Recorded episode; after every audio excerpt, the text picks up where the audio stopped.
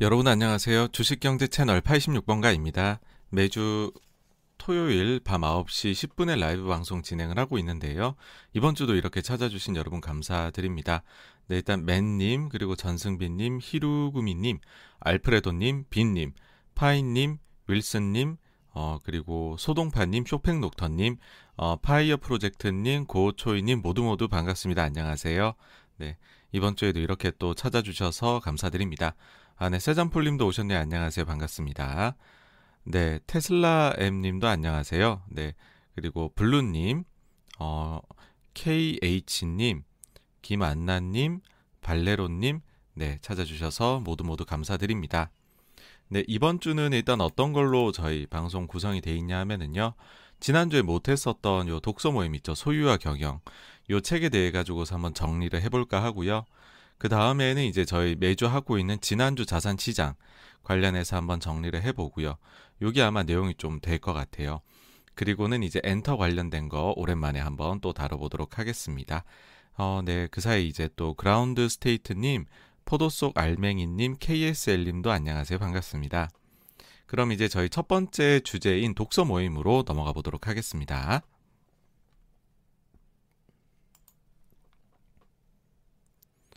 네, 첫 번째 이제 그 독서 모임인데요. 그 소유와 경영이라는 책입니다. 이게 더벨에서 나온 김하진 이제 서울대 교수님께서 쓰신 책인데 내용이 굉장히 정리나 뭐 생각해 볼 거리들 이런 것들이 다 굉장히 잘 되어 있는 그래서 꼭 한번 보셨으면 하는 개인적인 개인적으로 강추를 드리는 책이고요. 다만 이게 이제 그 일단은 절판이 된 책이어서 근데 저희 고 채널에 제가 커뮤니티에 요거 글을 남겼을 때 더벨 홈페이지에 가면은 어 이거를 이제 개별적으로 신청해서 구매를 하실 수가 있다 새 책을 그런 또 꿀팁을 저희 또 알려주셔가지고 어 그래서 어 책이 필요하신 분들은 중고가 있기는 해요 중고가 있는데 그게 아니라 새 책을 구하시고 싶다 그러시면은 더벨에 들어가서 예 이렇게 구매를 하시면 될 것 같습니다. 아 뭐 그렇다고 제가 지금 뭐 전혀 뭐 관계가 있는 건 아닙니다. 예. 예, 그러면은 책 내용이 이제 그 제 나름대로 조금 순서들을 좀 비슷한 내용끼리 엮어서 한번 정리를 해본 거고요. 거기에다 추가적으로 제가 어 펀드 매니저로 근무를 하면서 좀 겪었던 것들 그런 것들을 추가로 해가지고서 오늘 진행을 해볼까 합니다. 제일 먼저 이제 소유라고 하면은 저희가 떠올리는 게 가족 경영이죠. 어, 그러면 이제 가족 경영이라는 거, 왠지 느낌 자체는 가족 경영하면은 시대에 뒤떨어진 것 같고 문제가 있는 것 같잖아요. 그러면 이제 정말로 실제적으로 경영 측면에서 봤었을 때 단점, 문제점 이런 게 무엇일까 어, 해보면은 이런 거라고 이제 책에는 나와 있습니다. 뭐냐 하면 이제 세월을 흐른다는 거죠. 이거는 이제 한 세대 1, 20년이 아닙니다. 수십 년, 뭐 길게는 100년 이상이 흘러가는 것이죠. 그런 식으로 막 흘러가게 되면 가족의 수는 늘어나게 되고 주식 관련해서 상속도 계속 늘어나게 될 겁니다. 그렇게 되면 이게 분산이 되겠죠. 그럼 경영권이 나중에 위협받을 수 있다는 그런 점이 존재하고 어, 그 다음에는 이제 회사가 몇십 년의 경영을 하다 보면 어떻게 늘 좋을 수만 있겠습니까? 안팎으로 위기가 닥칠 수가 있겠죠. 그러면은 외부의 지원을 받아가면서 뭐 어떤 때에는 기업을 상장하면서 외부 자금을 끌어들일 때도 있을 것이고 뭐 백기사나 이런 거 돈 받을 수도 있고 아주 이제 안 좋은 위기 상황에 처하게 되면 정부 자금을 받을 수도 있겠죠. 그런 식으로 이제 기업을 성장해 나가게 되면 아무리 어 책에서는 이제 푸조 일가의 규칙을 이제 예로 들고 있습니다. 그런 어, 상당히 철저한 규칙을 만들어 놓는다 하더라도 어, 그리고 이제 대주주한테 유리한 제도죠. 복수 유격권 제도. 이게 나중에 이제 책 뒷부분에서 자세한 설명이 있으니까 거기서 이제 자세한 건 말씀드리고요. 어쨌든 대주주 일가에게 유리한 제도를 도입한다 하더라도 결국에 소유는 분산이 된다. 그러다 보니까는 이제 이게 그 소유권에 있어 가지고서 위협을 많이 받게 된다는 거죠. 그리고 또한 이게 이제 뭐 그 위협을 받는다 안 받는다를 떠나가지고서 경영 자체가 굉장히 잘 돼야 되는데 가족 내에서만 찾게 되면 이게 가족 내에서 언제나 그 업에 가장 적합한 유능한 인재가 탄생하는 그런 것도 아니다라는 것이죠.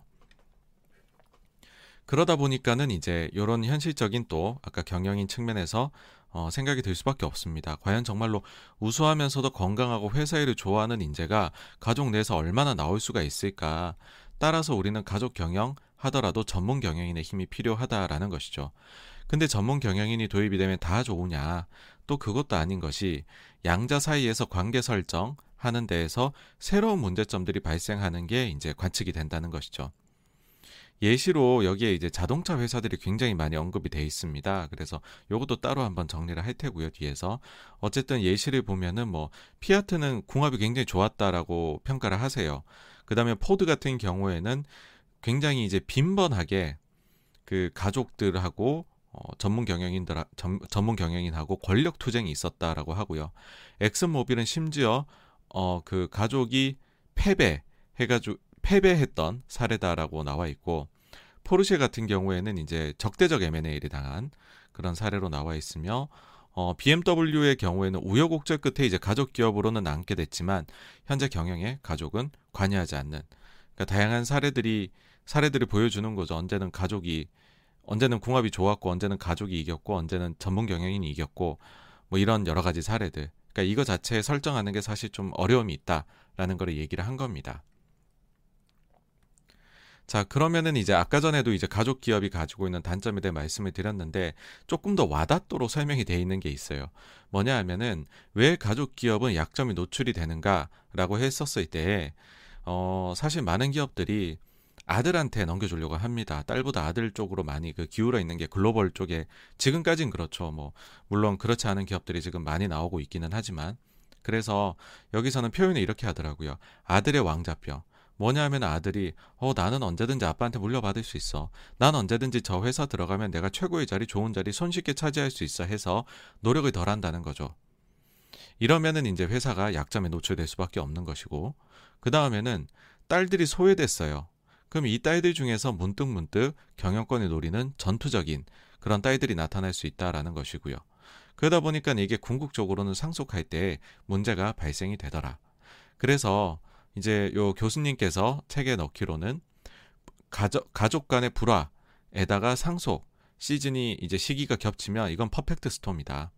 구찌 일가, 한진 일가가 이런 일을 겪었다라는 것이죠. 우린 사실 이제 한진칼 사례에서 이런 걸 많이 느꼈습니다. 그렇죠? 그러면서 사실 그 가족들끼리 누구끼리 친하고 누구끼리는 이제 배척을 하고 있고 이런 것들이 사실은 이해가 안 되는 부분들도 있을 수밖에 없는데 그거는 왜냐하면 이 불화라는 것은 되게 감정적인 부분이 들어가기 때문에 이게 단순히 굉장히 이제 금전적인 부분 이런 걸로 뭐 합리적인 사고로 해결이 안 되는 부분도 분명 존재한다. 그래서 상당히 여기 이해하기가 어려운 것이다. 뭐 그렇게 책에서는 표현을 하고 있습니다. 그럼 이제 구찌는 조금 한번 그 일가의 비극을 여기에 좀 한번 더 적어봤어요. 왜 그러냐면 1월 12일인가요? 이게 지금 영화가 개봉된 걸로 알고 있는데 레이디 가가 가수죠. 주연을 맡은 하우스 오브 구찌라는 겁니다. 요게 이제 내용이 요거는 사실 스포일러인데 근데 뭐 다 나와 있는 그 과거의 사례니까 그러니까는 뭐 스포일러가 아니겠죠. 그쵸 혹시나 보실 분들은 잠시 한 1분만 안 들으셨으면 합니다. 예. 영화를 보실 분들은 이게 이제 어떤 내용이냐 하면은 구찌 창업자의 장손이 있어요. 요 분이 킬러에게 죽음이 당합니다. 근데 킬러를 누가 사주했느냐 하니까는 이 장손이 이혼한 전 부인 이 이제 킬러를 사주해가지고 죽인 거죠. 왜 그랬을까 이 전 부인은 보니까 전 남편이 재혼을 하게 될 경우에 자신의 두 딸들에게 돌아갈 몫이 줄어들까봐 어, 이게 두려워 가지고서 죽여버린 거죠. 그래서 결국에는 딸들이 재산을 모두 물려받았대요. 근데 여기에서 또 약간 대반전이라 해야 될까요? 그게 뭐냐 하면 이 전 부인이 결국 형을 다 이제 마치고 출소를 해요. 그러고 나서는 딸들한테 돈을 달라는 거면 재산 분쟁이 붙어버립니다. 내 덕에 받은 거야. 라는 거죠. 그래서 굉장히 소위 막장 드라마이다. 예. 그런 막장 드라마니까는 영화는 재밌겠죠. 그쵸? 어, 사실 이제 미국의 굉장히 이제 부자 가문이죠. 코크. 여기가 공화당 쪽에 아주 그 후원인으로서 큰 영향을 미치는 가문인데 코크 가문도 여기는 뭐 날 때부터 해서 지금까지 죽일 듯이 싸우고 있어요. 분쟁이 굉장히 심하다. 그래서 가족 경영은 이런 이제 분 불화 같은 것들이 이제 좀 발생할 그런 개연성이 있다. 그러다 보니까는 유명한 이제 그 경영 관련해 가지고서 저희 좋은 말씀을 해주신 분이죠 피터 드러커 어, 교수님 같은 경우에는 뭐라고 말씀하셨냐 하면은 가족 기업들은 딱 하나만 기억을 해라. 가족이 회사를 우선시할 때에는 회사와 가족 모두가 성공한다. 그러나 회사가 가족을 위해서 경영이 될 때에는 회사와 가족이 모두 실패한다. 사실 제가 오늘 내용 맨 마지막에도 요거를 한 번 더 넣었어요. 저희가 주식을 하는 사람들이잖아요. 그렇죠? 많은 분들이 주식 경제, 특히 주식 쪽 관심 많으신 분들인데 그러면은 뭐 이걸 읽으면서 아 그래 내가 아카데믹한 내용, 오늘 지식을 쌓았어. 이런 것도 중요하겠지만 사실은 그런 공부를 하는 이유가 아 그게 내가 주식하는데 조금 도움이 됐으면 좋겠어. 그런 생각으로 보시는 목적이 많잖아요. 현실적으로. 그렇게 했었을 때 저희가 사실 한국에서 가족 기업이 굉장히 대부분이라고 할 수 있잖아요. 그러면은 우리가 이 가족 기업을 대할 때 내가 이 회사를 분석할 때 투자 대상으로 삼을 때 어, 저 경영진 평가할 때 어떤 거를 어, 기준으로 삼아야 될까라고 하면은 제가 볼 때는 이게 가장 핵심인 것 같습니다. 어, 내가 관심 있어 하는 주식, 그 기업이 가족 기업이다. 그렇다면 그 가족들이 회사를 우선해서 지금 경영을 하고 있느냐, 아니면은 회사가 가족을 위해 희생하고 있느냐, 그 점을 꼭 한번 보셨으면 합니다. 사실 이것만 기억을 하시면은 뭐 오늘 내용 한 90% 아셨다. 그렇게 생각을 합니다. 자, 이렇게 가족 경영에 대해 나쁜 얘기를 드렸어요. 그러면은 바로 드실 생각이 여기 전문 경영인 체제가 더 나으냐라고 하면 그러기에는 또 전문 경영인 체제가 나쁜 결과로 이어졌던 사례들도 많다는 거죠. 대표적으로 IMF 전에 우리나라 기아 자동차 완전한 전문 경영인 체제였고 오히려 이제 뭐 노사가 싸운다가 아니라 노와 노조 측과 전문 경영인 쪽이 유착이 되어 있다 할 정도로 사이가 좋았었다라고 해요. 사실 저는 이때 당시에는 기억이 없죠. 제가 너무 어릴 때니까. 근데 이제 책에서는 그러면서 이게 좀 실패 사례. 그래서 어. 그 전문 경영인 체제가 반드시 낫다고 할 수 없다. 그리고 가족 체제 혹은 확실한 오너가 있는 체제가 뭐 반드시 망하는 것도 아니다라는 겁니다. 더 나은 성과를 기록할 때에도 많다는 거죠. 대표적인 예가 미국 자동차 기업들이 2008년 금융위기 때 굉장히 어려웠잖아요. 그때 보시면은 대표적인 회사들이 포드하고 GM하고 크라이슬러인데 그 중에서 GM하고 크라이슬러는 정부 지원을 엄청나게 받았습니다. 심지어는 정부가 나중에 이제 GM 같은 경우에는 재상장을 하면서 어, 주식을 팔고서 이제 정부가 돈을 회수를 자금을 했는데 마치 우리가 지금 우리 금융지주 얼마 전에 완전 어, 민영화하면서 이제 정부 지분이 팔고 나갔잖아요. 그게 다 회수도 못하고 나갔어요. 그러니까 어떻게 보면 납세자들한테 상당한 이제 손해를 끼친 거죠. 근데 포드 같은 경우에는 가족들이 똘똘 뭉쳐가지고서 정부 지원을 받지 않고 금융위기를 넘어, 넘긴 사례입니다. 심지어 그때 당시에 포드 쪽에서는 우리는 지원 안 받아도 되고 GM하고 크라이슬러는 정부가 지원해줘라 미국을 위해서 약간 뭐 모르겠습니다 대인배적인 모습도 그땐 보였다라고 하더라고요. 그 점이 지금 사실 미국인들한테는 포드가 어필하게 된 이제 2008년 이후에 포인트였다라고 또 뭐 얘기들을 하시더라고요. 그 다음에는 이제 루이비통입니다. 루이비통 같은 경우에 보시면은 지배 구조가 디오 디오를 이제 아르노가 아르노 회장이 소유를 하고 있고 이게 LVMH 어, 루이비통을 가지고 있죠. 근데 보시면은 이제 이게 이제 그 차등 의결권 제도가 있어요. 그래갖고서 어, 지분율이 40.9%인데 디올이 LVMH에 대해서 의결권은 거의 한 3분의 2 정도 59%를 가지고 있어서 완전히 자기 마음대로 주물럭 할 수 있죠. 근데 뭐 잘 아시겠지만 LVMH가 얼마나 눈부시게 계속해서 어, 이 럭셔리 쪽에서 잘해왔습니까? 이게 아르노 회장이 사실 이제 독단적인 결정을 굉장히 많이 내렸죠. 근데 잘해왔다는 거죠. 그러니까 이거는 사실은 또 좋은 사례가 되어 버릴 수도 있는, 나, 더 나은 성과를 낸 사례가 될 수도 있는 그런 것들이다. 그러니까는 이제 우리가 이런 식으로 뭔가가 헷갈릴 때 두 개가 다 말이 돼요. 그럴 때는 어떤 결정을 내린 게 안전합니까? 섞는 게 안전하죠, 그렇죠? 그래서 이제 현실적인 대안은 둘의 장점을 섞는 것이다라고 일단은 생각을 할 수밖에 없습니다. 그래서 이제 우리가 뭐 처음에 보신 것들은 가족 경영 기업, 근데 가족이 소유를 한 가족이 이제 소유를 하면서 전문 경영인을 고용한 기업, 가족 소유 기업, 뭐 이런 식으로도 이제 갈 수 있는 것이죠. 그래서 이제 그 이 교수님의 의견은 아니시고 다른 분의 이제 의견을 이제 차용해 가지고 어 그분 차용한 분의 의견이 이거였었어요. 뭐냐면 어 사실 이게 답이 있는 문제는 아닙니다. 오늘 조금 힘 빠지실 수도 있는데 소유와 경영 뭐 완벽하게 제일 좋은 경영 체제 지분 체제 그 다음에 소유 분산 이런 거는 존재하지 않는다는 걸 아마 책을 보신 분들은 느끼실 거예요. 왜 그러냐면은 너무 발레들이 많거든요. 이게 좋은 것 같아 그러면 아 그게 사실 이런 단점이 아 그러면은 이걸로 가야 되나 아 이건 사실은 또 이런 단점이 이런 식이잖아요. 그리고 똑같은 제도도 어떻게 운영되느냐에 따라 차이 난다는 거는 너무 잘 아실 테고 그러니까 사실 사회적인 저희가 규범이나 이런 게 완벽할 수가 없다 보니까 이제 뭐 괜찮은 그런 프레임을 만들어 놓고 운영에 또 묘를 발휘해야 되는 게 현실입니다.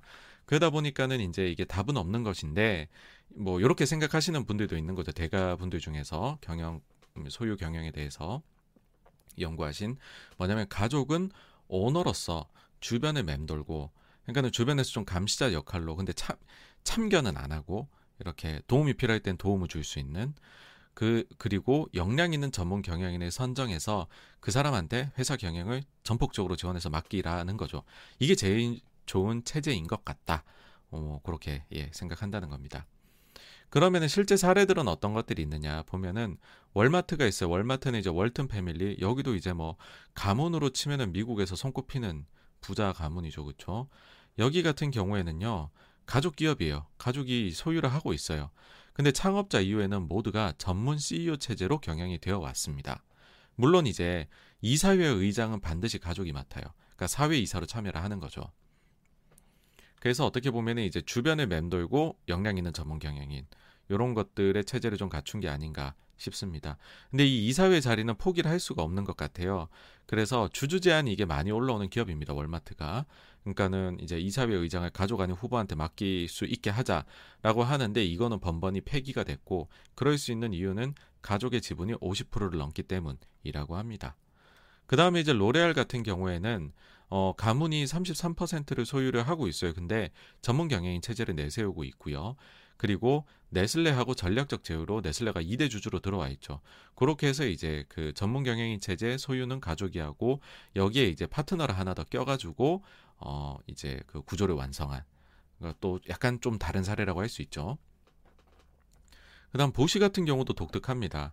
보시 같은 경우에 지분율의 92%를 재단이 갖고 있는데 의결권이 없어요. 가족이 8%의 지분율을 가지고 있는데 의결권은 7%를 갖고 있다 합니다. 근데 보시 신탁이 지분율은 0.01%인데 의결권은 무려 93%를 가지고 있다라고 해요. 그러면서 이 신탁 이사회는 뭘, 누구들로 구성이 되느냐라고 하면 고위 이제 보시의 경영진들, 그 다음에 보시의 패밀리하고 대리인, 그리고 외부의 이제 외부 인사, 마치 사회 이사 같은 제도를 도입을 하고 있다라고 해요. 그렇게 해 가지고서 이제 어, 전문 경영 체제로 사실 이제 재단을 가족들이 많이 이제 여기 참여를 합니다. 그래서 소유는 가족들이 하고 있으나 경영은 가족이 일부 참여를 하고 있으나 거의 사실상 전문 경영 체제로 되고 있는. 근데 요건 역사적인 좀 배경이 있다라고 합니다. 이게 보시가 보니까는 이제 그 저기 2차 세계대전 시절에 어 이게 장사를 했었던 기업이더라고요. 그러다 보니까는 이게 나치가 이제 막 그 많이 참견을 했을 거잖아요. 기업들한테. 어 뭐 사실 경영인들한테 이때 당시에는 기계 이런 걸 다룬다 그러면은 뭐 전쟁이나 이런 쪽으로도 다 동참을 하라고 하고 모든 그런 것들이 있었겠죠. 그러다 보니까는 이제 그 지분율은 가지고 있으나 의결권을 완전히 외부에 맡겨버리는 식으로 어 구조를 보시 창업주가 바꿨다고 해요. 그다음 발렌베리 같은 경우에는 한국에서 익숙하죠. 왜냐하면 삼성에서 이제 벤치마크를 했다라고 해서 워낙 유명해졌습니다. 어, 발렌베리의 모토가 존재하지만 보이지 않는다. 그러니까 스웨덴 내에서 발렌베리의 입지는 압도적이었더라고요. 총 고용에서는 40%, 시총에서는 시총에서도 40%, GDP에서도 3분의 1을 차지를 한 그룹이 한 것이죠. 어, 지금은 이제 5대째 내려와서 하고 있다고 하고요. 지배 구조는 보시면은 재단이 투자 회사를 소유하고 있고 이 투자 회사가 발렌베리 그룹 기업들이 전체를 지배를 하고 있는 구조라고 해요. 근데 재단하고 이 인베스터라는 투자회사 모두에 복수 의결권 제도가 도입이 되어 있어서 이제 그 소유권은 굉장히 강건하고 근데 본인들이 이제 본인들이 이제 참여는 안 하고 전문 경영 체제에 맡겨 놓는 뭐 그런 거를 이제 발렌베리는 갖추고 있고요. 그러니까 5대째 내려왔는데 이렇게 하고 있다는 건 진짜 대단한 거죠. 그렇죠? 그 다음에 이제 BMW 같은 경우에는 크반트 패밀리가 지배는 하나 직접 관여는 하지 않고 다만 사회 이사로서 이사회에 참여하고 있다라 합니다. 다임러도 좀 독특한데요. 이게 중국의 지리 자동차가 소유를 하고 있죠. 근데 지리가 이제 이사회 진출 안 하고 있고 전문 경영인 체제로 여기도 예, 그 지금 되고 있고 어, 네 그렇습니다. 여기 사실 자동차 기업들 많이 나오는데 짧게 한번 정리를 해드리면은요. 포르쉐하고 폭스바겐 같은 경우에는 이제 포르쉐가 폭스바겐을 소유를 하고 있죠. 요건 이제 가족 소유고 최근까지도 가족 경영이 이루어졌었습니다. 근데 배기가스 속인 거 요 사태 이후로는 이사회로 지금 넘어가 있고요. 다임러는 아까 말씀드렸듯이 지리가 갖고 있지만은 전문 경영인 체제. BMW도 이제 크반트 가지고 있지만은 전문 경영. 그 다음에 스텔란티스 같은 경우에도 가족이 소유하지만 전문 경영 맡겼고, 어, GM 같은 경우에는 경영권이 굉장히 파편화가 돼 있습니다. 아, 그래서 누가 대주주다라고 말하기 좀 어려운데 이사회 경영으로 역시나 되고 있고 포드 같은 경우에는 여기 같은 경우도 이제 그 이 차등 의결권 제도가 도입이 돼 있어요. 그래서 완전한 가족 소유라고 할 수 있는데 전문 경영인 체제를 하고 있죠. 지금 사실 최근에 포드는 이 최근에 어, 취임한 전문 경영인이 굉장히 미래 비전을 잘 그리면서 주가가 상당히 좋죠. 그렇죠? 여기서 잠깐 또 저희가 요, 요 얘기만 너무 하면 좀 지겨우니까 어, 공매도 하고 관련됐었던 포르쉐 폭스바겐 사건.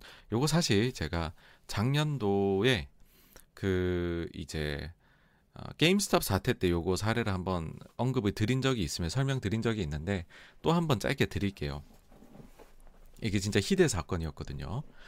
어, 이제 그 뭐냐 하면은 이제 희대에 우리는 이제 공매도 그 쇼스퀴즈가 나타난 사태를 게임스탑이라고 많이들 생각을 하십니다. 근데 2008년도 폭스바겐 주식에서도 똑같은 일이 있었어요. 이게 공매도 세력들이 폭스바겐의 경쟁력이 떨어져 간다고 생각을 해서 이때 폭스바겐 영업이익률이 뭐 2%대 이렇습니다. 그래갖고서 계속 공매도를 쳤어요. 근데 포르쉐는 이제 폭스바겐을 인수하려고 했거든요. 그러다 보니까는 포르쉐는 계속 폭스바겐 지분을 취득을 했어요. 그러다가 어느 날 지분을 무려 42.6%까지 취득을 한 거죠. 그러면서 본인들이 콜옵션을 확보했는데 이거를 행사하면 폭스바겐 지분율이 무려 74.1%까지 올라간다고 공시를 합니다. 이러니까 공매도들이 발등에 불이 떨어졌어요. 왜냐하면은 그 니더 작센주에서 가지고 있는 사실상 이게 나올 수 없는 지분이거든요. 요 지분 20.1%까지 더하면은 그러면은 이게 94.2%잖아요. 그러니까 유통 가능 주식을 진짜 다 이제 탈탈 털어와 봤자 5.8%에 불과한 거죠. 근데 이 5.8% 이상으로 공매도가 들어가 있었던 것입니다. 그러니까는 요 공시를 보고 공매도 했던 사람들이 난리가 난 거죠. 야, 최대한 빨리 주식 빌려 갖고 빌려 이거 저기 구해 갖고 상환을 해야 되겠다. 그래서 이 불과 이틀 만에 주가가요. 200유로 하던 게 1000유로까지 다섯 배가 치솟습니다. 이제 여기까지 정도로 이제 보통들 기억들을 하세요. 포르쉐 폭스바겐. 근데 요 뒤에 조금 더 지저분한 것들이 있어요. 추가적으로 내용이. 뭐냐 하면은 이만큼 이제 주가가 이틀 만에 치솟으니까는 이래서 시가총액 1위 회사가 되거든요. 글로벌에서. 그러니까는 포, 포르쉐가 이런 얘기를 합니다. 야, 이거 좀 말이 안 돼. 우리 이럴 의도는 아니었는데. 하면서 시장이 너무 불안정해졌어. 우리가 시장의 안정을 도모하기 위해서 우리가 보유하고 있는 지분을 좀 매각할게. 그래갖고서요. 다섯 배 올랐잖아요, 단기에. 지분을 포르쉐가 장내에서 매각해가지고 큰 돈을 법니다, 여기서. 그 다음에는 주가 이제, 이제 유통 주식이 많이 늘어났으니까 주가가 뭐 그때 폭스바겐의 경쟁력이 올라간 건 아니잖아요. 주가가 올랐다고. 그러니까 주가는 또 계속 빠졌습니다. 그러니까 그 내린 가격에 포르쉐가 주식을 더 사 모아요. 그러니까 고점 매각하고 저점에서 다시 사서 결국 폭스바겐을 인수했다는 스토리입니다. 어, 심지어는요, 여기서 포르쉐 쪽에서는 본인들이 지분 이만큼 높잖아요. 이거를 대차를 해줬대요. 그러니까는 증권사들한 증권사들 불러 모아가지고서 저기 공매도 어, 폭스바겐 치겠다는 사람이 있으면 우리 가지고 있는 물량 빌려주십시오. 대신에 누가 빌려준다고는 말하지 마십시오. 익명으로 하십시오. 그렇게 해놓고서 다, 그러고 누가 빌려간지는 자기네한테 다 알려달라. 그러니까는 누가 몇 프로씩 들고 간, 빌려갔는지. 그래서 지금 그러니까는 포르쉐는 패를 알고서 이 게임에 들어왔던 것이죠 이때 당시에. 그러니까는 포르쉐는 유통 가능 주식 이상으로 공매도가 들어왔다는 것도 알고 있었던 것이고 그러니까는 이제 어이구 시기가 됐군 해가지고서는 요런 공시 딱 내고서는 쇼스퀴즈 시키고 고점에 팔고 저점에 다시 사고 이거 때문에 독일의 그 독일인 이자 이제 세계 94위 부호였던 사람이 이것 때문에 열차에 뛰어들어 자살했다라고 하더라고요. 어쨌든 그런 식으로 지금 포르쉐가 폭스바겐 인수했다는 얘기이고요. 다음으로 넘어가겠습니다.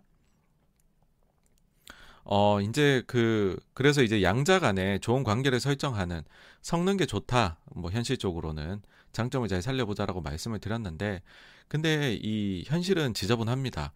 이 힘대결이 일어나요, 양자 간에. 특히 포드가 이런 게 많았었어요. 포드는 가족하고 전문 경영인 간의 싸움이 굉장히 잦았는데, 음, 어, 대표적으로 이게 있습니다. 포드에 들어와, 들어와서 경영을 진짜 잘했던 게 아야코카. 라고 전문 경영인이 있어요. 요분이 이제 압도적인 실적을 기록을 합니다. 근데 이게 가족들한테는 굉장히 위협이 되었던 것이죠. 아, 혹시나 이게 지금 다른 주주들이 전문 경영인 쪽에 손을 대면 어떡하지? 그럼 우리가 모든 걸 뺏기면 어떡하지? 그래서 이만큼 잘하고 있는데 오히려 너무 잘해서 문제가 됐던 것이죠. 포드 가족이 아이아코카를 축출하는 이제 모략을 세웁니다. 결국 축출에 성공을 해요. 근데 그러고 나니까는 포드는 뛰어난 리더를 잃었잖아요. 경쟁력을 상실해 갑니다. 80년대에 일본 차들에게 압도적으로 포드는 패배합니다. 그럼 이 아이아코카가 그대로 놀았겠습니까? 아니겠죠. 다른 회사, 예, 크라이슬러 경쟁사에 가서 취업을 합니다. 그러고 나서 전성기를 이끌어냅니다. 그러니까는 어, 포드가 일본 차에 밀리고 있을 때 크라이슬러는 전성기를 누렸던 것이죠. 참고로 지금까지 포드가 총 13인의 CEO가 있었는데 그 중에서 가족이 CEO를 맡았던 경우가 3번, 나머지 10번은 전문 경영인 체제를 맡겼었고요. 어, 그 지금 어, 새롭게 선임된 어, CEO가 포드 굉장히 잘 이끌어내고 있는 상황입니다. 요거는 전문 경영인하고의 싸움은 아닌데 좀 독특해가지고 가지고 와봤어요. 예. 그러니까는 정말 그 포드 창립자가 어느 정도까지 굉장히 어, 집요했던 분이신지에 대한 사례라고 할 수 있을 텐데요. 이제 포드 이제 초기에 닷지 형제가 지분의 포드 지분의 10%를 보유를 하고 있었다라고 해요. 그러면서 이제 요 닷지 형제는 포드에 부품을 공급하는 회사를 소유를 하고 있었다라 합니다. 근데 닷지 형제가 어느 날 갑자기 아 우리도 자동차 회사 한번 세워볼까 해서 어, 만들려고 해요. 그러니까 포드에선 경쟁자가 생기는 거잖아요. 그래서 견제를 합니다. 어떤 방식으로 견제를 하느냐? 닷지가 10% 갖고 있다 했잖아요. 배당금 지불을 중지해요. 사실 배당을 주면 포드 자신이 가장 큰 수혜를 입습니다. 최대 주주니까. 근데 닷지 형제도 10% 지분만큼 특별 배당금을 받아가는 거죠. 이거 주지 말라 그래요. 그 다음에 야 그걸로도 부족해. 회사의 주가를 좀 낮춰야겠어. 회사의 이익을 망가뜨려야겠어라는 생각을 하는 거죠. 왜냐하면 이 닷지 형제가 가치가 올라가니까 포드 지분 갖고 있는 거. 사실 제일 그렇게 되면 손해 보는 건 포드인데. 그래서 그때 당시 최고의 베스트셀러 모델이었던 모델 T의 가격을 825달러에서 345달러로 인하했다라고 합니다. 그리고 이걸로도 모자라서 야 종업원들 1급 연봉 2배 인상 예, 이렇게 얘기를 합니다. 그러면서 근사한 이유를 갖다 붙여요. 야 우리가 사업이 너무 잘 되고 있어. 우리의 주주들은 이미 너무 많은 돈을 벌었어. 더 만족시켜줄 필요가 없다. 우린 이제부터 사회에 기여를 하겠다. 근데 이제 속마음은 다찌 형제한테 돈을 주기 싫었던 것이죠. 결국 소송을 겁니다. 다찌 형제가 포드는 패배를 해요. 어, 법원에서는 이자까지 더해서 배당을 지불하라 판결을 합니다. 법원이 이때 당시에 뭐라 했냐 하면은요 이겁니다. 사실 이 말이 하고 싶어 요 사례를 가지고 온 건데 영리 회사는 원칙적으로 주주들의 투자 수익을 위해 조직되고 운영이 된다. 개인 돈으로 하는 거는 문제가 없으나 회사 돈으로는 하지 말라는 것입니다. 이게 지금도 기초가 된다고 해요. 뭐냐면 기업의 사회적 책임은 이익을 많이 내는 것이다. 뭔가 사회적인 목적에서 그걸 하고 싶으면 개인이 해라. 최대 주주 당신이 기업 돈으로 하지 말고 당신의 개인 돈으로 하시다 하시라라는 것이죠. 그리고 이걸 좀 다르게 표현을 해보자면 회사도 자선이나 기타 사회 사업을 위한 지출을 할 수는 있지만 그러한 지출을 함에 있어서는 일정한 장기적인 사업상의 이유가 있어야 된다라는 것입니다. 장기적인 사업상의 이유. 그게 무엇이냐? 회사 수익의 궁극적인 극대화와 그에 따른 주주들의 부의 증대라는 것입니다. 그러니까 어 이게 이제 조금 지금의 시선에서 볼 때는 좁은 의미에서의 기업의 사회적 역할이다라고 생각을 하실 수도 있어요. 근데 어쨌든 아직까지도 미국에서는 요게 이제 기본으로 요걸 기본으로 해가지고서 판단이 되고 있다는 거. 한번 말씀드리고 싶고요. 아, 네. 그 다음에는 저희가 이제 전통 기업들이 아니라 새롭게 막 이렇게 올라가는 최근의 기업들 기술 집약이라고 할 수 있죠. 이 기술 집약 산업의 기업들의 경우에는요. 전문 경영인이 가족들한테 더더군다나 더욱이나 위험한 존재가 된다라고 책에는 나와 있습니다. 특히나 지금 현재 어, 지분을 많이 보유하고 있는 대주주 그 가족이 아니라 그 다음 세대 자녀들이죠. 여기는 힘이 더 약해질 거다라는 거고 전문 경영인은 어, 지금이야 최대 주주한테 힘에서 밀릴 수가 있겠지만은 전문 경영인이 평판이 계속 좋고 경영 잘해가면 그 자녀한테 넘어갈 때에는 이 전문 경영인이 한번 회사를 한번 슬쩍 해볼 수도 있다라는 것이죠. 그래 거기다가 더더군다나 만약 그 후세대 가족들 간에 불화라도 발생한다면 더더군다나 전문 경영인이 파워를 발휘할 수 있겠죠. 근데 여기에서 만약에 가족들이 어쩔 수 없이 아야 유능한 전문 경영인은 우리가 포섭해서 우리 가족 간의 싸움에서 승리를 하자 이렇게 해버리면 그 승리한 가족은 이 전문 경영인한테 내가 신세를 진 게 되잖아요. 그렇게 돼버리면은 전문 경영인 쪽으로 무게추가 넘어갈 수밖에 없다. 그러다 보니까는 가족들이 기술 집약 산업인 경우에는 전문 경영인에 대한 견제가 더욱 심할 수 있다라고 합니다. 그러면은 뭐 이제 그 소유와 경영에 대해 가지고서 뭐 완벽한 답은 없다 그렇게 얘기를 드리 이제 계속 드리 드리기는 했는데 뭐 이제 그렇다 하더라도 이게 너무 또 뭐 아무 기준도 없으면 안 되잖아요. 그러니까 이제 소유와 경영의 분리라는 거 우리가 좀 더 어, 깊게 생각해 보면 어떻게 봐야 되느냐 하면은 책에선 사실 이제 그동안에 사람들이 어떻게 보면 거의 상식처럼 여겨져 왔던 거. 소유와 경영 당연히 분리돼야지. 거기에 대해 가지고서 조금 다른 의견을 가지고 있습니다. 뭐냐면 이게 계속 계속 더 심하게 더 이제 강한 강도로 분리되어 갈수록 오히려 근로자하고 노동조합의 파워가 이제 그러면은 근로자 노동조합의 파워가 강해지게 되고 그러면 이게 역설적으로 어 이제 그 소유주들한테는 기업 소유자들한테는 방어 기제를 굉장히 작동시킨다는 거죠.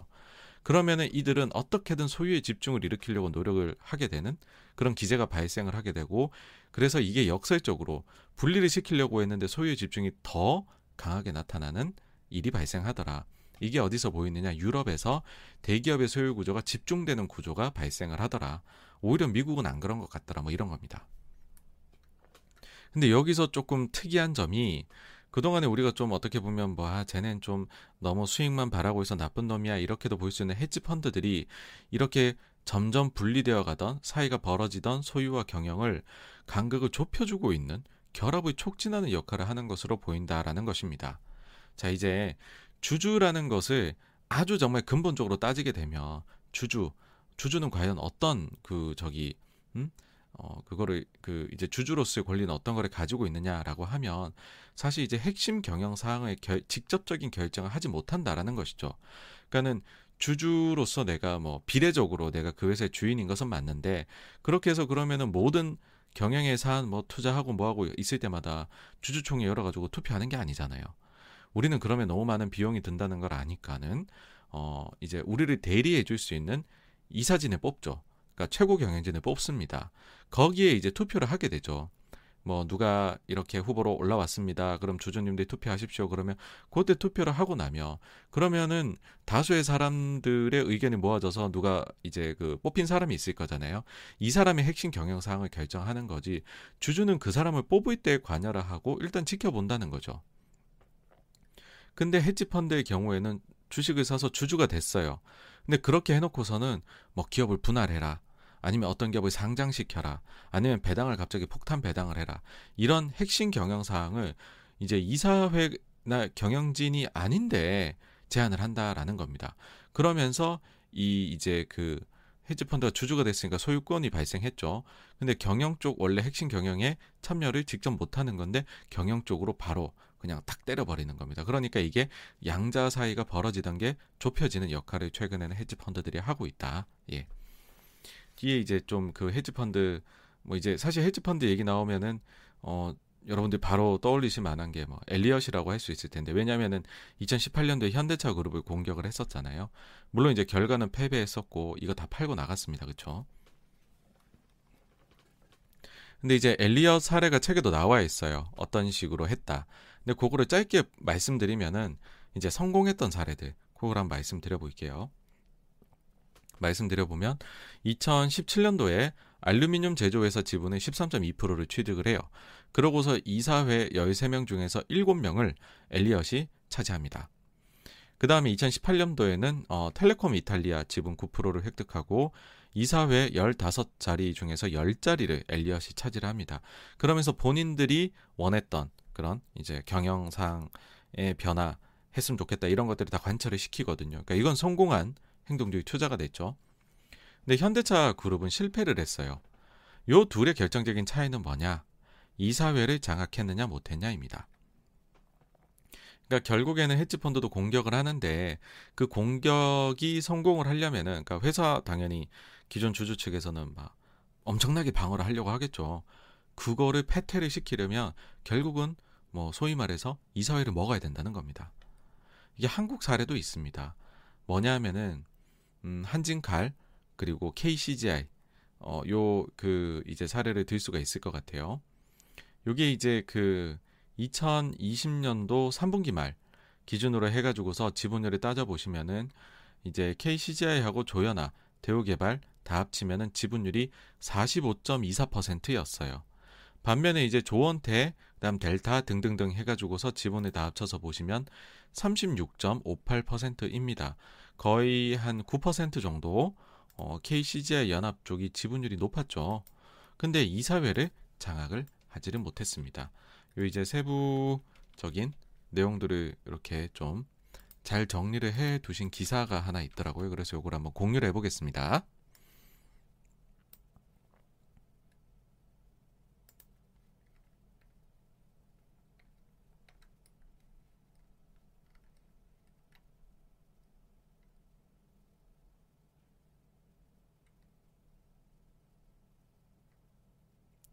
자, 한진칼 이사회는 총 14명이다. 이처럼 이사회가 과도하게 비대해진 배경에는 경영권 분쟁이 있었다.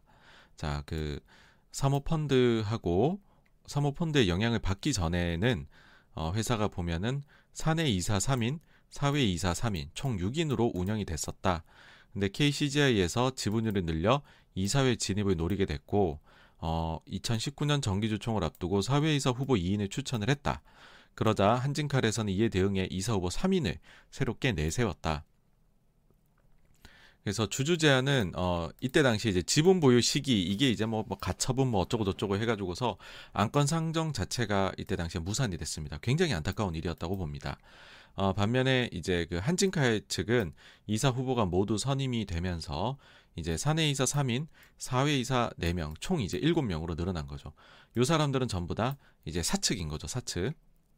그 다음에 이제 1년 지나가지고서 그 이제 KCJ 반도건설 3자 연합이 결성이 됐고 사내 이사 2인, 기타 비상무이사 1인, 사회 이사 4명 총 7명의 이사 후보를 이제 행동주의 쪽에서 어, 추천을 한 것이죠.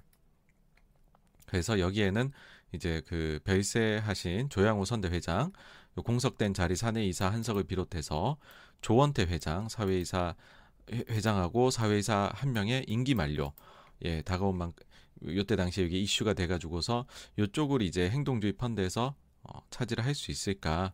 요게 이제 이슈가 됐었는데 사측에서는 어떻게 했냐 하면은 일단은 조원태 회장 연임, 그 다음에 그 하은용 사장의 신규 선임 요걸 올리고 추가로 사회에서 후보 5인을 선임하는 안건을 상정을 합니다.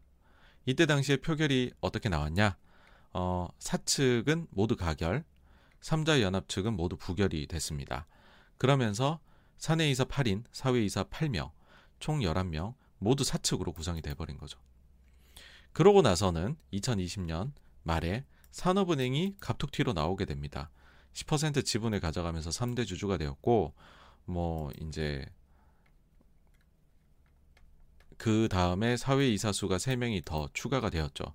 어, 왜 그랬냐면은 사는이 본인들 투자 조건으로 자신들이 지명하는 사회 이사 3인의 선임, 그러면은 지금 어떻게 되느냐 보시면 사내 3인, 사회이사 11명 이렇게 된 거죠.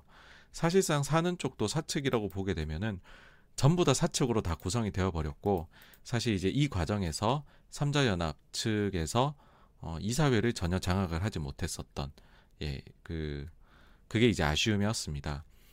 그러니까 이게 왜 아쉬움이냐라고 하면은요. 사실 지분율은 더 높았습니다. 그래서 어, 요대로 2020년이 끝이 나고 2021년으로 해가 넘어가게 되면은 삼자연화 측에서 충분히 표대결에서 이제 이사진을 어, 임명할 수 있는 그런 상황에 이제 놓이게 된 것이죠. 근데 이때까지는 어쨌든 이사회 장악이 전혀 안 되고 있잖아요. 그러니까 무슨 일이 발생하느냐? 갑자기 사측에서 어, 이사회를 열어서 산업은행한테 삼자 배정으로 지분 10%를 준다고 했어요. 양자 간의 지분 차이가 9%였잖아요.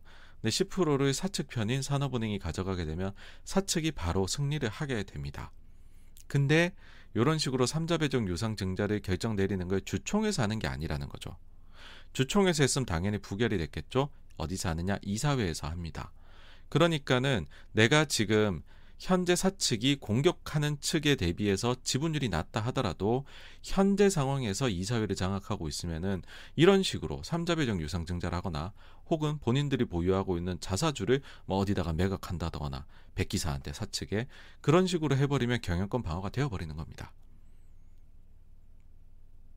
그래서 이제 그 아쉬움이죠. 이제 그래서 현실적으로요 한국에서는 그 지분율이 심, 일단 지분율이 낮으면 할 수 있는 게 별로 없어요.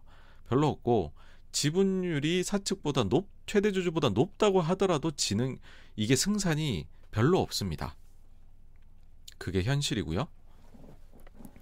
어 그래서 만약에 공격을 하신다면 그렇다면은 이제 먼저 따져 보셔야 될 게 정관에 보시면은 이 유상증 결국에는 마지막에 승부를 결정지은 카드는 산업은행이 10%, 삼자 배정 유상증자 들어오면서 끝난 거거든요. 근데 몇몇 기업들은요, 우리나라의 정관에 이런 유상증자를 이사회 결의가 아닌 주총 결정 사안으로 해둔 것들이 있습니다. 요런 것들, 요런 곳들은 요짓이 안 됩니다. 예. 그래서 요것까지 한번 꼭 꼼꼼히 살펴보시고, 예, 하셔야 된다는 거 말씀을 드리고요. 어, 그 다음에 이제 이사회가 생각보다 중요하다는 게 이제 느껴지셨을 겁니다. 그러니까는 86번가에서 개, 이제 자꾸만 이제 괜히 이사의 그 의무에 대해 그 충실 의무에 대해 가지고서 말씀드리는 게 아닌 게 결국에는 회사에서 중요한 결정은 이사회에서 되는 거거든요. 그러다 보니까는 여기에 대해 저희가 좀 더 알 필요가 있는 건데 이사회를 이제 책에서는 기업 지배구조의 허브다라고 표현을 하십니다. 그래서 어, 대표이사와 이사회 의장이 이제 이 내에서도 또 서로 간의 견제 기능과 뭐 이런 게 있어야 되잖아요. 그러다 보니까는 대표이사하고 이사회 의장이 분리되어 있는 거를 일종의 이제 선진 모델로서 어, 여기고 있다라는 거고 얘기를 하고 있고 뭐 그래서 이제 요거는 좀 전에도 말씀드렸지만 장점이라고 한다면은 어, 아무래도 이사회가 CEO를 좀 견제하고 감독할 수 있는 그러면은 더 이제 서로 간에 건전하게 발전할 수 있는 그런 어 이제 어, 환경이 만들어지는 것이죠. 삼성하고 SK가 다 이런 식이고요. 그 다음에 미국 상장사의 약 20%, S&P 500 기업의 약 절반 정도가 이렇게 하고 있다라고 합니다. 근데 이제 책에서 아쉬움으로 지적을 하는 부분은 국내의 경우에는 형식적으로는 이렇게 나눠져 있지만은 사실상은 오너의 파워가 너무나 세고 오너가 경영에 있어내 이렇게 해서 나서서 얘기를 하는 경우에는 이 구조가 별로 의미가 없더라라는 것입니다. 그래서 이제 그 저희가 너무 형식의 구애 좀 받지 않았으면 하는 것도 있는 것 같아요. A라는 형식이면 반드시 좋다, B라는 형식은 반드시 나쁘다. 이게 이제 그 기업의 지배 구조가 그래서 어렵습니다. 이게 답이 없더라고요. 저도 무책임한 말일 수도 있는데 보면 볼수록 답이 없는 것 같아요. 예. 똑같은 제도도 누가 운영에 따라 너무 다르다는 걸 봐왔으니까. 그리고 이제 음 이제 잠깐 빠졌었고요 옆으로 다시 본론으로 돌아와 가지고서 아니 그러면은 요렇게 분리되는 모델이 다 선진적인 것이냐 근데 이제 책에서 이제 이야기하기로는 이게 서구권에서 이렇게 분리하고 있는 데에는 이게 어쩔 수 없는 이유가 작용하는 경우들이 더 많은 더 많더라. 라는 거를 이야기를 합니다. 그러니까 이제 되게 선진적이어서 한 게 아니라 그냥 걔네들도 상황적으로 그래서 그렇게 한 거야. 라는 거죠. 뭐 예를 들면 회사에 오너가 없으니까 어 오너가 없으면 어쩔 수 없지 뭐. 대표이사 이사에 분리해서 한번 해보자. 아니면 회사에 문제가 있어서 CEO에 대한 사람들의 불신이 굉장히 어, 높게 발생한 경우죠. 그러면은 견제하는 사람이 견제하는 기관이 있어야겠죠. 그 다음에는 행동주의 주주들이 나타나 가지고서 CEO의 힘을 이제 약화시키려는 시도를 하면서 이제 이사회 쪽 이렇게 분리하면서 힘을 실어주는 것도 이사회 그 다음에 이제 어, 심각한 위기 상황을 기업이 겪었어요. 그 상황에서 구원 투수를 영입하면서 오너가 잠시 후선으로 물러가며 오너 입장에서는 야 구원 투수한테 내가 밀리면 어떡해 영구적으로 그러니까 이제 견제 기능 그 다음에 오너가 애초에 경영에 관심이 없는 경우 혹은 다른 직업을 가지고 있는 경우에 그러면 이제 뭐 일 잘하는 사람 앉혀놓고서는 아예 그래도 또 너무 관심 망가지면 안 되니까 어 이제 약간 견제 정도만 하는 기관에 자기는 소속되는 아니면 이제 두 개의 회사가 합병을 해요. 그러면 자리 나눠 먹기를 하는 거죠. 네가 경영해, 내가 견제할게. 아니면 독일의 경우에는 이걸 반드시 이제 100% 분리를 해야 된다라고 합니다. 네. 이제 그러다 보니까는 뭐 반드시 이거를 얘네도 이유가 있어서 하는 것 뿐이니까 선진적이다라고 보지 마시라라는 거고요. 그 다음에는 산업의 특성에 따라서도 이게 좀 달라지더라라는 건데 이게 뭐냐면 금융기관들 미국의 경우에는 80%가 분리 모델이래요. 견제가 반드시 필요한 거죠. 어 근데 어 반대로 테크 기업의 경우에는 정반대입니다. 30%만이 분리된 모델을 가지고 있다라고 합니다. 이거 왜냐하면은 테크 기업의 경우에는 뛰어난 창업자가 처음부터 만들어서 그 사람이 독단적이라고도 할 수 있겠지만은 그 사람의 그런 이제 entrepreneurship으로 회사가 급속도로 발전을 했을 거잖아요. 그러니까는 분리보다는 힘을 실어주는 게 어, 집중해 주는 게 나을 수도 있다라는 것이죠. 그러니까 여기서도 다시 한번 느껴지시겠지만은 정답이 없다라는 겁니다. 어, 그 다음에 이제 그 이사회 저희가 좀 더 살펴보게 되면 사내 이사 쪽으로 가가지고요. 우리나라에서는 사내 이사들의 이사회 활동이 공개가 됩니다. 이게 다 그 저기 공시에서 저희가 확인이 되는데 뭐 아주 디테일하게 나온다 이런 건 아니고 이제 주요 안건들에 대해 갖고 이 양반이 찬성했는지 반대했는지 그 다음에 이 양반이 출석을 했는지 아닌지 그런 것들이 이제 어 그 나온다라는 건데요. 뭐 그 예를 들어서 뭐 삼성전자 가가지고서 보시면은 이 이사회에 관한 사안 해가지고서 요 보시면은 요 뭐 사내 이사, 사외 이사 해가지고서 안건 쭉 있죠, 그쵸? 이렇게 해가지고 출석률이 어떻게 된다. 그 다음에 이 안건들에 대해서 찬성표를 던졌다 아니다. 뭐 이런 것들이 쭉 나옵니다. 예. 그래서 이게 이제 2019년부터는 반드시 이제 출석률을 공개를 하게 됐고 이게 이제 어떤 나비 효과를 불러일으켰느냐라고 하면은 그런 거죠. 어, 기업에 대해 가지고서 주주로서 견제는 해야겠고 특히나 또 한국도 stewardship code가 도입이 됐으니까는요. 근데 우리가 기업에 대해 가지고서 사실 펀드가 하나만 있어도 어, 평균적인 펀드들은 그 펀드에 편입하고 있는 주식의 개수가 뭐 60, 80 많은 건 100개가 넘어가는데 그걸 어떻게 전부 다 정확하게 알 수가 있겠습니까? 그렇죠? 그러다 보니까는 이게 어쩔 수 없습니다. 눈에 띄는 걸 보게 돼요. 저희도 그렇잖아요. 여러분들께서 이제 직장 생활을 하시는 분들의 입장에서는 제일 먼저 눈에 띄는 게 이 근태입니다. 근태. 저희가 이제 주주로서 이 투표를 할 때도 제일 먼저 근태를 보기 시작했어요. stewardship code 이후에. 국민연금 지침 사항인데 뭐냐면 사외이사의 출석률이 75% 미만일 경우에는 반대 사유가 됩니다. 거의 이거는 자동적으로 반대가 나가요. 그 국민연금의 지침상 내부 지침사항뿐만이 아니라요. 제가 이제 회사에 있을 때도 외부 기관들한테 자문을 받았어요. 외부의 그 의결권 자문 아니면 컨설팅 해주는 기관이 있는데 거기에 우리가 향후에 어떤 식으로 해야 되느냐 컨설팅을 받아보면은 똑같이 나옵니다. 사회이사 출석률이 75% 미만이면 무조건적으로 반대가 나와요. 무조건적으로. 그래서 이건 아까 전에 그 다트 들어가서 보면 확인이 된다고 말씀을 드렸잖아요.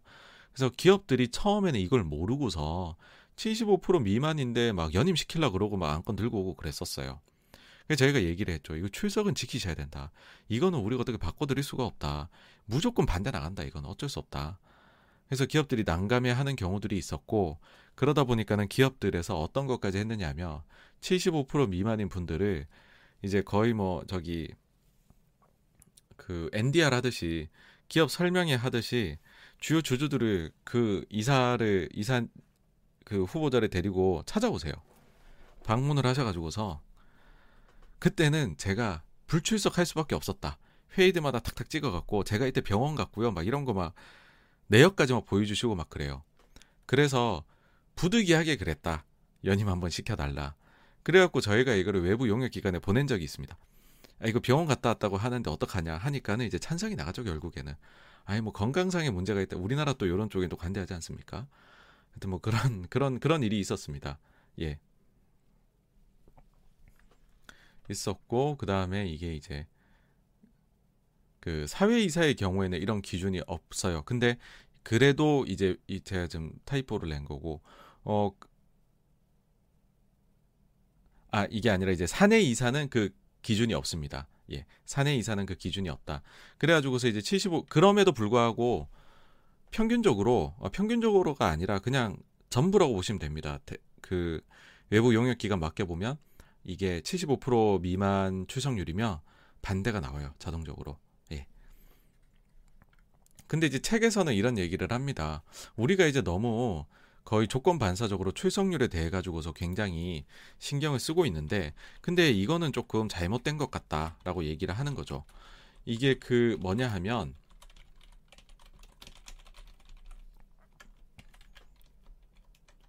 그 이사회에 나가는 거는 사내 이사가 해야 되는 다양한 그런 그 의무 중에서 하나에 불과하다라는 것입니다. 그러니까는 그 보통의 경우에는 이사회라고 열리는 거는 경영진이 이미 결정한 것에 대해 가지고서 사회 이사들한테 추인을 받는 형식인데 굳이 긴 시간에 할애해 가지고서 모든 이사진이 이 이사회에 출석을 할 필요가 있느냐. 각각의 이사마다 자기의 역할이 있지 않겠느냐 라는 것이죠.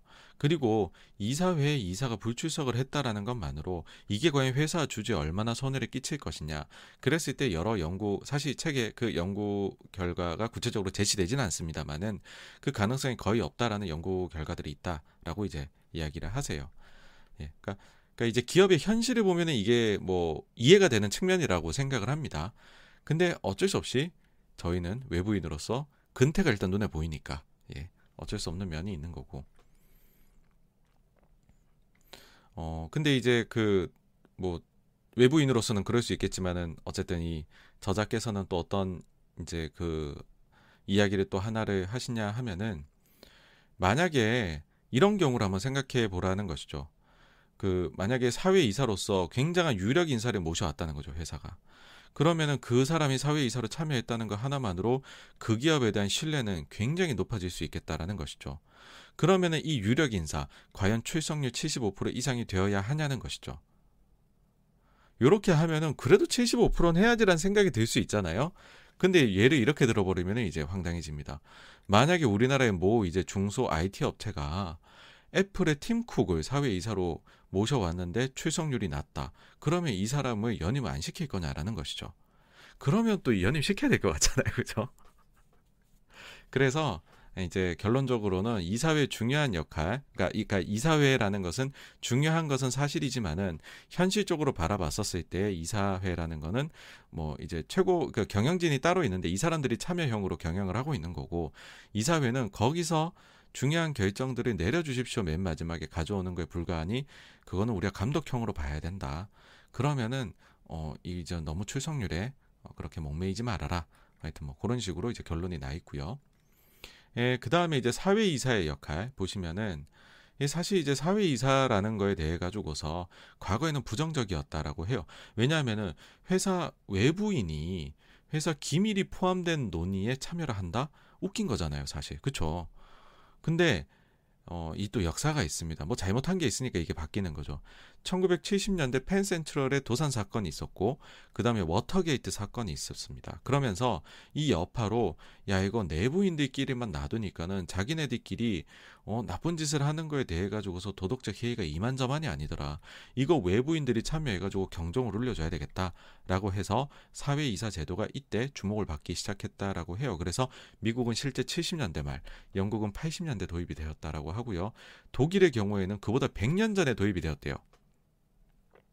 근데 현실적으로는 뭐 이제 여러 가지 이유 때문에 어, 이런 미국이나 영국식의 사회이사 제도가 현실적으로는 독일에 100년 전부터 도입됐냐면 그건 아니고요. 2012년에야 비로소 이제 법이 바뀌면서 그 사회이사 어, 영미에서 말하는 그게 도입이 되었다라고 합니다. 사실 이제 많은 분들이 사회이사는 독립성이 높아야 된다라고 얘기들을 해요. 그래서 이제 제가 이런 질문을 달았죠. 어떻게 하면 사회 이사들의 독립성을 높일 수가 있을까? 그러면은 우리는 또 이 숫자의 정량적인 걸 굉장히 집착을 하는 면이 있습니다. 근데 어쩔 수 없는 면이기도 해요. 정성은 너무 정성적이잖아요, 이거는. 사람의 가치 판단 들어갈 수 있는 거죠. 숫자로 하는 것이 책임지지 않게 하는 가장 좋은 방법이라는 건 여러분들이 너무 잘 아시잖아요. 그러니까 자꾸 정량적인 게 나와요. 가장 궁극적인 고민은 그거였죠. 자, 사회이사 제도를 도입해. 근데 이 사회이사도 만약에 회사 측에 동조돼 버리면 그러면은 이거 사회이사 제도를 도입한 이유가 없어지는 거잖아. 얘네는 굉장히 독립성이 있어야 돼. 그러다 보니까는 어떤 거를 이제 의결권 자문 기관에서는 이야기를 하느냐라고 하면 사회이사는 임기가 제한이 돼야 된다라고 합니다. 그러니까는 오랫동안 같이 회사 에 이제 머물러 있으면 그러니까는 A라는 회사에 사회이사를 한 20년 있으면 그 양반은 이미 그 회사 사람 돼버렸다는 거죠. 여기서 어떻게 독립성이 있을 수 있느냐? 일단 임기라도 제한을 하자라는 겁니다. 이게 이제 회사와 동질화라고 저희가 얘기를 하는데요. 그래서 미국의 경우엔 대다수의 기업들이 이사회 평가 제도라는 걸 가지고 있다라고 해요. 이걸 가지고서 이제 뭐 좀 이사님이 좀 아닌 것 같다 그러면은 내보내고 바꾸고 하는 거죠. 근데 이게 다 자체 평가랍니다. 그리고 결과 공개도 안 한대요. 구체적인 거를. 그러다 보니까는 사실 이 제도 좀 유명무실한 것 같다라는 식으로도 비판을 받는다라고도 하고요. 어, 그 다음에는 이제 제일 눈에 띄는 거 이거죠. 임기 제한. 한국의 경우에는요, 6년 이상 한 회사 재직이 금지됩니다. 계열 회사까지 포함해서 9년입니다. 이게 뭐냐면 가령 예를 들어서 뭐 SBS다. 그러면은 어 SBS에서 6년 하고 그 다음에 SBS 콘텐츠 허브에서 3년을 했다. 그러고 나서 SBS 콘텐츠 허브에 추가적으로 3년 재임을 하려고 한다. 한 회사에 3년밖에 안 했으니까 6년 재임 된다며 하면은 안 되는 거죠, 이거는. 이게 이제 우리나라에서 이제 그 아예 그 상법 시행령으로 개정이 돼 가지고 뭐 땅땅땅 이건 못 박힌 겁니다. 그러니까는 이거는 뭐냐 하면은 그냥 어떤 회사에서 이사로 지정을 하려고 하면은 이건 안 돼요. 그냥 한국에서는. 예. 두 번까지밖에 못 하십니다. 어, 미국 S&P 500 기업들 중에서는 5%만이 제한하는 제도를 임기 제한 제도를 가지고 있다라고 하고요. 그나마도 평균적으로 15년 이상 재직하면 안 된다라는 식으로 제한한다라고 해요. 뭐 네덜란드는 12년, 노르웨이는 어우 빡세네요. 4년. 영국은 9년, 프랑스는 12년이다라고요. 그러니까는 한국의 규제가 굉장히 강한 축에 들어간다라는 거를 여러분들이 아셔야 될 것 같아요. 어, 이게 좀 그 노인 공경 인, 인것 같은데 우리나라는 이거 없어요. 우리나라는 없는데 외국은 이게 있는 것들이 있더라고요. 연령 제한입니다. 너무 연령이 높으면 안 된다라고 생각을 하나 봐요. S&P 500 기업 중에서 무려 4분의 3이 이 제도를 활용을 하고 있다라고 하고요. 근데 현실에서는 40% 이상들의 기업들이 75세 이상의 연령 제한을 했고 이것도 추세가 상승하고 있고 나이가 그다음에 개인 예외 제도들도 만들어 놨대요. 그래서 있기는 한데 이게 사실상 크게 작동은 안 한다. 그렇게 얘기를 하고 있고 어 뭐 이제 버크셔 같은 경우에 평균 연령이 77세래요. 90세 이상이 무려 3명이나 있다라고 합니다. 근데 90세 이상 이 없으면은 안 돌아가는 회사잖아요. 반드시 계셔야 되잖아요, 이 회사는.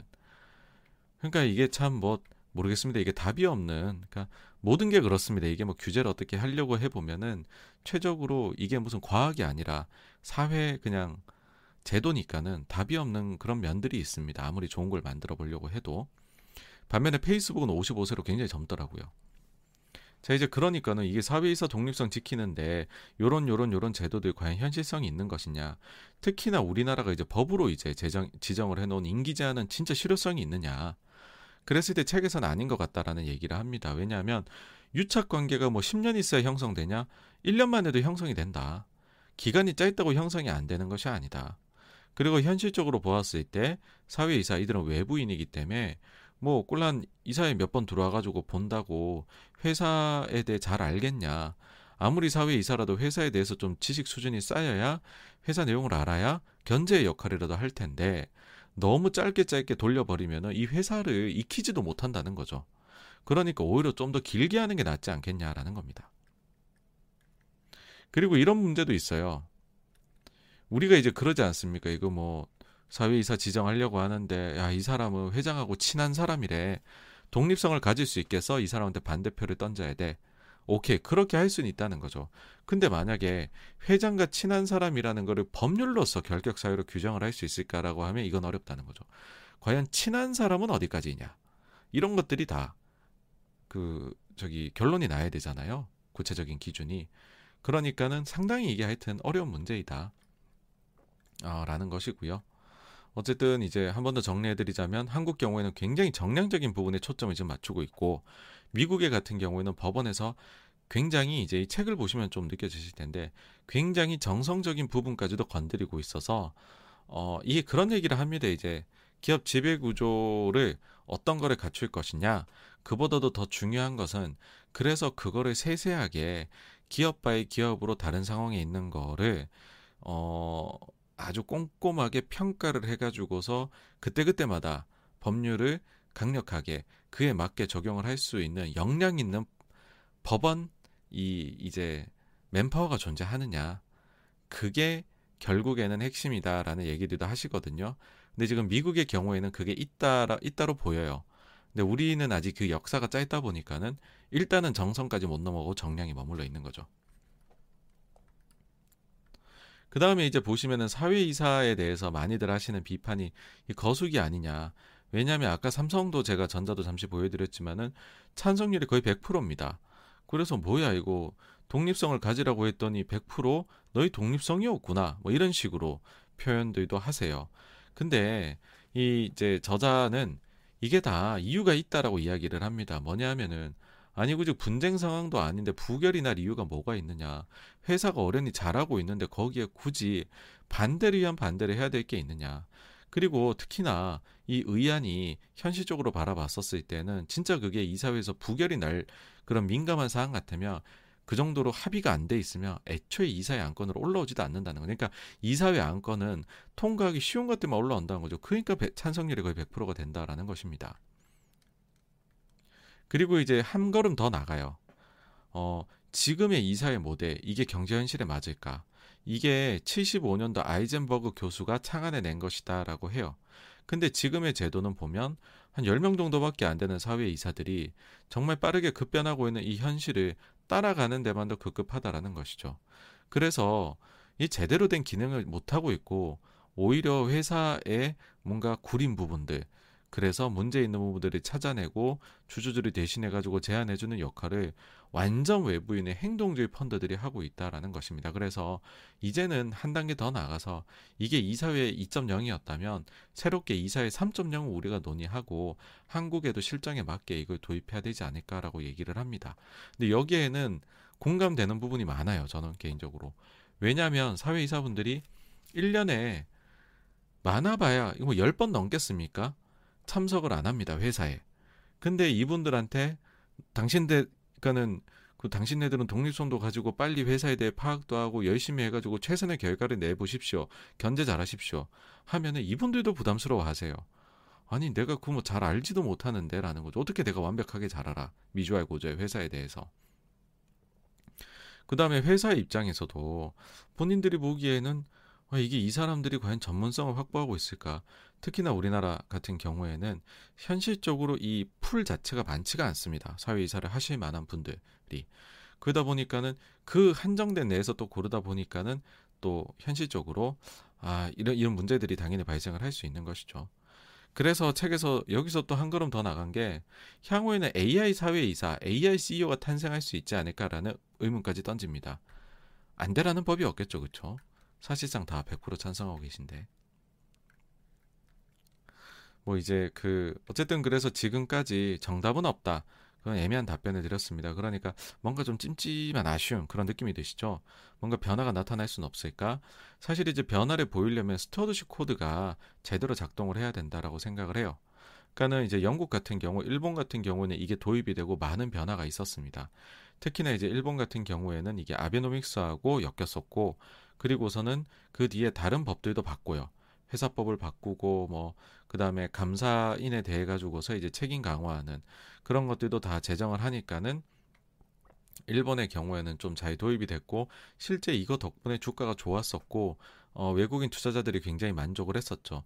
그래서 그 외국인 투자자들이 한국에서도 이게 도입이 된다라고 해버리니까는 한국에 그때 당시에 좀 이제 기대들이 가졌었습니다. 실제로 그 이런 stewardship code를 테마로 해가지고 펀드를 하고 있는 외국의 그 이제 펀드 운용사들이 우리나라에 있는 업체들한테 접근도 했었어요. 이런 것들을 한국에 있는 당신네들 운용사하고 콜라보를 하고 같이 내면 어떻겠느냐라고 했는데 현실적으로는 그게 된 것들이 하나도 없어요. 왜 그러냐면은 알거든요. 저희도 이게 당장 바뀔 수 없다는 거예요. 왜냐하면은 가장 크게 우리나라에서 지분을 보유하고 있는 곳은 누굽니까? 국민연금입니다. 근데 국민연금이 사실 아직까지 적극적인 모습이 없습니다. 그러니까 그도 그럴 것이 도입은 되었지만은 좀 이게 어 좀 뭐랄까요? 아주 이제 농익어서 이게 그 제도가 도입된 것이 아니라 우리도 일단 이걸 진짜로 강하게 하는 게 맞을까라는 의구심 속에서 도입이 되었고 그러다 보니까는 현실에서 잘못하면 이게 역효과가 날 수 있잖아요. 그래서 한 걸음 한 걸음 차분히 이제 진행을 하고 있습니다. 그래서 왜 국민연금이 또 한 키이냐라고 말씀드렸냐면 현실적인 측면에서 국민연금이 기준에 정하잖아요, 뭐를. 그러면은 연금성 자금들이 그걸 다 카피를 할 수밖에 없어요. 왜냐? 그 보고하기 좋잖아요, 여러분. 국민연금이 이렇게 했대요. 그러면 야 국민연금 했어? 그러면 우리도 어 뭐 공제에서도 그렇게 하자 이런 식으로 나올 수 있는 거죠. 국민연금이 안 하고 있는데 저희가 먼저 도입합시다. 그러면 야 국민연금에 그 뛰어난 인재가 많은데 걔네도 안 했는데 우리가 왜 먼저 해? 당연히 그런 식으로 지금 접근이 되겠죠. 그러면 각종 이제 기금성 자금들이 하고 나면 보험사들이 다 따라갈 수밖에 없어요. 그러면은 큰 판이 바뀌게 되는 것이죠. 연금하고 연금성 자금하고 보험사 다 바뀌어서 stewardship code로 강력하게 지분 그 의결권을 행사한다. 그럼 바뀔 수밖에 없는데 아직까지는 시간이 좀 더 걸릴 것 같다라고 생각을 합니다. 다시 이제 경영권 이제 주제로 넘어와 가지고서요. 맨 처음에 이 이제 시대가 계속 이제 흐르게 되면은 경영권을 승계하고 뭐 소유권을 계속 유지하고 이게 굉장히 어렵고 그게 가족들한테는 가장 큰 걱정거리라고 말씀을 드렸잖아요. 그럼 이제 근본적인 의문이 있는 거죠. 이제 경영권을 승계한 게 진짜 나쁘냐 반사회적이냐. 물론 이제 전공법으로 세금 낼거 딱딱딱 내고 하시는 분들이 계세요. 승계를 그렇게 하시는 분들 그러면은 존경도 받고 그 다음에 거기에 대해서 국민들이 뭐라고 저희 때 하지 않습니다. 근데 현실은 이제 그 녹록치가 않아요. 이게 다시 한번 말씀드리자면 과학이 아니라 사회다 보니까는 제도다 보니까는 막 기업이 우여곡절이 굴곡이 있어요. 그렇다 보면은 아, 이게 경영권 보호가 제대로 되지 않을 것 같은데라는 생각이 들 수 있는 거죠. 이걸 승계를 하려고 하면 전공법으로 그러면은 이 양반들이 뒷구멍을 찾으세요. 뒷구멍을 찾는 이제 그 유인이 이제 지금은 하여튼 그러면 안 되는 거지만은 그런 것들이 될 수밖에 없는데 그러면은 이제 책에서 제기하고 있는 문제는 뭐냐 하면은 경영권 보호를 우리가 더 좀 해줄 수 있는 장치를 마련을 하는 것이 어떨까라는 것입니다. 그러니까 이게 이제 뭐 절대적으로 우리가 생각하기에는 딱딱딱 뭐 A 하면 B 해야 되고 이렇게 전공법 너무나도 이제 도덕적으로는 맞는 것이기는 하지만 회사라는 게 하다 보면은 이게 뭐 별별 일들을 다 겪게 되는데 그럴 때마다 위험 회피를 하고 회사가 더 대형으로 도약할 수 있는데 야 우리 그러려면은 자금을 받아야 되는데 우리 소유권이 큰일 나네. 나중에 승계할 때 우리가 회사 뺏길 수도 있겠네. 아 그냥 우리 대형 회사 되지 말고 우리 지금도 부자인데 요 정도에서 멈춰서 먹고 살까 그냥?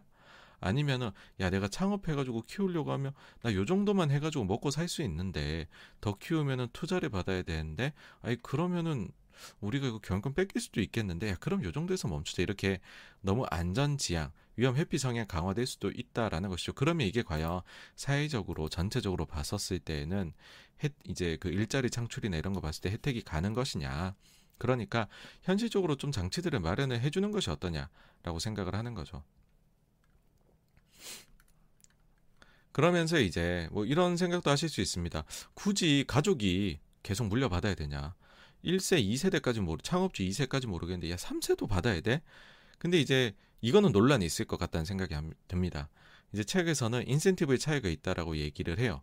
뭐냐 하면은 가족 구성원은 자기 때 회사가 쇠락하는 것이 너무나도 두렵기 때문에 장기적인 시각을 가지고 자신의 모든 것을 어 넣어 가지고서 회사를 경영하려고 하는 높은 인센티브가 있고 최고 경영자의 같은 경우에는 자기의 자리가 그냥 없어지는 정도라고 생각을 하니까는 이 리스크의 정도 자체가 다르다라는 것입니다. 그러니까 인센티브 정도가 다르다는 것이죠.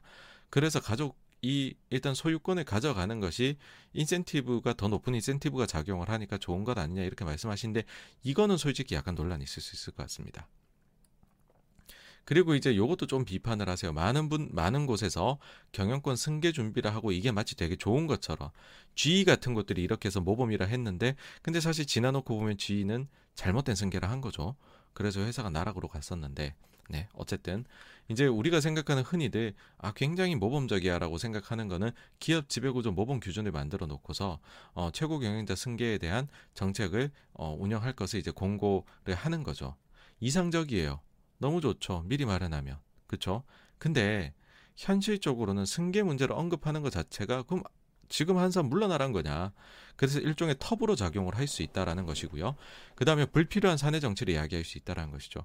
야, 요 기준으로 보면은 다음에는 A가 물려받네. 줄 서자.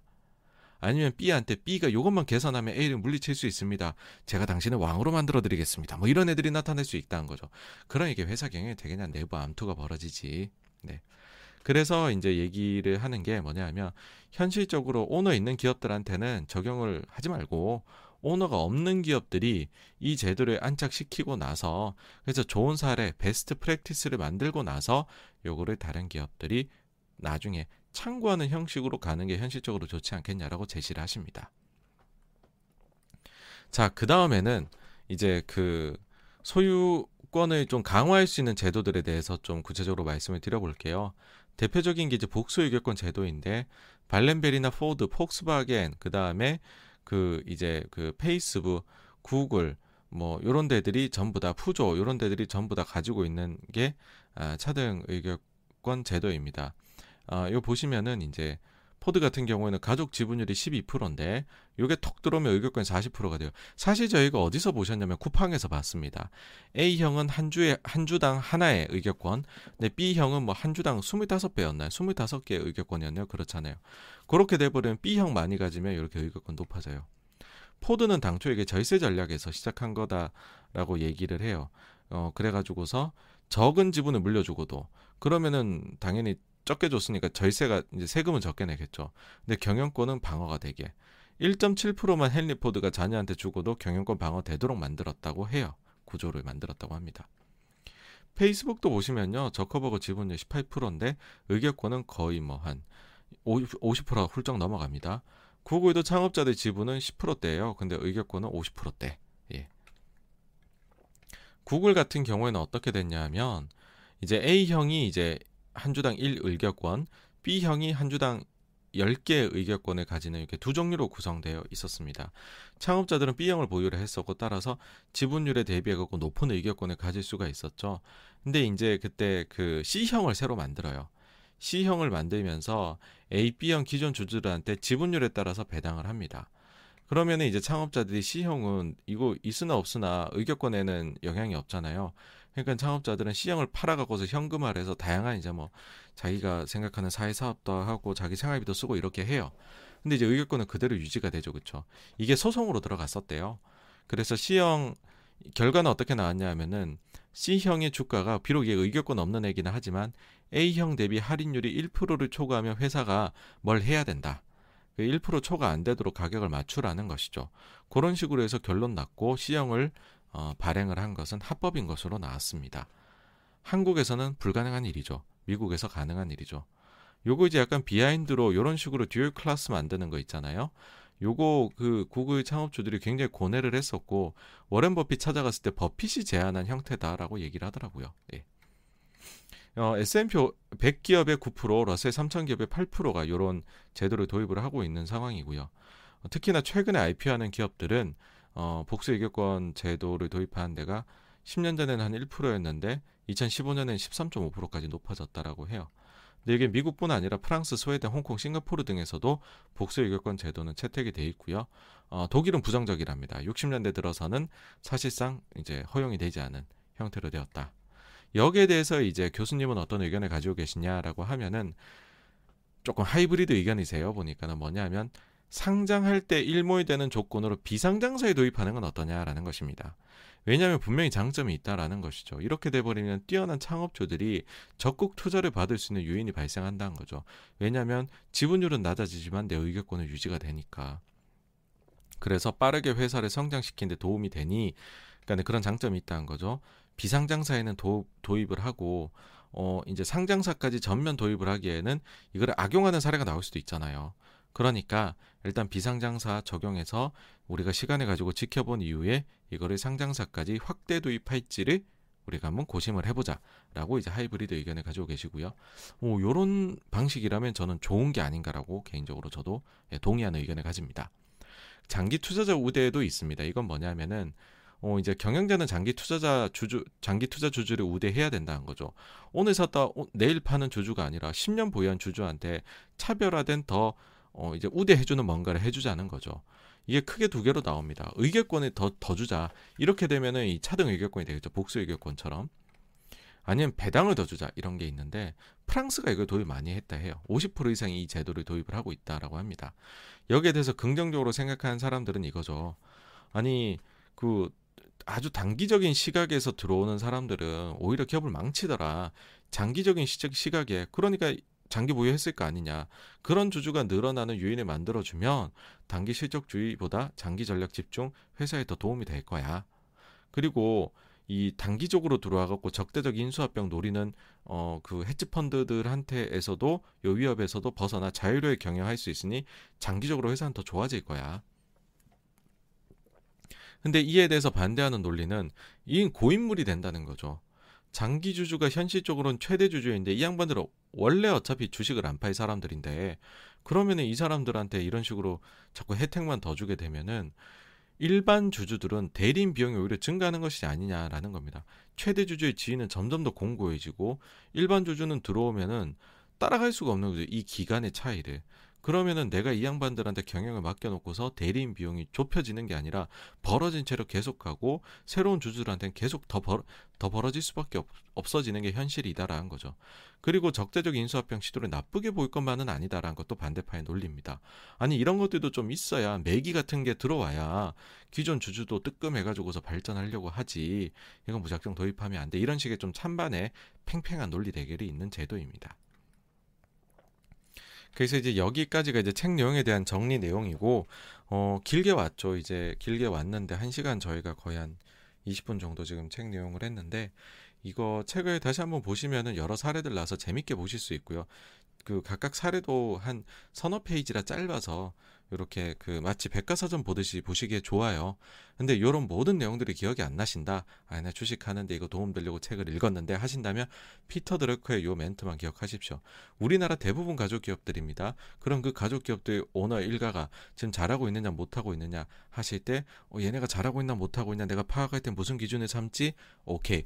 이 가족이 회사를 우선해서 하느냐 아니면 회사를 가족 위해 희생시키고 있느냐 요것만 기억을 하십시오. 여기까지 가요. 그래서 소유와 경영에 대한 내용이었고요. 다음으로 넘어가겠습니다.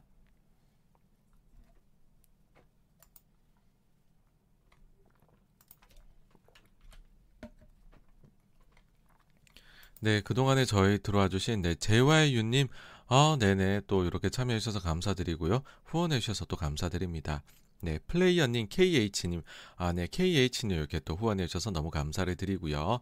어, 주님, 진아리님, 이현주님, MSJ님, 안나킴님, 그리고 어, 나따뚜이님, 그리고 어, 디오소 호모님, 어, 기수킴님, 모두 모두 네 참여해 주셔서 감사드립니다. 그리고 아네 SY리님 오늘 또 이렇게 후원해 주셔서 예 너무 많이 감사드린다는 말씀 전해드리고요. 그리고 어 2025님 아 그리고 저희 여창모님 앨리스 파파님 백조님 디스트릭트 나인님 또때리아님 빈나나님, 일곤님, 김인수님, 그리고 연전연승님, 조재영님, 그리고 보이드님, 정영선님, 아, 또 MS권님, 김동수님, 어, 네, 또 블루웨일님, 포도속 알맹이님, 아까 제가 KS님까지 했었죠. 네, 어, 참여해주셔서 너무너무 감사를 드립니다. 네, 감사합니다. 아, 네, 스톤킴님도 오셨네요. 안녕하세요. 레온님, 아, 네, 레프윙님, 또 마켄유님도 네, 참여해주셔서 감사를 드립니다. 네, 그럼 다음으로요. 이제 지난주 자산 시장인데 다 그 이제 지난주는 어 지난주 들어가기 전에 말씀드렸던 게 이제 파월 어 의장 인준하는 연준의 청문회에 있는 게 화요일에 있다. 그 다음에 각종 물가 지표들이 나온다. 그리고서 이제 금요일에는 한국의 금통이 중국의 수출이 미국에서는 소매 판매 나온다. 그리고서 부채 문제, 어, BBB 법안, 미중 관세 요거 보시라라고 말씀드렸습니다. 자 일단 10일 월요일에요. 우리나라에서 화장품 대형주들이 급락합니다. 특히 LG생건이 크게 이제 급락을 하죠. 주요 요인은 실적 불확실성입니다. 뭐 누구는 이제 그 S 기업 오너 이제 그 오너의 그 SNS 때문이다라고도 말씀하시는데 사실 이제 그거는 곁다리고요. 주요 요인은 지금 실적이 좀 안 좋을 것 같다라는 게 제일 컸습니다. 이때 일제히 보고서가 나왔죠. 실적 불확실성. 솔직히 말씀드리면 요 제가 뒤에도 한 말씀을 드릴 거기는 한데요. 우리나라 지금 4분기 실적 시즌 지금 돌입을 했는데 섹터 기준으로 호실적이 그러니까 예상치보다 잘 나올 게 합산했을 때 기대되는 섹터가 제가 보기에는 없거든요, 지금. 그래서 실적 시즌이 녹록치 않을 것 같다는 생각이 들고 이게 화장품만의 문제는 아닌 것 같다. 어, 그 다음에는 이제 그 미국의 경우에는 이제 이날에 사실 증시가 좀 급락을 합니다. 그 장중에는 거의 한 3%까지 쫙 급락을 했는데 그 뒤에 갑자기 증시가 초인적인 힘을 발휘해서 쫙쫙쫙쫙 올라가요. 그래서 나스닥 기준입니다. 결국 플러스로 마감을 하는 기염을 토해냅니다. 근데 이날에 이제 뭐가 생겼냐면 나스닥이 코로나19 이후로 처음으로 200일선을 터치를 하게 되는 날입니다. 200일선도 터치하지 않고 지금까지 랠리를 해왔습니다. 반대로 얘기 드리면은. 그래서 200일선 요날 처음으로 터치했고요. 요걸 또 언제 터치하느냐? 금요일에 합니다. 자, 그 다음에 이제 미국에서는 연준 쪽에서 이런 뉴스가 나옵니다. 그 클라리다 부의장 조기 사임을 결정 내립니다. 원래는 1월 말까지죠. 그래서 1월 FMC에서도 투표권을 어, 행사할 것으로 보였는데 역시나 민주당 파워가 셉니다. 의회를 장악하면 파워가 세요. 요번은 공화당이니까는 빨리 내보내더라고요. 빨리 내 사람 안 칠래. 그래서 요번에 이제 집에 가셨고요. 그 다음에 미국에서 테슬라가 그 이제 자율주행 모드 옵션 사안이죠. 요거 가격을 만 달러에서 만 이천 불로 1월 17일부터 인상한다는 계획을 발표를 했습니다. 그래서 요 날은 보시면 코스피 좀 빠졌고요. 그 다음에 미국은 장중에는 많이 빠졌다가 거의 다 이제 회복하는 모습으로 끝마쳤습니다. 예. 그 다음에 이제 금리는 별 변화가 없었고요. 이제 11일 화요일에 보시면 우리나라에서는 북한이 뭐 하나 쏴요. 그러고 나서 또 쐈죠. 그쵸? 그러면서 지금 미국에서는 어, 추가 규제가 지금 나왔습니다. 북한에 대해 가지고서. 그래서 북한이 자꾸 쏘는 게 뭐 우리한테 익숙한 일이기는 하지만은 어 이제 그 저기 좀 약간은 약간은 꺼림칙한 게 있다는 거 하나 하고요. 그 다음에 그 중국 쪽에서 요날에 화학 제품에 관세가 그 중국이 미국의 화학 제품에 관세를 부과 어, 했다는 뉴스가 나왔습니다. 그 사실 이게 별게 아니에요. 어, 품목도 뭐 제한적이고 그렇기는 한데 요걸 보면서 사실 개인적으로 느꼈던 건 뭐냐면은 미중 관세 철폐는 없던 일이 되나? 라는 느낌이 들었어요. 왜냐하면 중국이 갑자기 뜬금없이 이제 관세를 부과를 해, 했으니까 이게 사실 얘기가 잘 되고 있으면 이렇게 상대를 자극하는 행동을 안 했을 거잖아요. 그렇죠? 그리고 실제로 보면은 11월 중순에 미중 화상으로 정상회담 했는데 그러고 나서 이제 처, 그 백악관에서 얘기한 게 향후 2주 내로 추가 결과를 내놓겠다 했는데 해를 넘기고 아직까지도 나온 게 없거든요. 그러다가 갑자기 1월 들어와 갖고서는 지금 이제 백악관에서는 어 인플레이션 사실 이제 인플레 잡으려고 지금 관세 철폐 얘기 꺼낸 거잖아요. 갑자기 하는 얘기가 아니 미국 내 산업에 뭐 돼지고기나 이런 쪽에서 독과점이 너무 심해 갖고 이게 인플레를 만들어낸 거야라고 해서 인플레 화살이 갑자기 관세에서 지금 독과점으로 옮겨왔거든요. 그래서 요거 얘기 나올 때 좀 꺼림칙했어요. 아 이거 뭔가 잘 안 되고 있나 보다 싶었는데 제 생각에는 인플레이션을 내릴 수 있는 주요한 카드 중에 하나였던 미중 관세 철폐가 사라지는 게 아닌가 하는 느낌이 듭니다.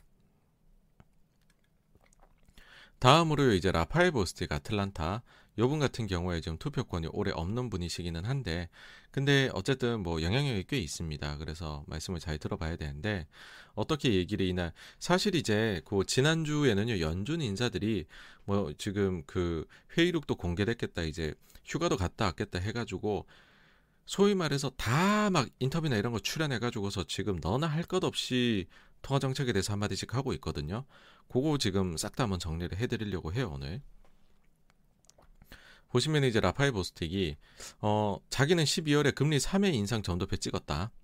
3월에 금리 인상 가능한 것 같다. 빠른 자산 축어그 자산 축소 속도가 지난번 어, 글로벌 금융위기보다는 빨라야 될 것 같다. 인플레에 대비해 갖고 우선 확실하게 행동을 해야 될 것 같다. 그리고 처음으로 구체적인 수치를 제시합니다. QT를 매월 천억 달러 규모로 해야 될 것 같다. 그 다음에 또 구체적인 수치가 하나 나오죠. 일단 1.5조 달러는 빠르게 감축해도 될 것 같다. 요거 뭐냐냐. 정확히 지금 매일매일 연준에 영래포 들어오고 있는 금액입니다. 예. 그러니까는 1.5조는 빨리 줄이자. 속도 어떻게? 천억 달러씩 매달 감축하는 걸로. 지난주에 제가 보여드렸지만 연준이 최초 시작할 때, 에, 그, 저기, 2017년도 QT를 할 때에는 매달 100억 달러로 시작했습니다. 10배의 속도로 일단 해보자는 거죠. 그러면서 자산 감축하는데 어느 정도 시간이 걸릴 것 같냐? a couple of years라고 얘기를 했습니다. 네. 그래서 이제 그, 요 정도 수준으로 얘기를 하셨는데, 요게 거의 기준점이라고 보시면 될 것 같아요, 지금. 공이 다 비슷하게 얘기해요.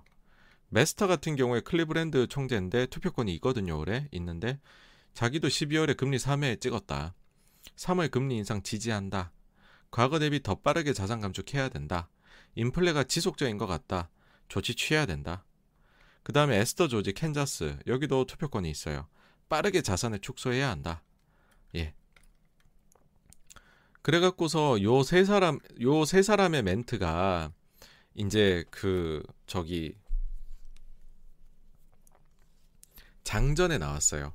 그러니까는 미국 장전에 제 기억에 맞으면은 보스틱이 10시 우리 시각으로 메스터가 10시 반, 조지가 11시 이렇게 나왔을 거예요. 그래갖고 아닌가? 10시 반, 11시, 11시 반이었나? 그러고 파월이 12시에 나온 건 확실하고요. 그래서 미국이 장이 시작하기 전에 미국 시장 선물하고 장 시작하고도 12시 한 10분 정도 될 때까지는 마이너스였어요. 3대 지수가 전부 다. 근데 파월이 상원 출석해가지고서 이런저런 말을 하다가 이제 시장이 이제 눈이 번쩍 뜨이게 만드는 멘트를 하죠. 뭐냐 하면은 재투자 중단은 올해 하반기로 예상된다고 얘기를 합니다. 아마도 올해 하반기 later this year 저희 오늘 썸네일이기도 해요. 레이터 디스 이어가 요 얘기를 처음으로 딱 꺼냈을 때 저도 듣고 있다가 응? 뭐야 왜 구체적인 시기를 갑자기 얘기하지? 그것도 좀 비둘기적으로 했는데 그때만 해도 증시가 반응을 안 하다가 파월이 이 얘기를 한 번 더 해요. 요날 두 번 얘기하거든요. 다음으로 또 한 번 재투자 중단은 올해 하반기로 예상된다라고 얘기를 합니다. 여러분은 그때부터 증시가 갑자기 플러스로 자자자작 이제 아주 그냥 투더문 하기 시작을 했거든요. 이게 이제 왜 그랬냐 하면은 원래 이제 시장에서의 생각은 12월 때 회의록 나온 거를 딱 보니까 3월에 금리 인상은 거의 확실한 것 같고 그러면 3월에 금리 인상을 하고 멘트가 보니까는 그 바로 다음 회의에서부터 자산 재투자 중단이 일어날 수 있다라고 얘기가 돼 있는 거죠. 그러니까는 어 그러면 3월 다음 회의가 5월인데 야 그럼 뭐야 그 상반기에 지금 당장 그 QT가 있을 수 있는 거네 아니면 6월 달에 하는 거 아니야 막 이런 생각을 한 거죠. 근데 이제 일단 하반기다라고 해버리니까는 사람들이 야, 그 정도로 빠른 속도는 아닌가 봐. 라고 하면서 비둘기적이다라고 여길 수밖에 없었던 것이죠. 근데 사실 요 얘기 이외에는 파월의 멘트들은 전반적으로는 매파적이었어요. 전반적으로는. 보시면은 마, 이게 사실 헤드라인은 더 많이 장식하더라고요. 만약에 인플레이션이 계속되어서 금리를 더 올려야 한다면, 음? 그렇게 하겠다. 더 빠른 테이프에 대해서는 1월 회의에서 다시 논의하게 될 거다. 요 멘트 보고서 1월 달에 QE 종료된다 지금 테이퍼링 종료된다는 얘기도 나오는 이제 몇몇 분들은 약간 외곽에 배팅 하시는 분들도 나오기 시작했고 요거 보고 그 다음에 지금 있는 곳에서 정상으로 가는 길은 멀다. 그런 얘기도 했고 사실 요게 이제 2018년도에는 나쁘게 받아들여졌어요. 2018년도 하반기에 중립금리까지 아직 멀었다 이 얘기했다가 증시 와장창 됐었거든요. 근데 이제 요번은 상황이 다르다고 보는 것 같아요. 그때는 금리 인상을 한참 많이 한 이후에도 아직까지도 우리 더 올릴 거다 얘기해 보니까 무너진 건데 지금은 인제 통화 정책 정상화 시작하는 거니까 뭐 가는 길이 먼 게 맞지 그렇게 받아들이신 것 같아요. 그 다음에 3월에 테이퍼 종료, 올해 내내 금리 인상 어, 가능하다는 얘기도 했고 재투자 중단은 여전히 논의 중이고 결정까지는 2, 3, 4회 가량의 회의가 더 걸릴 수 있다. 라고 이야기를 했습니다. 그러면은 이제 재투자 논의를 그럼 뭐 지금 상반기 회의가 보면 1356이니까는 네 번 더 하면 13 6월까지도 논의한다는 거죠. 그러면 하반기 가면 7월에 나올 수 있는 거죠. 근데 두 번 회의면은 1월, 3월에 하고 5월에도 사실 할 수 있어서 여전히 5월 가능성도 열려 있기는 해요. 예. 그다음에 요것도 눈길을 사로잡았습니다. 수준의 암호화폐 관련 보고서가 나올 것이다. 요, 요 때부터는 또 이제 암호화폐가 또 확 올라가기 시작을 했죠. 어쨌든 저쨌든 요날의 멘트들을 정리를 해보면 3월엔 테이퍼링 종료되는 게 확실한 거고 예, 아니면 정말 낮은 가능성으로 그 전일 수도 있는 거고 1월. 그 다음에는 이제 3월에 금리 인상도 거의 확실하다. 여기에 단서를 다 달긴 했어요. 만약에 경제가 지금과 같다면 이라고 했고요.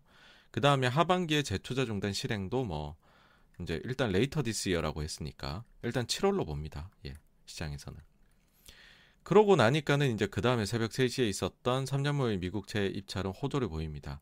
그래서 이제 증시가 나스닥 1.4%나 오르죠. 금리는 떨어지고요. 3.4bp. 자, 이제 수요일 12일로 넘어가서는 어떻게 되었느냐. 원자재 시장이 보시면은 날라가요. 왜냐하면 파월이 비둘기적 발언을 했다고 여겨져서 위험자산 시장 올라가고 금리가 내려가니까는 사실상 원유 시장이 비축류 방출을 하기 이전 수준까지로 회복을 합니다. 거기다가 다른 것들도 뛰어요. 뭐 뭐가 뛰니까는 다른 것도 뛴다고 구리도 만부의 재도입하고 니케도 2만 3천 불에 10년 만에 도입하를 합니다. 전방위적이라는 거죠 물가 압력이. 네 이날 이제 소비자 물가 발표를 했는데 약간씩 높게 나왔어요. 예상치가 0.4인데 0.5 전월 대비. 근황 같은 경우에는 예상치 0.5인데 발표가 0.6이 나왔습니다. 근데 사실 예상보다 살짝 높긴 했지만 뭐 작년 4월 달에는 0.2 예상했는데 0.8 나왔는데 0.1 정도 더 넘게 나온 거는 뭐 연율 하면 1.2%나 소비자 물가를 높이는 거지만 이 정도는 요즘 무시하잖아요. 그렇죠? 범위 아니다라고 평가를 해서 물가 나오고 또 증시가 좀 올랐죠. 근데 이제 좀 그런 거는 있기는 해요. 이제 물가가 점점 더 광범위하게 퍼져나가는 모습을 보이고 있는데 그 어디서 확인되냐 하면은 원래는 이제 소위 코로나 관련된 것들이 이례적으로 너무 많이 기여하고 있기 때문에 물가 상승은 이례적으로 내려올 거야라는 얘기 많이 했잖아요. 특히 이제 주범으로 주목받았던 게 이제 중고차 같은 거였는데 근데 12월 때 보시면은 요 요인들 보시면은 뭐 그렇게 올라간 게 없어요. 오히려 마이너스도 있고. 그래서 이번 달에 0.5 물가 올라간 것 중에서 약 한 30% 정도만이 이런 요소들이 기여를 했습니다. 예전에는 중고차 혼자 33% 기여를 했었죠. 근데 다 합쳐서 그래요. 그리고 이제 그 바이든 대통령이 자랑했던 그 가스 가격 20% 지금 이미 하락했다라고 하셨는데 실제로 CPI에 반영된 에너지 가격은 이제 평균 가격일 거잖아요. 전월 평균가, 이달 평균가. 해보면 에너지 쪽은 전월 대비 0.4%밖에 하락을 못했어요. 이때가 이제 70불도 깨지고 WTI 내려갈 때였는데. 근데 지금 다시 83불, 84불이란 말이에요. 그렇게 돼버리면은 다시 1월 달께 나오면 유가가 올라가 있겠죠. 이게 이제 플러스 요인이 또 돼버린다라는 거죠. 그래서 물가 잡기가 좀 쉽지가 않아 보인다. 당분간은. 그리고 비중이 이제 둘이 합치면 40%가 되는 주거하고 메디케어 쪽이 꾸준하게 물가 상승이 나오고 있다라는 거죠. 그래서 근본적으로 물가가 좀 높게 계속 나올 가능성이 있다라는 게 이제 지표에서 보인다라는 것이고 그래서 마냥 환호할 일이었을까라는 생각이 듭니다. 그리고 이날 이제 물가가 나오고 나서 증시가 막 내달리니까는 처음에 내달렸죠. 그러고는 쏙 내려옵니다. 결정적인 역할을 했던 거 저는 이날 제임스 불라드였던 것 같아요. 왜 그러냐면은 요분이 이제 인터뷰를 했는 하셨는데 요즘 이제 가장 매파로서 인기인이잖아요. 그렇죠? 좀 빨리 맞췄고 그래서 지금 멘트들이 굉장히 지금 시장의 주목을 받고 있는데 어, 투표권도 있으세요 올해. 3월에 인상 가능성 높다. 그러고 자기는 이제는 금리 4회 인상도 연내 가능한 것 같다라고 얘기를 합니다. 이게 좀 더 매파적으로 변한 겁니다. 작년 중순에요. 블라드가 2회 인상 내년에 하자. 그 다음에 연말에는 3회 인상하자. 그 다음에는 지금은 1월에는 4회 인상도 될 것 같다. 이렇게 계속 강도를 높여가고 있습니다. 예. 그래서 아마도 이제 이걸 너무 조금 물가를 쉽게 보고 증시가 내달리니까 워워 시키고 싶었던 게 아닌가. 새벽에 있었던 이날 미국 제10년 입찰 예, 무난하게 끝이 났습니다. 그래서 증시 전체적으로 무난했어요. 뭐 코스피는 전날에 미국 증시 반등하니까는 이제 그걸로 올랐고요. 그 다음 이제 13일 목요일 날에는 오스탐 임플란트의 금액이 점점 커져갑니다. 횡령 금액이 이제 천억대가 아니라 이천억대로 늘었고, 이게 기사 보니까는 그 이제 요 자금 담당이 그 주식을 무려 횡령해가지고서 1조 2천억이나 거래를 했다고 합니다. 1조 2천억. NC소프트가 상한가 간 날 있잖아요, 여러분. 그날 그 상한가를 만든 어, 그 사람도 동일인이랍니다. 이 횡령 한 사람. 그래갖고서 NC 3천억 그것도 CFD로 레버리지로 질러가지고서 상한가를 만들었던. 보니까는 주식 거래 대금이 1.2조라는데 이 정도면은요. 제가 옛날에 제일 이제 그 많은 금액을 운용했을 때에 1년 내내의 주식 거래 대금보다 이게 많은 거예요. 그러니까 일단은 저희 그때 당시에 출입하셨던 브로커 분들께 죄송하다는 말씀을 드리고요. 아 이게 그래도 좀 이게 피가 나가야 되는데 어쨌든 제가 거래가 많지가 않, 은 펀드였습니다. 그래갖고서 그랬고 제가 거의 뭐 한 8천억 이상 펀드를 꼭 이제 제 금액 많을 때는 했었는데 1조 2천억을 연, 연간으로 못 했는데 그 한 분께서 지금 1조 2천억을 날리셨습니다. 굉장합니다. 네. 아, 수수료가 어마어마했을 거예요. 증권사한테. 그 다음에 이제 그 LG 에너지 솔루션, 요네 1경 기관 청약 자금이 들어왔다라고 얘기했고, 요 금요일에는 이제 1.5경까지 올라갔죠. 그쵸. 결과까지 나왔는데, 어쨌든 이제 이걸 보고서 제가 드리고 좀 당부를 드리고 싶은 부분이 있어요. 뭐냐면, 어떤 분들이 제가 이제 사실은 방송에서 그런 얘기 드렸잖아요. 이게 잘못하면 시중 유동 자금에 블랙홀이 될 수가 있다. 아, 우리나라 IPO 너무 많다. 2021년도에도 피닥 합치면 20조 정도 됐고 원래는 2조 내외밖에 안 된 나라에서 그게 이제 돈 다 끌어가 버리니까는 코스피 지수가 글로벌하고 차별화가 될 수밖에 없었다. 약했다. 근데 2022년도에는 1월 달에만 LG 에너지 솔루션 들어오면은 이거 12조씩 갖고 들어간다. 거기다가 어, 현대 그 NG랑 이런 것들이 상장하면 올해는 뭐 20조 아니라 30조가 될 수도 있다. 이 수급 요인 때문에 우리나라 증시가 하, 이거 좀, 좀 눈에 안 들어온다. 그런 말씀 드렸잖아요. 그러다 보니까는 야 이거 1경 1.5경이래. 야 역시 시중 유동 자금이 여기 다 묶여 있었구나. 인제 이거 청약 다 끝나고 나면 1.5경이 시장에 풀리겠지. 야 그러면 이제 가는 거야. 오케이. 우리가 한 곱이 넘겼어. 수급상에서. 그런 말씀을 하시는 분들이 계시더라고요. 틀린 겁니다, 그거는. 그건 새빨간 거짓말이에요. 왜 그러냐면요. 기관 투자자들은요. 개인 투자자들처럼 청약할 때 돈을 묶여 놓고서 하는 게 아닙니다. 그러니까 1.5경이 묶여 놓고서 청약을 하는 게 아니에요, 저희는. 그러니까는 한 푼도 안 묶여 있어요, 사실은. 그래서 묶여 있는 게 있어야 증시로 새롭게 나올 게 있잖아요. 없습니다, 그거는. 그냥 지금 있는 돈으로 하고 있는 거예요. 현실의 말씀을 드리면은 뭐 지금 6개월 걸고 그 다음에 상단 이상으로 적어갖고서 풀로 해가지고서 때리면은요 소규모 펀드라 할지라도요 기관 투자자의 경우에는 조 단위로 창약이 나옵니다. 그게 현실이기 때문에 요 숫자에 너무 매몰되지 마셨으면 합니다. 그리고 어 이제 그 7월 31일 날에 그 86번가 라이브 했던 내용이 있어요. 요 날 이제 LG 화학이 실적을 2분기 실적을 발표를 했는데 earning surprise가 났다. 근데 earning surprise가 왜 났냐고 보니 일단 폭을 보니까 어마어마하더라. 그 매출액 같은 경우에 이제 10조 5천억을 사람들이 봤는데 11조 5천억이 나왔고 1조 이상 나온 거죠. 영업이익이 딱 매출 증가만큼 늘었더라. 1조 2천억 봤는데 2조 2천억. 근데 폭이 어마어마한 거잖아요. 영업이익 예상치 대비해 갖고 무려 89%나 잘 나온 거잖아요. 그렇죠? 근데 여기에 이유가 있다는 거죠. 왜 1조씩 늘었을까? 이게 보니까는 SK하고 배터리에서 소송해 가지고 이긴 거 있잖아요. 그 이긴 부분을 우리는 이거를 이제 일회성이다라고 보통 생각을 합니다. 그죠? 소송 관련된 거 비용이나 승소한 거나 그러면 일회성은 보통 영업외로 빠지게 되잖아요. 근데 이제 LG화학은 이거를 영업이익으로 넣어버렸습니다. 사실 이게 가능한 회계예요. 이거 저거 회, 절대 회계 문제 있다고 여러분들 생각하시면 안 됩니다. 왜냐하면 영업 비밀을 사용한 대가잖아요. 그러니까 우리가 어떻게 보면 어디에다가 로열티를 받고 있다고 생각해 보세요. 로열티를 받고 있는 그거 회계 어떻게 합니까? 매출로 인식하죠. 그럼 영업이익으로 당연히 들어오죠. 영업외가 아니죠, 그렇죠? 그러니까 어떻게 보면은 LG화학 입장에서는 SK 이노베이션한테 로열티를 꾸준히 받고 있었어야 되는 건데 못 받고 있다가 소송에서 이겨서 한 그러니까 합의를 해 가지고 한 방에 받게 된 거잖아요. 그러니까는 그거를 매출로 당연히 인식할 수가 있는 것이죠. 다만 이제 SK 이노는 영업외로 처, 처리했습니다. anyway 이제 그래 갖고서 제가 요게 이제 일거양득이다.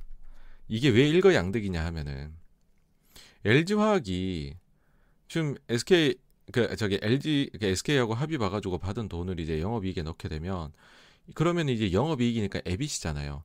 에비시 증가하게 된다는 거죠. 그러면은 LG 에너지 솔루션을 상장할 때 만약에 EV 에비다라는 방법을 사용하게 되면 기업 가치를 높이는 예 그런 회계 처리가 될 수 있다는 거죠. 만약에 PER을 하게 되면 영업 이익에 나오나 영업 외 이익에 나오나 똑같아요. 어차피 세후의 순이익 가지고서 PER을 했을 테니까 PBR을 썼어도 마찬가지일 겁니다. 그렇게 해서 들어온 게 이익잉여금으로 쌓이게 되면 어차피 기업이 기업 LG화학의 자기 자본에는 영업이익으로 나오나 영업이익으로 나오나 전혀 영향을 못 주거든요. 근데 EV 에비따를 쓰게 되면 에비따에선 들어와요. 이게 증가로. 사실 LG 에너지 솔루션이 PR을 쓰기가 어렵죠. 왜냐하면 전지 부문의 사업 부문의 영업이익이 19, 20년에 리콜 맞아가지고서 이거 마이너스인데 어떻게 합니까?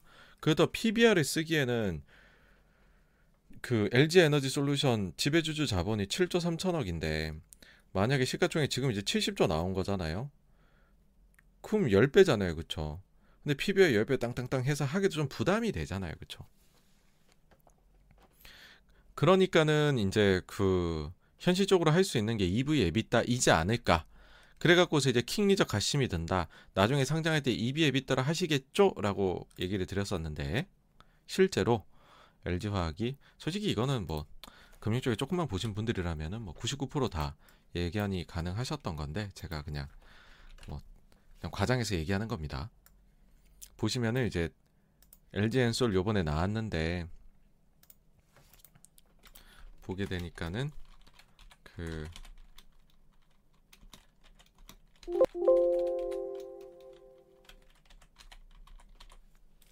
공모가 산정 방식은 이제 EV 에비따를 사용해서 산정을 했다라고 나옵니다. 그래서 역시 역시는 역시구나. 역시는 역시구나였고 그 다음에 peer를 CATL하고 SDI를 하게 됩니다.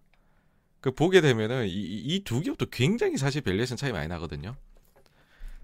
근데 보시면 CATL이 80배 EV/EBITDA가 SDI 22배, 평균 51.4배. 이걸 이제 일단은 가지고 옵니다. 그리고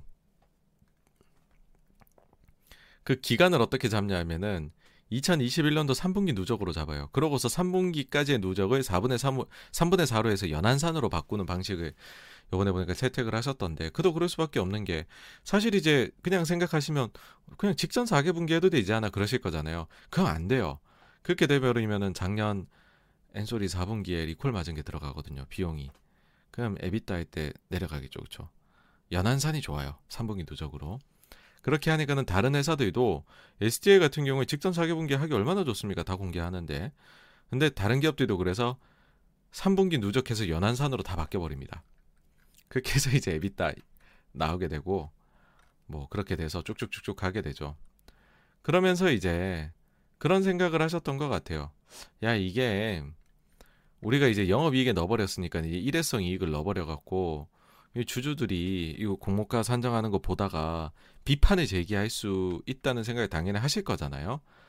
뭐 일회성 이익이 1조가 지금 에비타에 포함이 돼 있으니까. 그러니까는 이렇게 합니다.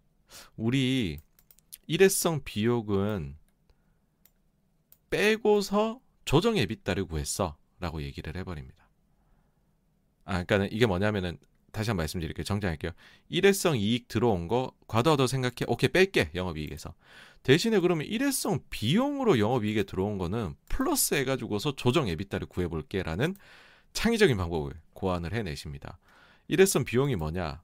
ESS 리콜, 그 다음에 그 볼트 EB 다 합치니까 1조 1,400억 올해에만 작년에 3분기 누적으로 비용으로 계산이 됐더라고요.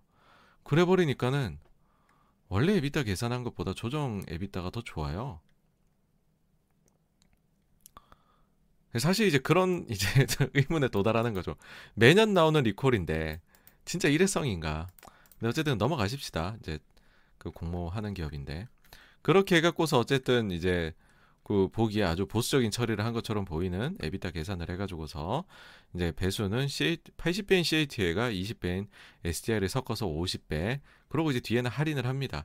그러니까 사실은 이제 원하는 숫자가 있었던 거겠죠. 30만 원, 70조 뭐 어쨌든 등등등등 해가지고서 구해가지고서 지금 나왔습니다. 예. 그래갖고서 어쨌든 EV 에비타를 쓰셨다. 예. 어쨌든 1경 이거 세상에 존재하지 않는 돈이다. 네. 다음으로 우리나라 현대중공업 대우조선해양의 인수가 이유의 반대로 무산이 됐습니다. 뭐 일부에서는 이러면은 대, 뭐 누가 좋고 누가 안 좋고 말씀하시는데 기본적으로 이 루즈루즈 게임이라고 생각을 해요. 과거에 현대차하고 기아차가 인수합 인수가 됐잖아요. 그때는 시너지가 많이 났습니다. 약간은 비용 규모의 경제 효과를 누리는 거죠. 근데 어, 그러니까 그걸 누려가지고서 두 회사가 다 좋아졌었거든요. 그러니까 이건 굉장히 이제 시너지가 난 부분이고 제가 볼 땐 사실 현대중공업과 대우조선해양도 합쳐지기만 하면은 뭐 수주를 받을 때나 아니면은 본인들이 이제 그 뭐 하청업체한테 어 그 인수 대금은 그러니까는 원부 자재를 공급받을 때나 규모의 경제 효과가 훨씬 발생할 수 있다고 보거든요. 근데 그 부분에서는 좀 아쉽게 됐다라고 생각해서 이건 좀 루즈루즈 게임이 아닌가 생각합니다. 그 다음에 이제 중국의 오미크론이 개, 이제 본격 상륙을 했다는 소식이고요. 그래서 이제는 티엔진항까지도 봉쇄가 일어났습니다. 그리고 미국의 이제 그 파월 의장이어서 부의장도 지금 청문회 출석을 했죠. 브레이나드. 사실 이제 뭐 그 중량감이 떨어지죠. 의장이 훨씬 더 높죠. 그리고 제가 볼 때에도 이제 브레이나드 부의장 후보가 큰 얘기, 별다른 얘기 한 게 없어요. 뭐 구체적 숫자로 이제 인플레 2.0, 2% 목표. 이건 뭐 다 하는 얘기잖아요, 사실. 뭐 그 다음에 인플레 잡기 위해서 보유수단을 적극 활용할 거다. 그리고 뭐 금리 인상은 3월에 할 것처럼 얘기 이거 다 아는 얘기입니다. 근데 이날 주가가 빠져요. 이날 보시면은 주가가 2.5%나 나스닥이 빠집니다. 제가 사실 이제 그래서 금요일 날에 이데일리 가가지고서 오전에 말씀드릴 때 이제 김원수 앵커님께서 질문을 주셨죠. 어, 전날에 빠졌는데 어떻게 보냐라고 하신 거에 대해 갖고서 이유를 모르겠다. 일부에서는 브레이나드 부의장이 생각보다 매파적으로 얘기해서 그랬다라고 하는데 어, 개인적으로 생각할 때는 그냥 연준에서 지금 나오고 있는 얘기를 그대로 종합해서 한 것 같아 별게 아닌 것 같은데 솔직히 이유를 모르겠고 그래서 이유를 모를 때가 제일 꺼림칙하더라. 보통은 그럴 때는 나 같은 무지랭이는 모르고 똘똘한 시장에 좀 front running을 할 수 있는 참여자들이 미리 뭔가를 알고서 악재를 알고 던지는 경우들이 많은데 그런 경우가 제일 찜찜하더라. 라는 얘기 드렸거든요. 그래서 솔직히 말씀드렸죠. 잘 모르겠다. 근데 그럴 땐 조심하셔야 되더라, 일반적으로. 지금도 동일한 생각입니다. 예. 그 다음에 이날도 이제 연준에서 몇 분 나오셔서 패트릭 하커 필라델피아 총재인데 원래 요분은 투표권이 없는 분이신데 보스턴에 이제 로젠그렌이 지금 빨리 사임해갖고서 여기 아직 후임이 결정 안 됐어요. 원래는 보스턴이 어, 지역 연준이 요번에 투표권 가지를 했는데 그래서 대행으로 요분이 투표권 가지시니까 이제 중요해지게 되었죠. 원래 덜 중요했다가 3월에 금리 인상 시작 연내 3회 이상 최대 4회 다만 자산 축소는 기준금리가 1%된 이후에 했으면 좋 하는 게 좋은 것 같다. 본인은 내년 초를 선호한다고 얘기를 해요. 그래서 뭐 요거는 좀 더 매파적인 거, 요건 조금 비둘기적인 거 얘기를 해서 별다른 얘기가 아니었다. 찰스 에반스 시카고 연은 총재 요분 이제 유명인이지만은 투표권은 없어요. 금리 인상 3회 좋겠다. 데이터에 따라 갖고서는 인플레 높게 나오면은 이란 얘기죠. 4회도 해도 될 것 같다. 약간 매파죠. 그 그리고 이날 생산자 물가가 나왔는데 별거 없었습니다. 헤드라인만 보면 예상치보다 낮게 나온 것 같지만 전월치가 낮게 나온 만큼 상향 수정됐기 때문에 그냥 예상 수준이다 별거 없었고요. 신규 실업수당 청구 건수가 예상치 20만인데 발표 23만이 나왔습니다. 뭐 예상치보다 높으니 안 좋은 거냐 할 수 있겠지만 이 자체가 사실은 낮은 숫자예요. 그래서 좋은 숫자입니다. 예. 그러니까 미국의 고용 시장이 그만큼 계속 탄탄한 거죠. 근데 2주 연속으로 지금 예상치보다는 높게 나오기 시작했는데 다음 주도 만약에 이런 식으로 나오면 약간 꺼림칙해지는 거죠, 이것도. 미국 30년물 입찰에 무난하게 됐고요. 그 다음에는 이제 그 존 오소프라고 미국의 의원이 있는데 요 의원이 어 그 이제 이런 주장을 하셨습니다. 미국 국회의원들 주식 투자 전면 금지시키자. 하원 의장이 반대한 건데 요 시도가 과연 요번에 통하게 될지 한번 지켜보겠습니다. 그 다음에 테슬라 사이버 트럭 생산 일정이 연기됐다. 뭐 반도체 못 구하니까 그런 거죠. 그래서 22년도 생산 일정에는 없고 지금 23년도로 연기된 걸로 나왔고요. 그러면서 요날 이제 증시 흐름이 약간 좀 삐딱했습니다. 어쨌든 네, 꺼림칙했고요. 자, 14일 금요일에는 우리나라 한국은행 금통이 열렸죠. 인상 나왔습니다. 일단 딱 보면 매파적이에요. 굉장히 매파적으로 느껴지실 겁니다. 왜냐하면은 직전 회의에서도 인상했고 다음 회의에서도 인상, 2회 연속으로 인상한 거거든요. 그럼 뭐 생각이 야 이거 남은 회의에 연달아 인상하는 거 아니냐. 그런 이제 두려움이 드실 수 있죠. 그리고 이제 우리나라는 코로나 이전의 기준금리로 돌아왔거든요. 이미. 그러니까는 야 우리 사회가 정말 코로나 이전보다 좋아진 거냐 이렇게 올려도 되냐 인데 현실적으로요 1월에 올릴 수밖에 일단 없었습니다. 그 점은 좀 생각해 두셨으면 좋겠어요. 왜 그러냐면은 직전 회의가 11월이고 이때 이주일 총재께서 22년도 1분기에 추가 인상 가능성이 있다고 언급을 하셨습니다. 근데 1분기에 금통위가 두 번 있어요. 1월하고 2월. 근데 현실적으로요. 2월이 24일 24일이거든요. 대선을 보름 앞두고서 어떤 중앙은행이 금리를 올릴 수 있겠습니까, 여러분? 그렇죠? 그래서 이거는 솔직히 불가능할 것으로 사람들이 생각을 했어요. 그러면 속어법으로 1분기 한다고 했는데 남은 게 1월이니 1월에 올릴 수밖에 없으니 1월에 올리겠지라고 생각을 한 거죠. 그런데 생각보다도요, 이게 대동단결된 분위기는 아니었어요. 예, 그러다 보니까는 일단은 어쩔 수 없이 이렇게 될 수밖에 없는 일이었기는 하나 surpri 약간의 surprise로 이제 좀 받아들였던 것 같고요. 예, 뭐 그렇습니다. 그 다음에 이제 그러면은 향후에는 이제 하느니 어떻게 움직일까라고 해보면은 뭐 일단은 이제 이렇게 그 저기 올린 게 당연히 위험 자산에는 안 좋은 거죠. 이거는 당연히 뭐 주식뿐만이 아니라 부동산이나 이런 것까지도 얘기를 통틀어서 하는 거고요. 그 다음에는 이제 주식에서 좀 더 이제 기, 이제 개별 섹터로 들어가 말씀드리자면은 사실 이번 금통위 인상 이벤트를 보고서 금융주 배팅이 강하게 들어온 부분도 분명 일부 있습니다. 그러니까는 이런 수급이 좀 빠질 때까지는 금융주가 쉴 수도 있겠구나. 그러니까는 그러니까는 이거 사실 이제 제가 그날 그 저기 오전 10시에 이데일리 방송하면서도 이 말씀을 드렸었는데 사실 뭐 그러고 나서 이날에 인상을 했음에도 불구하고 금융주들이 주가가 많이 나빴습니다. 그러니까 요거는 이제 소위 이제 루머에 사서 뉴스의 판격으로 보셔야 될 것이다. 그렇게 말씀을 드리고 싶고요.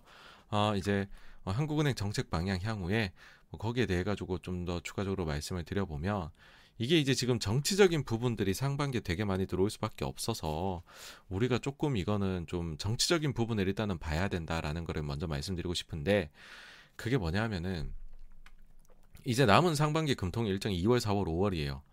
근데 2월은 3월 대선 때문에 못할 것 같다라고 말씀, 못 움직일 것 같다 말씀드렸죠. 근데 3월 말에는 또 이주열 총재가 연임하셨잖아요. 임기가 끝나요. 3년이면 못 하거든요. 그러면 차기 지정을 지명을 해야 됩니다.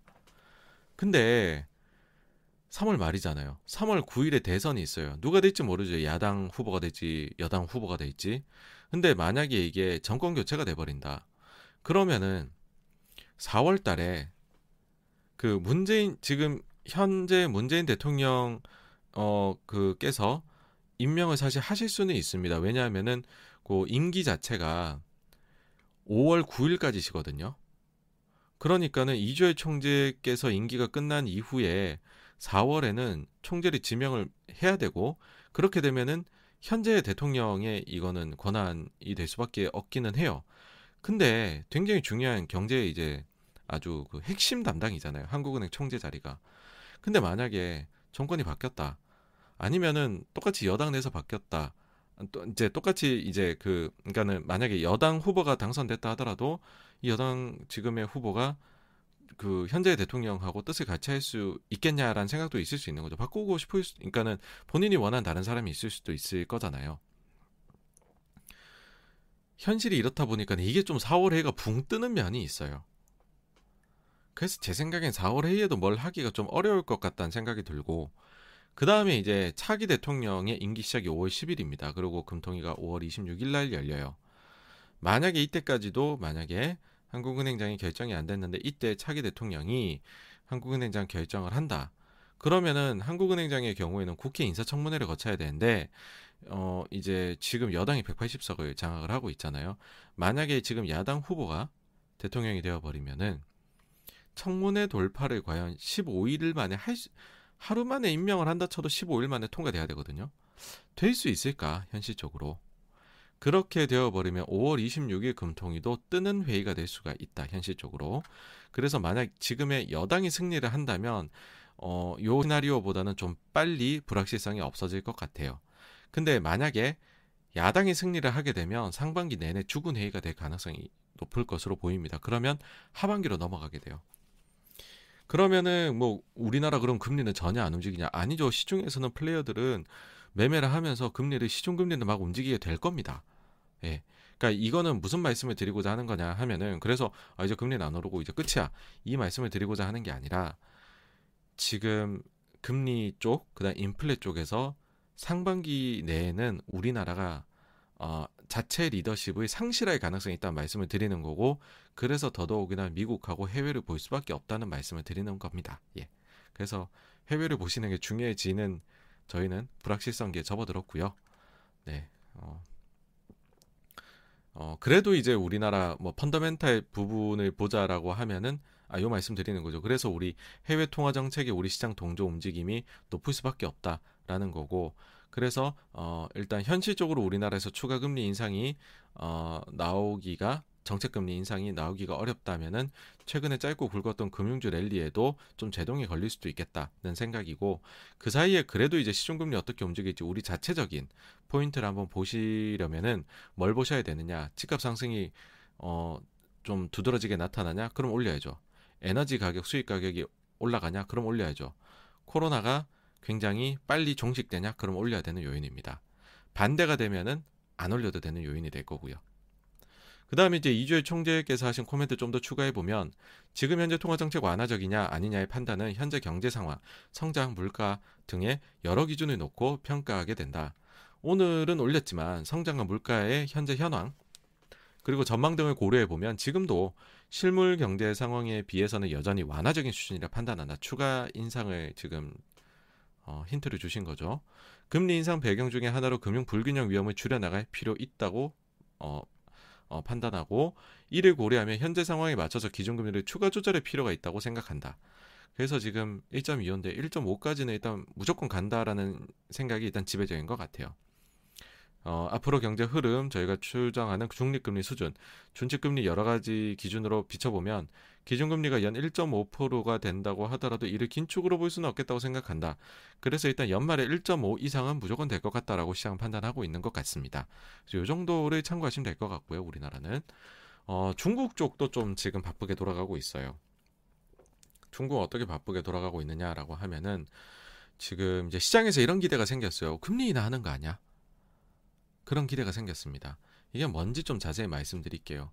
일단 이제 그 OMO라고 해서 공개 시장 조작 금리가 있습니다.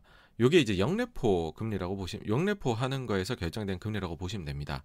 요게 인하되는 거 아니냐는 기대가 있었고 그게 언제였냐면 금요일이었습니다. 지난 금요일. 지난 금요일에 보시면 우리나라 증시가 그냥 힘을 못 쓰고 어 하면서 계속 시간이 지날수록 계속 우하향을 했죠. 그 요인 중에 하나가 제가 볼 때는 우리나라 금리 인상도 있는데 중국이 금리 인하를 안 한 것도 요인이라고 생각을 해요. 그게 무슨 말이냐 하면은 중국 지금 이제 시장에서 생각보다 중국의 통화 정책이 더 완화적으로 갈 것이다라는 기대들이 꽤나 만연해 있습니다. 왜 이런 기대를 가지느냐라고 어, 하면은 작년 12월 6일 날에 재할인율 어, 인하가 있었죠. 그 다음에 2주 뒤에 20일 날에는 그 LPR 대출 우대 금리도 인하가 됐습니다. 그러니까는 야 이거 생각보다 빨리 간다. 어, 이 인민은행이 1월에도 추가 금리 인하 있는 거 아니야? 그래놓고 1월 일정을 딱 보니까는 이게 제일 먼저 눈에 띄는 거죠. 야 5에 뭐 내릴 거야. 그게 지난 금요일이었던 겁니다. 근데 이게 동결이 딱 뜬 거예요. 그러니까는 이제 어? 이 길이 아닌가벼. 일단 생각이 든 거죠.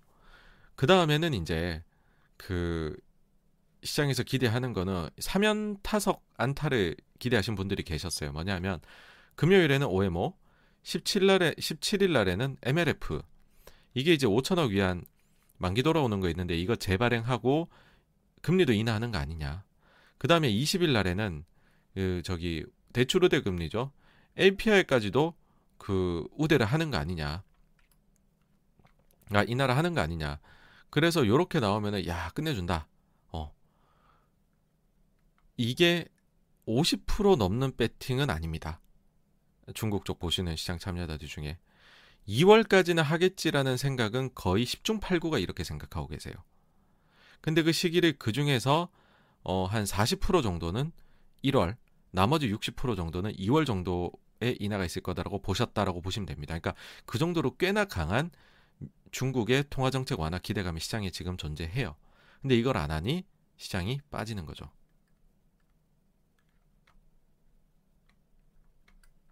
근데 이런 기대감을 불러일으키는 기사들이 어디서 나오냐?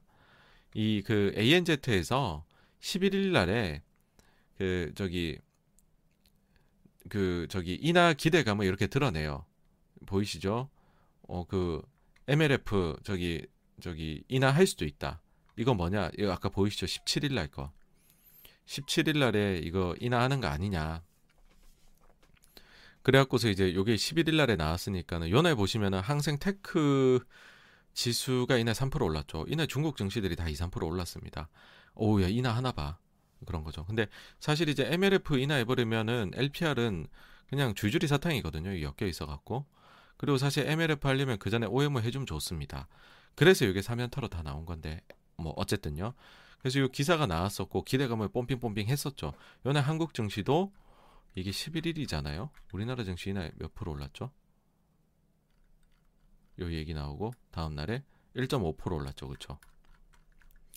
어쨌든 이제 요런 기대감이 있었다. 근데 요게 이제 어유 뭐 중국 통인가 보다 여기가 잘하나 봐 했는데 똑같습니다. 똑같은 데에서 헛바이즈를 한번 찬 적이 있어요. 최근에.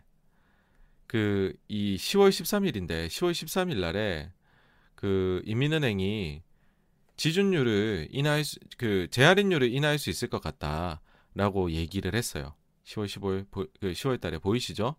근데 현실은 12월 달에 인하했습니다. 이게 좀 한 한두 박자 빠르게 얘기했습니다. 그래서 제가 볼 때도 2월에는 할 것 같아요. 뭐 소스가 있겠죠. 괜히 이런 자료 썼겠어요. 근데 그러니까는 1월에 바로 기대를 했는데 그거는 아닐 수도 있지 않을까. 그러면 이 기대가 한 번은 좀 깨지지 않을까라는 생각이고요. 그 다음에 중국의 수출입 데이터 나왔는데 수출은 뭐 무난하게 예상치대로 나왔는데 수입이 예상보다 많이 줄어들었습니다. 그러니까 이게 사실은 한국도 그렇고 중국도 그런데 원부자재 다 수입해가지고서 가공해가지고서 중개무역하는 국가들이잖아요. 그러면 수입이 좀 선행지표예요 수출에. 수입이 빠르게 줄어들면 수출이 그 다음에는 둔화된다는 표시로 보는데 중국 데이터도 그렇게 보일 수도 있어요. 근데 세부적으로 보면 아닐 수도 있는 데이터긴 합니다. 왜 그러냐면은 수입이 어디서 줄었냐 보니까는 구체적으로는 철광석하고 석탄 수입이 많이 감소를 했다는 거죠.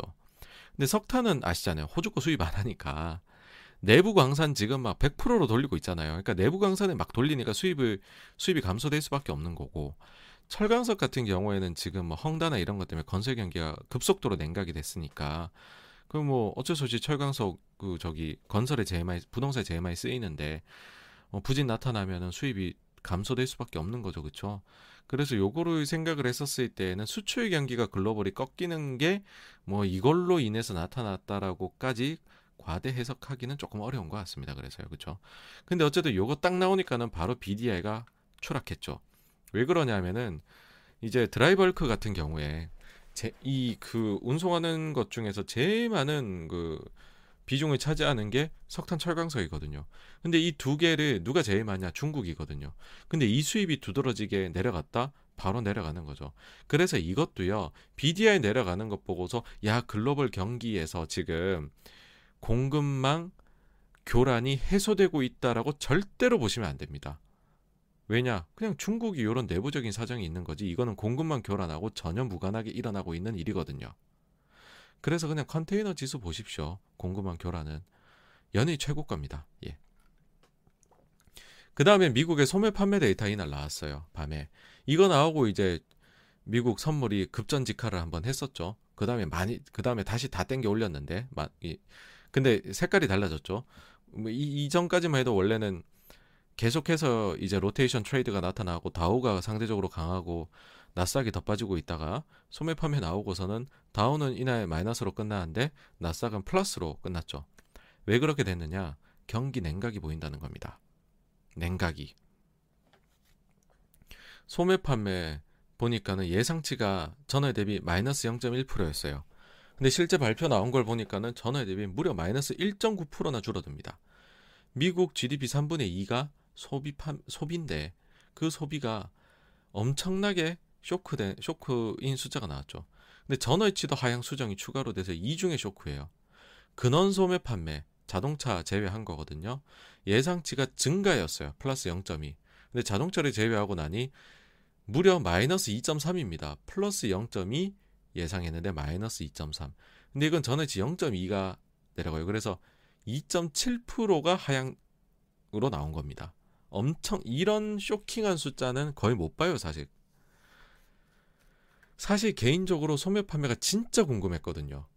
왜냐하면은 이게 그 마스터카드에서 그때 뭐 할러데이 시즌 그래갖고 11월 1일부터 12월 24일까지 판매 데이터를 보니까는 오 미국 소매 판매 굉장히 좋아. 소비 호조야. 기사 빡 떴죠 그죠 그러니까 바이든 대통령이 신나가지고서 이거 인용하고 인터뷰까지 했습니다. 미국의 소비가 좋습니다 어? 그렇지만은 더 좋게 하려면 BBB를 통과해야 됩니다. 이렇게 끝나긴 했지만. 근데 JP 모건에서는 거의 요거 일주일 전에 반대된 얘기했거든요. 12월 달에 소매 판매 데이터가 나쁜 것 같아라고 얘기를 했거든요. 근데 마스터에서는 좋다 그랬고 바이든 대통령은 나쁠 것 같다는 데는 인용을 안 했고 좋은 것 같다만 딱 이렇게 숟가락을 얹었죠. 그 다음에 제일 정확한 데들이 두 군데거든요. 여기도 일주일 전에 레포시 나왔는데 안 좋을 것 같다고 얘기를 했습니다. 여기는 사실은 마이너스 1.3이라고 봤어요. 근데 1.9니까 안 좋게 보는 것보다 더 안 좋게 나오긴 했거든요. 근데 요 전에 보시면 이미 안 좋아졌었어요. 11월 때 소매 판매 데이터가 예상치가 0.9인데 0.3으로 나왔거든요. 근데 요때 나왔을 때 뭐라 그랬느냐? 연준도 그런 얘기 했습니다. 아, 이게 공급망 교란이 있어서 내가 바로 holiday season에 딱 오더를 이렇게 뭐 이제 뭐 예를 들어서 뭐, 뭐 뭐라 할까요? 게임기, 아, 플레이스테이션 내가 사겠다. 어, 연말 크리스마스 선물로 우리 조카 주겠다. 그러면은 옛날 같으면 12월 달에 이렇게 주문 냈는데 요즘은 그러면 물건을 못 받는다는 거죠. 어, 크리스마스 때. 그런 사람들이 막 11월, 10월에 미리 주문 낸다는 거예요. 10월 달에. 그래서 holiday season이 블랙 프라이데이 하고 그 다음에 크리스마스 시즌 전부 다 앞당겨졌다.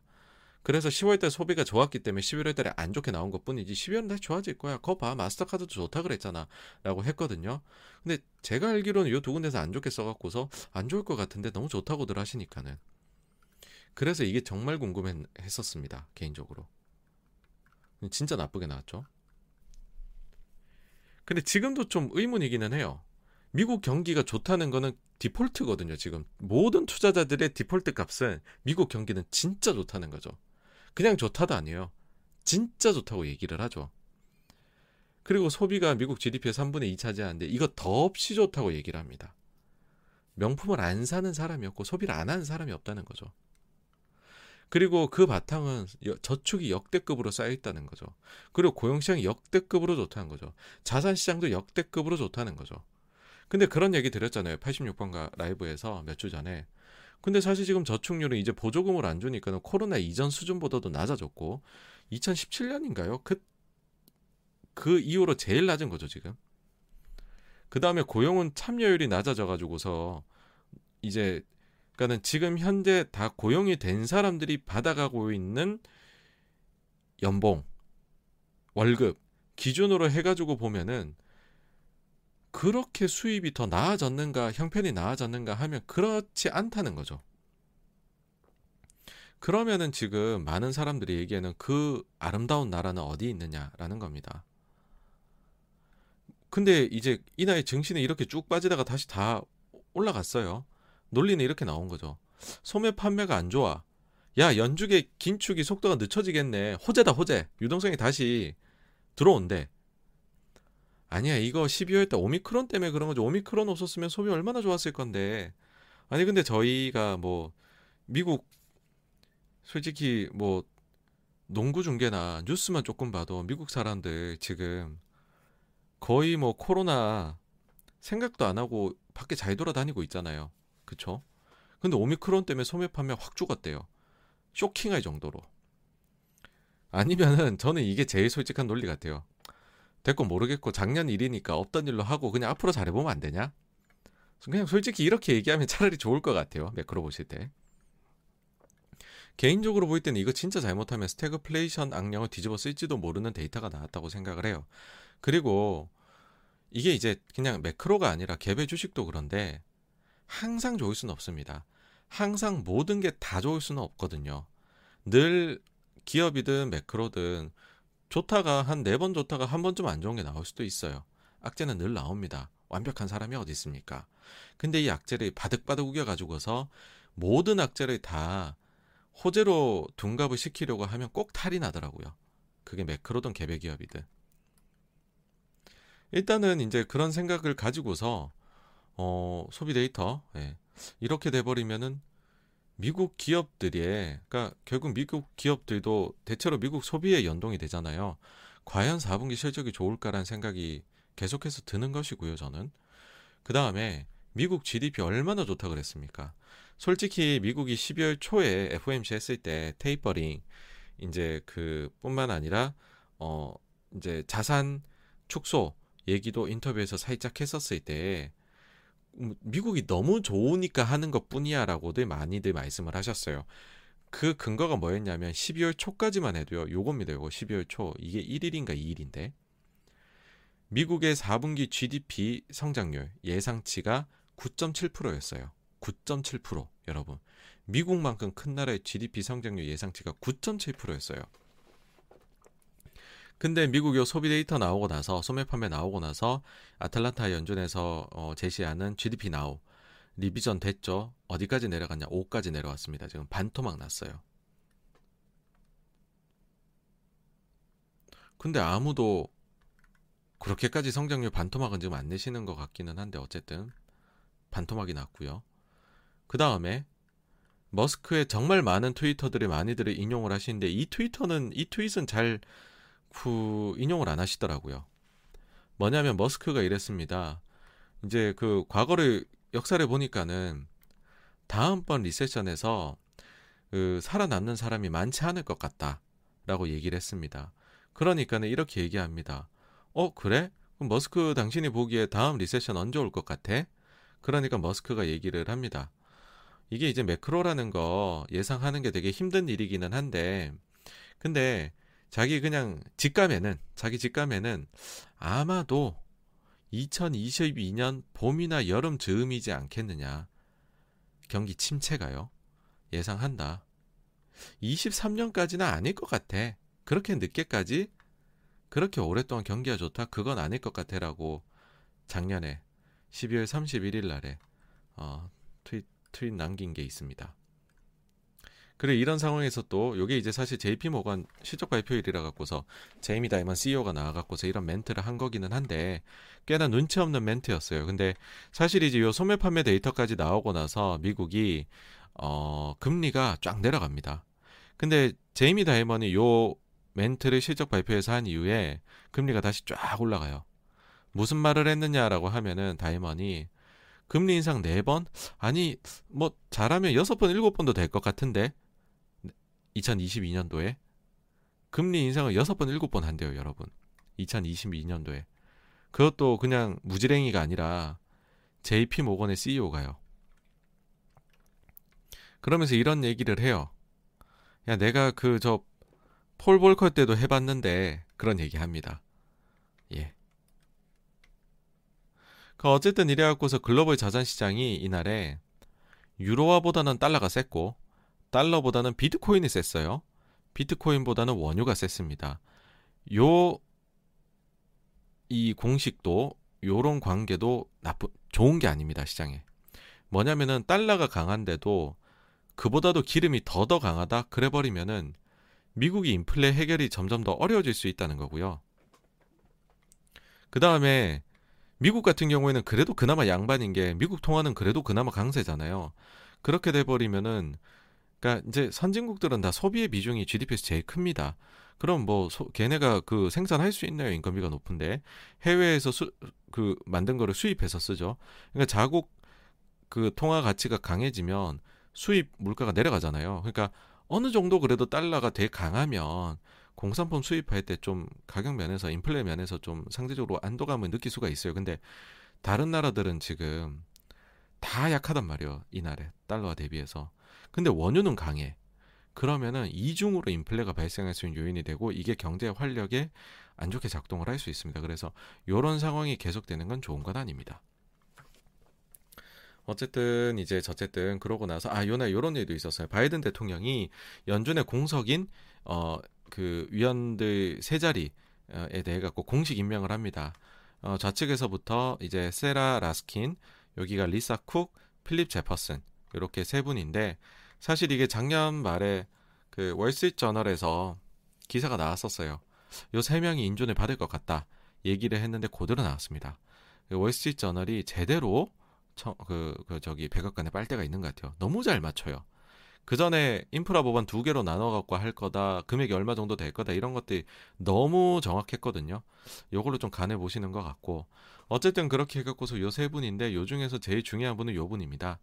왜냐면은 감독 부의장 역할을 라엘 브레이나드가 하고 있었는데 브레이나드가 이제 연준 부의장으로 갔잖아요. 그럼 감독 부의장 자리에 누가 하냐? 공석이 됐고 요 분이 차지를 하는 거죠. 근데 어 이제 그래서 요 분이 중요하고 나머지 분들도 물론 중요한 분들이긴 하지만은 조금 이제 상대적으로는 떨어진다. 말씀드릴 수 있을 것 같고요. 라스킨에 대해 좀 더 알아보면은 엘리자베스 워런 상원 의원이 적 이제 아주 이제 강하게 청구한 그런 인물인데 강성 규제론자입니다. 금융위기 이후에 미국에서 도드 프랭크 법안 나왔죠. 여기에 대해서 깊이 관여를 했던 분이고요.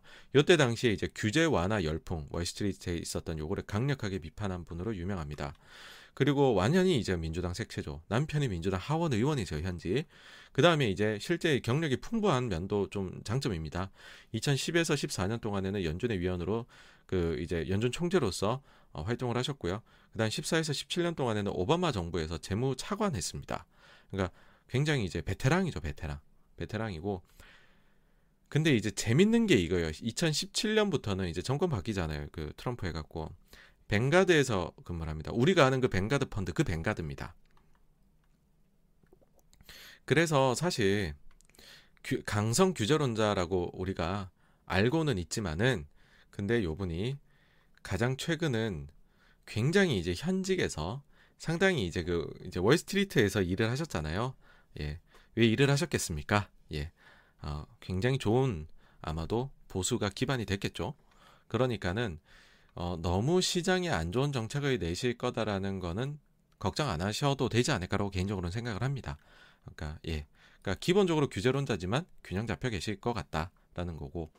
어, 그다음 나머지 두 분 같은 경우에는 솔직히 이런 비판이 좀 있기는 해요. 뭐냐면 두 분 보시면은 인종적으로 이제 소수 인종입니다. African American인데 그리고 이제 그 성별로 봐도 지금 요번에 여성이 두 분, 남성이 한 분이세요. 그러니까 뭐 바이든 대통령도 얘기를 합니다. 그런 점을 좀 고려를 했다라고요. 그래갖고서 사실 이제 능력도 분명히 출중하신 분들이시겠지만은 지금 연준 내에서 너무 백인 위주이고 남성 위주인데 여성을 늘리고 African American을 늘리는 쪽으로 예, 결정이 된 것이다라는 거고 요 두 분의 특징은 아, 사회 불평등 해소 쪽으로 굉장히 많이 연구를 하신 분들입니다. 그래서 그런 쪽으로 계속해서 연준이 나아간다라는 거 말씀드릴 수 있을 것 같아요. 그래서 뭐 특별히 되게 대세를 연준의 지금 색채를 바꾸 만한 인사는 아니었다라고 생각을 하고요. 그 다음에 라스킨에 대해서 하나만 좀 더 얘기 드리자면은 기후 변화에 대해서 코멘트를 한 게 있고 이게 이때 약간 주목을 받았었습니다. 어, 이게 뭐냐면은 2000 작년이 아니네요. 이제 2000 재작년 2020년도 어, 5월입니다. 5월 달에 뉴욕 타임즈에 사설을 씁니다. 이게 제목이 뭐냐면은 아니 왜 연준이 죽어가고 있는 산업에다가 돈을 그만큼 쓰고 있느냐. 어, 그러면서 이게 지금 연준이 쓰는 돈, 지금 배정하는 그 돈들이 보니까는 탄소 사회를 더 강화하는 쪽으로 좀 돈이 가더라. 이 잘못됐다라는 것이죠.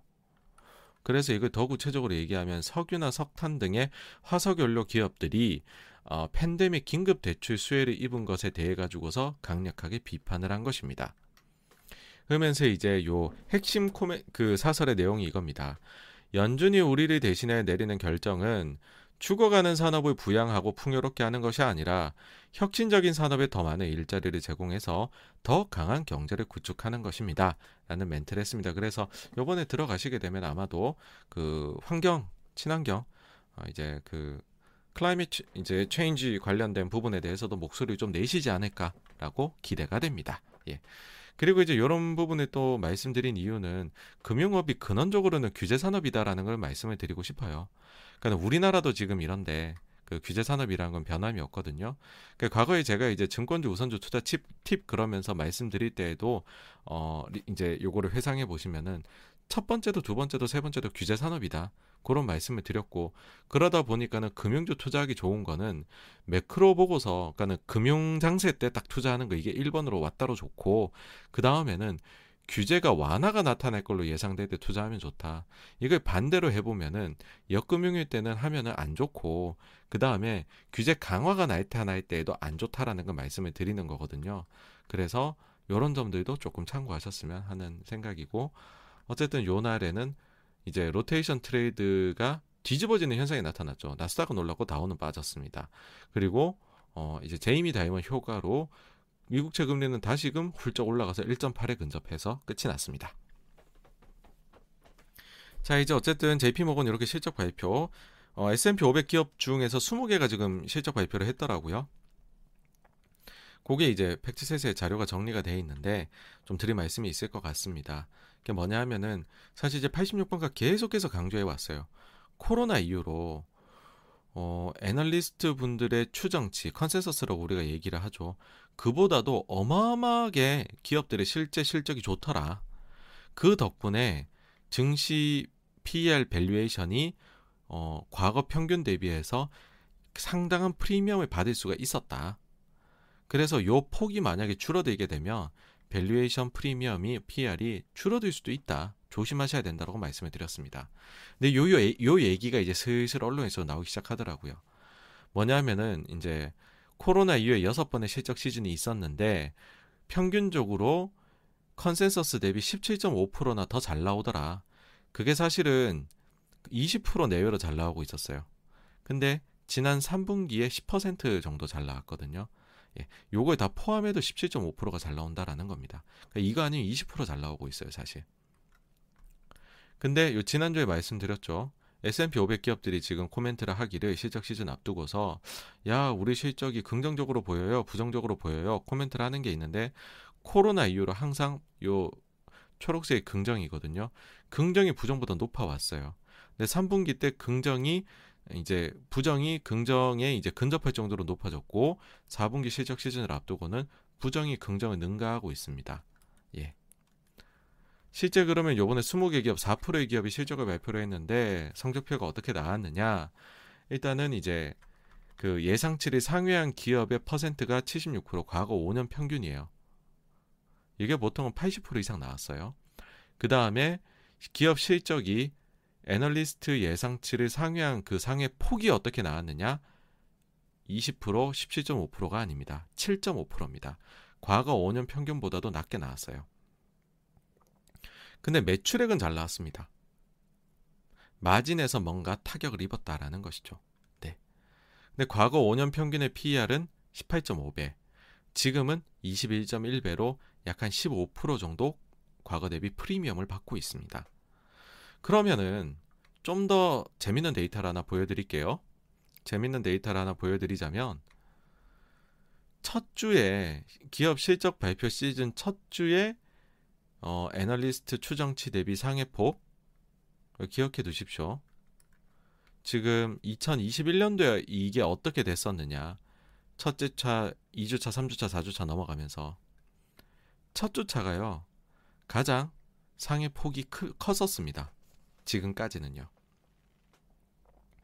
여기에 대해서는 뭐 여러 말들이 있습니다. 첫째는 두 가지 정도가 있는데 첫째는 금융주들이 첫 주차에 발표를 많이 해요. 근데 금융주들이 대표적으로 이제 코로나 이후에 수혜를 입었으니까 금융 완화에 어, 예상치가 높아졌다 하더라도 그보다 더 좋을 수밖에 없는 거 아니냐. 그 다음에 두 번째가 기업 실적을 빨리 발표하는 기업이라는 것 자체가 회계나 내부 통제 잘 돼 있고 자기네 실적에 기본적으로 자신감 있는 기업들이라는 거죠. 그래서 보통 첫 주차에 가장 실적이 예상치 대비 잘 나온다라는 얘기들을 하거든요.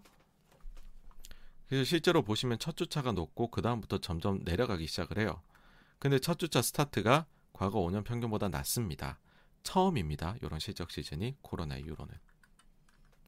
우리나라는 어떠냐? 대형 기업들이 아직 몇 개 안 나왔어요. 삼성전자, LG전자, 포스코 정도인데 삼성전자가 이제 그 컨센 대비 8% 하회. 근데 이제 특별 성과급 성과급이 그 200%씩 다 주는 거 이게 한 1조 정도 된다고 하죠.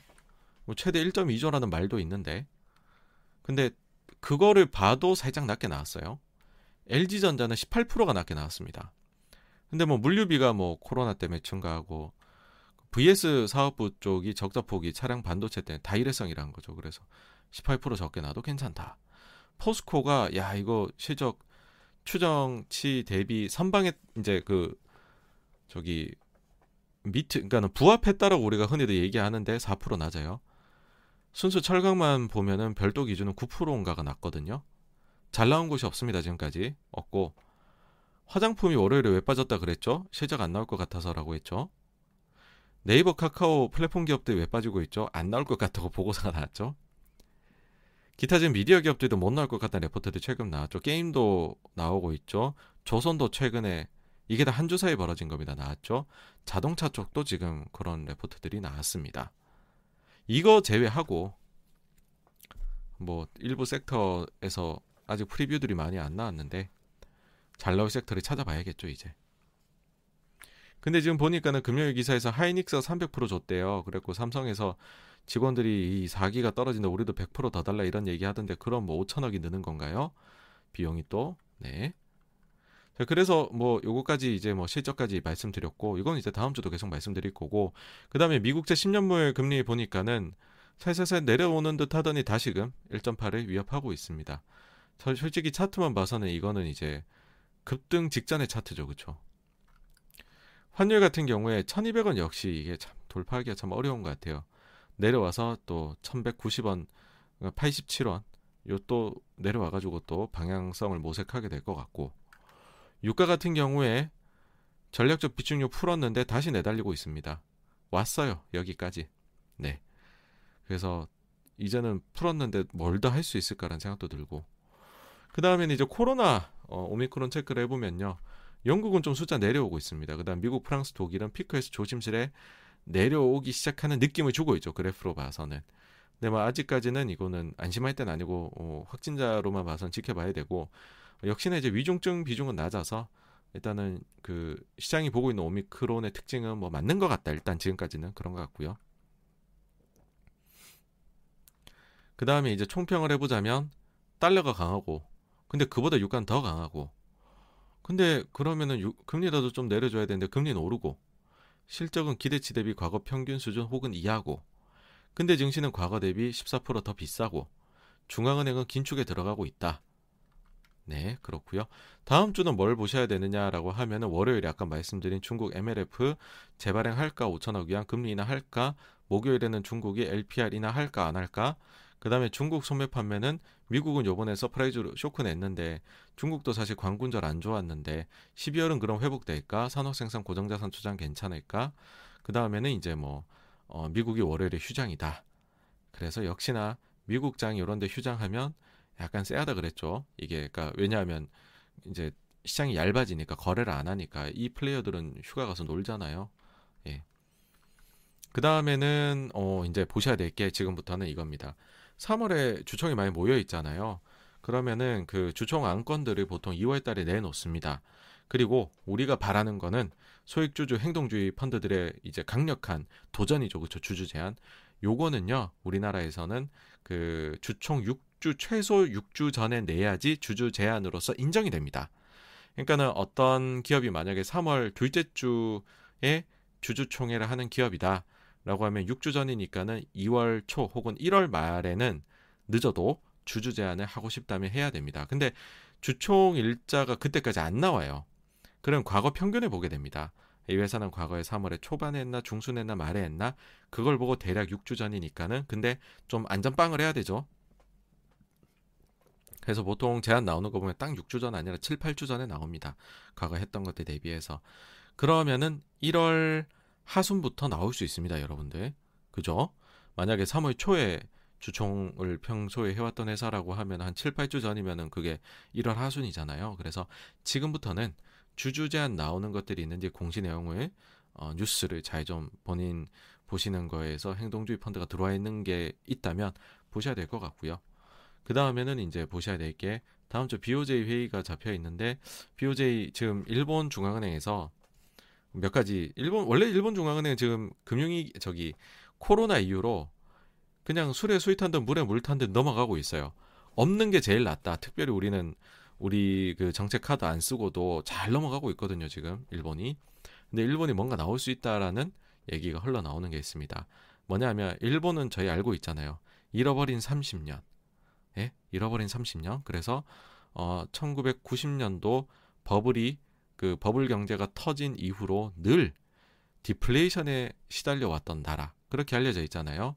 근데 BOJ가 요번에 그 저기 물가 위험이 하방으로 기울어져 있다라는 표현을 삭제할 수도 있다는 얘기가 있습니다. 일본조차도 인플레가 온다는 거죠. 예. 그래서 일본조차도 인플레가 온다라고 얘기하면 우리가 인플레를 어떻게 받아들여야 될까? 그래서 BOJ도 한번 뉴스 기사 나오면 한번들 찾아보시기를 권해드리고 그 다음에는 뭐 중국 부채, BBB, 미중 관세 요 정도 보시라 말씀드리고 싶습니다. 그래서 이제 여기까지가 아, 지난주 자산 시장에 대한 부분이고요. 다음으로 넘어가도록 하겠습니다. 네, 그 사이에 저희 또 세전폴님, 아유, 또 이렇게 후원해 주셔서 너무 감사드립니다. 그리고, 아, 네, 저희 테슬라 M님도, 네, 이렇게, 어, 저희 방송 후원해 주셔서 너무너무 감사를 드리고요. 어, 질문 주신 부분들은 이따가 제가 Q&A 때다 예, 답을 드리도록 할 테고요. 그 다음에는 소주님, 또 자유인님, 예, 그리고 지니송님, 예, 요렇게 또 저희 방송 알파님도 찾아주셔서 감사드립니다. 어, 네, 승포님, 네, 이렇게 또 매주 이렇게 참석해주시고, 또, 예, 또 소중하게 후원해주셔서 너무 감사를 드리고요. 예, 그리고 또 홍아성님, 마켓유님도 저희 방송 참여해주셔서 감사드린다는 말씀 드리고 싶습니다.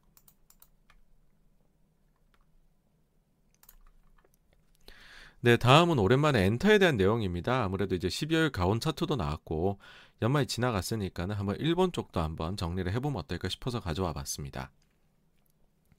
일단은 12월 가온 차트 이제 앨범 판매량 보니까는 회사별로 봤을 때 죄송합니다. 하이브 이제 빅히트 플레디스 그 다음에 사실 이제 엔하이픈이 제일 애매해요. CJ 지분이 52로 더 높아가지고 근데 하이브로 넣었습니다 그냥. 하이브 전체로 해가지고 보면은 477만 장이 나갔어요. 빅히트 134, 플레디스 213, 엔하이픈 130만 장 팔렸고요. SM이 428만 장, JYP가 193, YG가 27만 장이 팔렸습니다. 사실 최근에 이제 좀 높아진 눈높이 대비하면 약간씩은 다 좀 적게 나왔다라고 말씀을 드릴 수가 있을 것 같고 사실 그래서 지금 4분기 실적에 대해 가지고서는 일단 앨범 판매나 이런 부분들만을 놓고 봤었을 때에는 지금의 예상치들보다는 회사들이 소폭 혹은 이제 좀 YG 같은 경우는 최근 레포트 나왔지만은 조금 어 조금 이제 그 어, 많이 좀 하회를 하지 않을까라는 생각을 해요. 예. 그 다음에 이제 그, 요거 이제 가운 차트로 봐가지고 눈길을 끌었던 부분을 좀 말씀을 드려보자면, 일단은 SM타운이 기사에서는 41만 장이라고 했는데, 이게 이제 12월 말에 나왔거든요. 그래갖고, 실제로 12월에 판매분은 지금 8만 5천 장. 그러니까 뭐 이제 1월 달로 이제 넘어가게 되겠죠. 한 SM이 한 450만 장 내외들 다들 어, 판매를 4분기를 예상하셨던 것 같은데 사실 그게 좀 적게 나온 거는 SM 타운이 지금 일단 1분기로 밀리게 된 거, 그거 영향이라고 보셔야 될 것 같고 NCT 2021은 선주문이 172였는데 어, 실제 12월 판매는 163으로 거의 비슷하게 나왔다. 그래서 뭐 점점 팔리는 거 하면은 이보단 좀 더 많이 나오지 않겠느냐라고 어, 생각이 되고 트와이스가 잘 팔았어요. Formula of Love라고 해서 이번 앨범이 이제 그 81만 장이 총 팔렸거든요. 사실 트와이스가 좀 정체기가 있었죠. 최근에 나왔던 세 개 앨범 Taste of Love하고 Eyes Wide Open 그다음 More & More가 56, 53, 58로 50만 장대의 마의 요 삼각지대에 빠진 거 아니냐 그런 얘기들 했는데 요번 앨범이 81만 장으로 훌쩍 한번 또 한 단계 성장하는 모습을 보여주었습니다. 그 다음에 있지가 다섯 개 앨범 중에 네 개가 랭크가 됐어요. 요런 거는 이제 어떤 점을 보시는 거냐 하면 그러니까 그 어떤 가수가 그러니까는 저희는 새롭게 팬덤이 늘어나는 게 중요한 거잖아요. 투자할 때. 그랬을 때 새로운 팬덤이 진성 팬덤이 강하게 형성이 되면은요. 내가 낸 가수의 모든 게 궁금하잖아요. 예를 들어서 어떤 가수가 이제 3년 차일 때 그 가수를 제가 좋아하게 됐어요. 그러면 1, 2년 차 때 냈던 앨범을 다 가지고 싶잖아요. 그러면은 과거 앨범을 다 삽니다. 그래서 그 앨범들이 보통은 팬덤이 커지는 아티스트의 특징은 그 전에 냈던 앨범들이 대부분이 다 가온 차트 100위 안에 들어와요. 그래서 몇 장이 구작이 나, 나갔느냐도 중요하지만은 앨범이 과거 냈던 것들이 다 들어오냐 마냐도 사실 조금 이슈거든요. BTS는 지금 어 사실 이제 월드 클래스로 올라선 이후로 한 달도 빠짐없이 다 들어와요. 그리고 그 다음에 보면은 요 이제 밑에 지금 성장하고 있는 가수들도 대부분 앨범이 들어오고 있습니다. 매달. 그러니까 팬덤이 진성으로 커져가고 있는 거죠.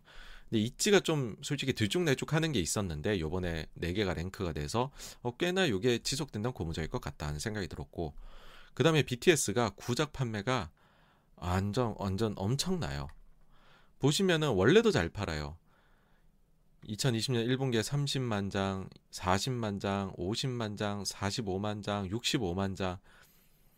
근데 80만 장, 98만 장 계속 성장해요. 제일 팬덤이 큰데 또 성장해요. 4분기에는 111만 장이 팔렸습니다. 드디어 구작으로만 100만 장을 팔아요. 이제 BTS는. 다른 이제 그 아이돌 그 보이그룹도 보면은 잘해요. 다 잘하고 있습니다. 다 잘하고 있는데 지금 BTS가 뭐 너무 눈부시니까 그런데 다들 잘하고 있어서 그 다음 앨범 나오면 너무 기대들 다들 또 될 것 같고요. 예. 뭐 엔하이픈 잘 되고 있고 뭐 그렇습니다. 그 다음에 이제 2021년도 오리콘 랭킹을 보시면은 이 2021년도 랭킹은 어떻게 나왔느냐 매출 랭킹입니다. 어, 들어가는 게 음악 CD, 영상 작품, 스트리밍 다운로드 합산해 가지고서 매긴 건데 1위가 케이팝 내에서가 아니라 전체 다 합쳐서 1위가 BTS입니다. 185억엔.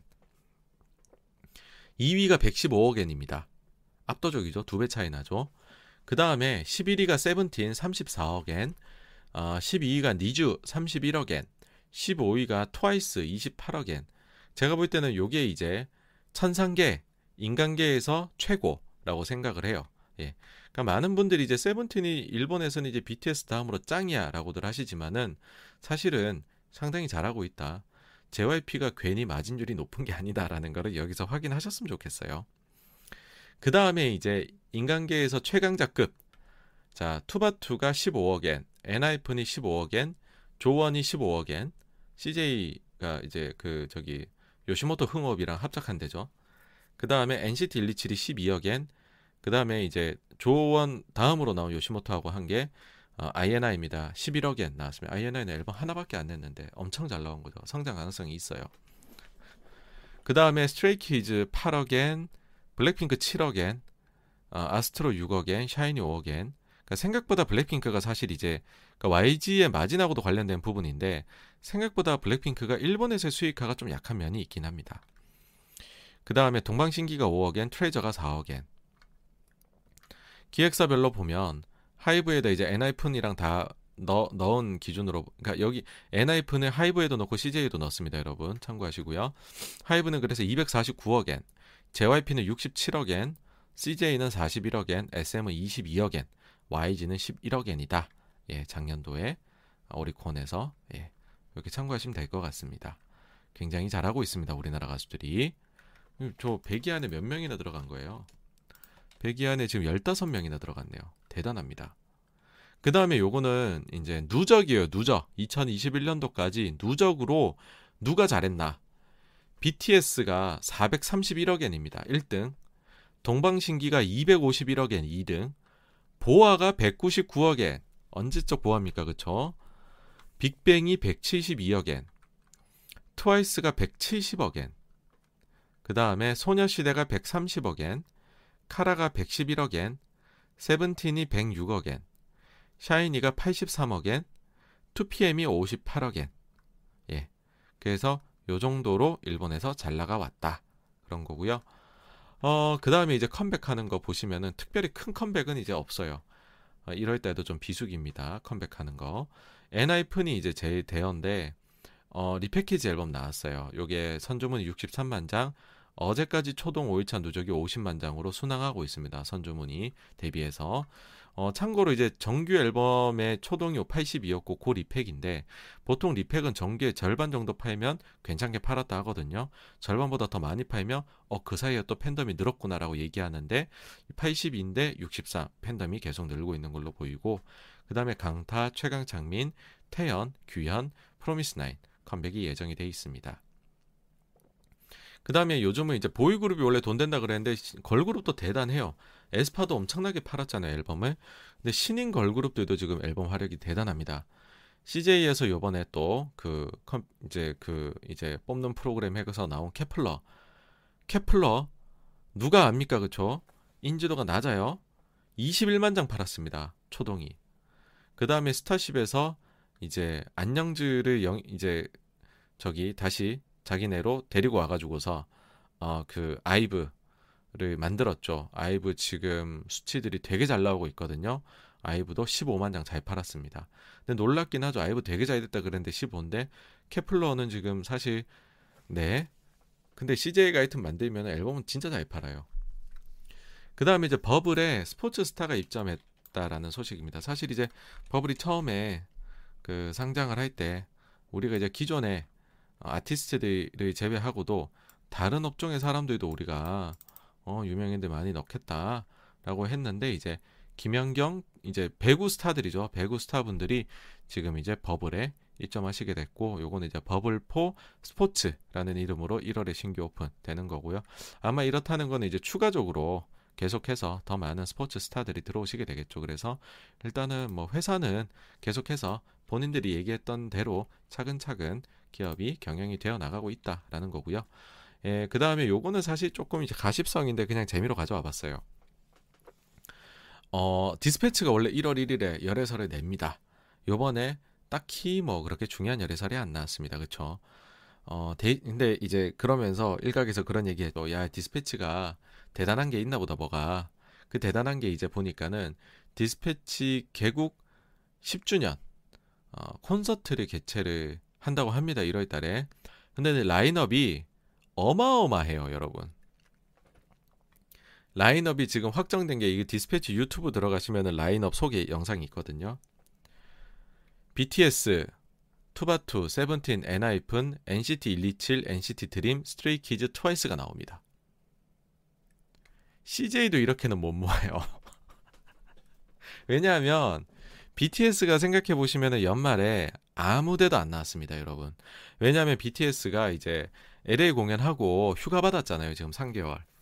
그 기간 동안에는요, 심지어 회사에서 여는 하이브의 연말 콘서트도 안 나왔어요. 대신에 저스틴 비버가 합류해서 뛰었죠. 근데 BTS가 디스패치 10주년 공연에 나갑니다. 언론이 무서운 것 같고요. 그 다음에 이제 NCT 127이 원래 사이타마 공연 예정이 돼 있었잖아요. 근데 요 그 저기 사이타마 공연이 지금 보시면 일본이 이 방심하면 는다니까요. 오미크론이 그쵸? 이 다시 이제 그 확진자가 확 늘어나 가지고서 이게 이제 2단계로 올라갔죠. 그래 가지고서 지금 보시면은 NCT 127 콘서트가 극장에서 보는 걸로 대체가 됐습니다. 좀 아쉽습니다. 이러면은 이게 아무래도 이제 굿즈 판매 좀 현장에서 해야 굿즈 더 사고 줄 서고 이런 면이 있는데 극장은 좀 작잖아요. 각각. 그래갖고 조금 아쉬움이 있고 있고요. 네. 그 다음에 아 이거 되게 좋은 소식이죠. 오징어 게임에 저희 오영수 배우께서 어, 진짜 대단한 일입니다. 골든 글로브 우리나라에서 상 받는 배우가 나오게 될줄 우리가 상상이나 했겠습니까? 나무 조연상을 수상하셨다라는 소식입니다. 그래서 여기까지가요. 엔터에 대한 소식이었고 어, Q&A로 넘어가도록 하겠습니다.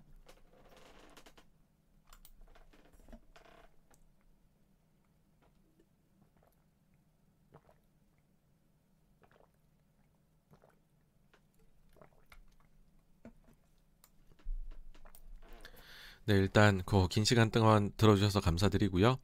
네, 아이고 미국 주식 힘드시다고요. 일단 뭐 변동성도 너무 크니까는 이게 스트레스 받으실 수밖에 없죠. 네네. 그래서 진짜 장기 투자하실 거면 뭐 아예 안 보시거나 아니면은 사실 지금도 저는 뭐 일정 부분 현금을 좀 더 가지고 있는 것이 좋지 않을까 하는 생각을 합니다.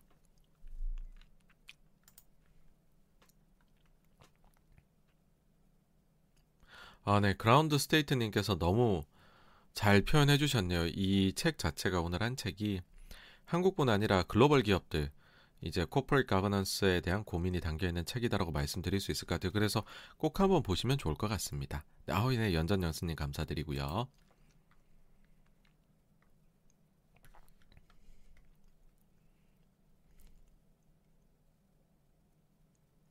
네, 그리고 백조님께서 이제 스웨덴 에 대해서 조금 말씀해 주셨는데 제가 사실은 뭐, 뭐 발렌베리 정도나 들어가서 알지 가본 적도 없고 몰라가지고서 말씀드릴 게 없는 것 같습니다. 예.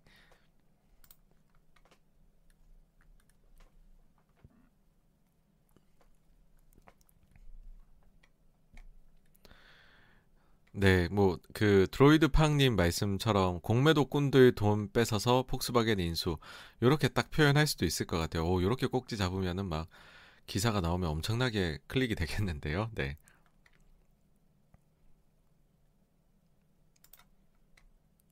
오, 네. MSJ님께서 독일 머크사도 이런 형태를 가지고 있다라고. 그러니까 독일들이 다들 이런 게 있는 것 같아요. 그렇죠? 예. 또 이렇게 좋은 말씀을 해주셨고요. 그 다음에 그라운드님께서 아 한국에도 엘리엇 같은 헤지 펀드 하나만 있었다면 물적 분할 뭐 CB 크, 그쵸 BW 막차 탄다고 작년 말에 얼마나 발행했습니까 그쵸 전환 사채도 CB하고 얼, 그 얼마나 발행했습니까 솔직히 말이 안 되는 건데 리픽싱 자체가 말이 안 되는 건데 그거 이제 막차라고 에휴, 네, 말이 말겠습니다. 어쨌든 제가 볼 때는 이 성공 사례가 나와야 되는 것 같아요. 네. 근데 이게 결국에는 쿡쿡 찌르다 보면 언젠가 한 번은 찔리지 않겠습니까? 네, 성공 사례가 한 번은 나오겠죠. 네.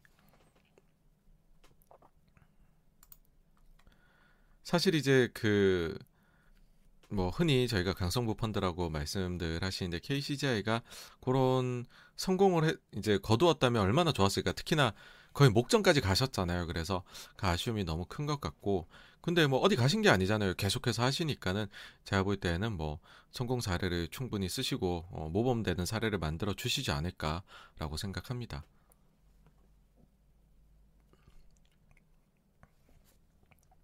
어, 오늘 책을 재밌게 보셨다는 분들 많으시니까 괜히 또 뿌듯하고 좋네요. 네, 감사드립니다. 아, 네, KSL님 보잉 관련한 거 보면 네 관세 철폐하나 생각도 들고, 그러니까 미국이 느린 것 같아요. 그러니까 미국이 소위 명분이 없는 것 같아요. 그러니까 사실 중국 입장에서 아니, 코로나 때문에 우리가 목표했던 수량을 다 못 채웠다 물량을 이렇게 얘기하고 있는데 미국의 정치인들 입장에서는 아니 1단계에서 합의했던 것도 다 안 지켜졌는데 그러니까 다 못 지켰는데 왜 우리가 관세를 철폐를 해야 되지? 그렇다가 정치적으로 국민들한테 역풍을 맞으면 어떡하지라는 미국이 걱정을 요즘에 많이 하고 있는 것 같아요. 그러니까 결단을 못 내리고 있는 느낌입니다.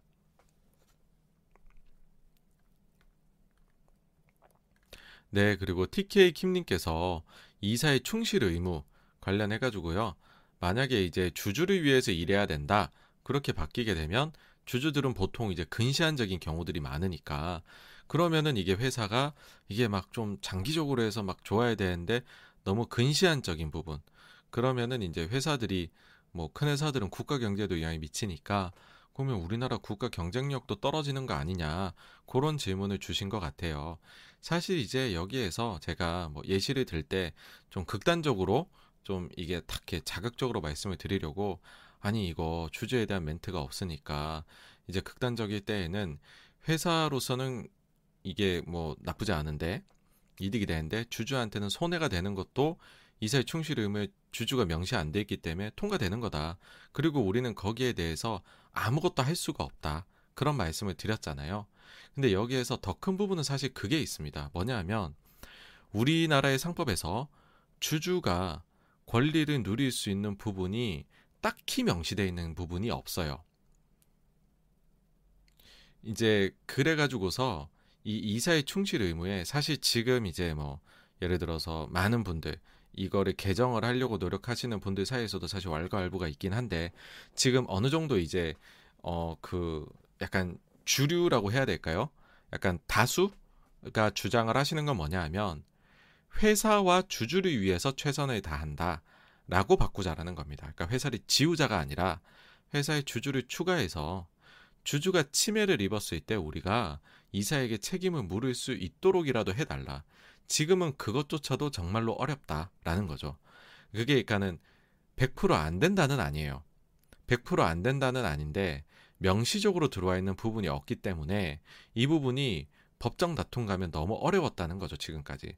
그러니까는 상법을 개정해서 이 부분이 명시적으로 해놓으며 그 뒤부터는 이사들도 주주 눈치를 볼 수밖에 없고 그러면은 이제 요렇게 되면은 이제 그건 거죠.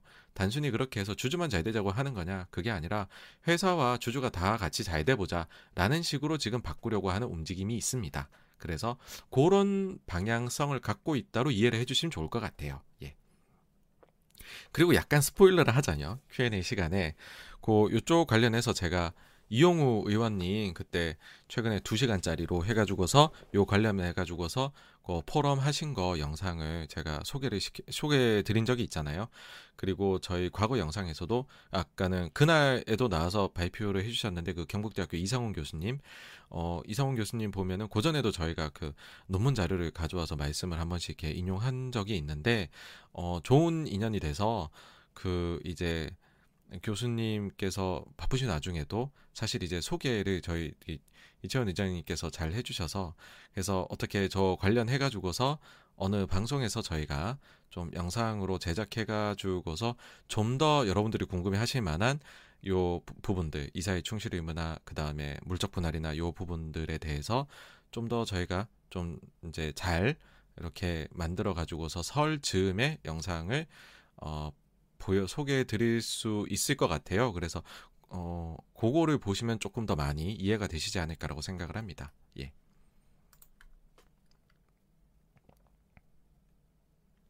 네, 그 다음 승포님께서 경기 꺾이면 의외로 물가가 쉽게 잡힐 수도 있을까요? 라고 하셨는데, 그럴 가능성도 있습니다. 그러니까 사실 인플레 왜 이렇게 높아의 요인 중에 공급망도 있겠지만, 워낙 돈을 풀어서 경제 수요단을 너무 이제 총수요를 자극한 면도 있을 거잖아요. 근데 경기가 꺾인다는 말 자체가 수요가 죽는다는 말이니까 그러면은 물가를 높게 했던 쉽게 보면 두 날개 중에 수요하고 공급 중에 하나가 훅 꺾이면 내려갈 수도 있는 것이죠.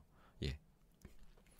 그 다음에 어 예전에 86번가님의 프로토타입 성격으로 올해 상반기 저점 찍을 것 같다 하셨는데 그럼 하반기는 역시적 지나 금융장세로 보셨던 것인가요? 네, 그렇습니다. 일단 그거를 기본 시나리오로 가정하고 있습니다. 근데 뭐 상황이 지나면은 또 그거를 계속 이제 조금씩 튜닝을 조금씩 해 나가야 되는 건데 일단 지금까지는 그거를 기본 시나리오로 가정을 하고 있습니다.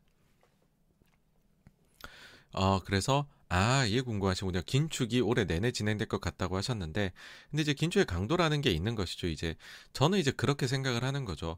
이게 약간 뭐 글로 치면은 두 가지식이라 해야 될까요?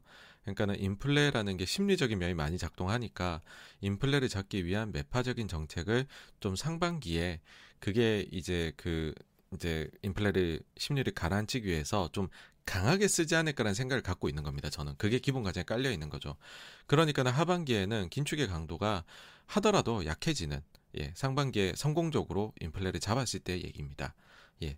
그렇게 되는 거를 가정을 하다 보니 네. 어, 이런 식으로 표현이 된 거죠. 다음 또 승포님께서 스테이블 코인 그다음에 CBDC 관련 보고서 나오면 한번 다루실 생각 있으신지요라고 하셨는데 그러니까 요거는 나와봐야 알 것 같아요. 그러니까 연준도 뭐 낸다고는 했는데 알고 보니 쭉정이 같은 거 그냥 쭉 나의 식으로 낼 수도 있는 거잖아요. 그래놓고 나중에 또 생각해 보자 막 이래버리면 할 말이 없잖아요. 그래서 좀 말씀드릴 만한 알맹이가 있으면 당연히 말씀을 드리죠. 예예. 예.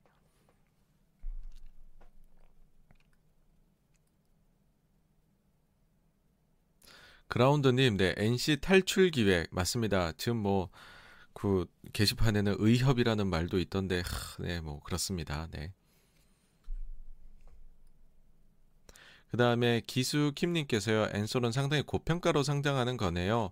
뭐 이렇게 말씀을 하셨는데, 아, 제가 아까 LG 엔솔에 대해서 말씀을 안 드린 부분이 있네요. 아이고, 큰 거를 말씀 안 드렸네요. 제가 안 써놓으니까 까먹었는데 말씀드립니다라고 생각만 하고 뭐냐 하면은 일단은 LG 엔소이 같은 경우에는 뭐 사실 이제 그런 거죠. 뭐 개인 투자자 입장에서는 뭐 있어도 되고 없어도 되는 주식입니다.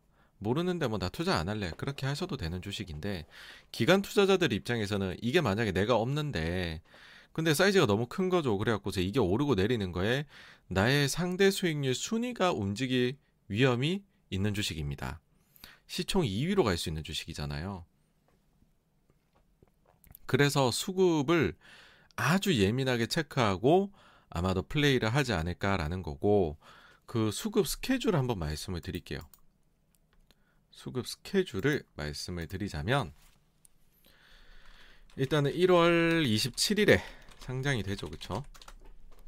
그러고 나면은 어 그 이제 첫 번째 수급이 들어올 게 FTS입니다.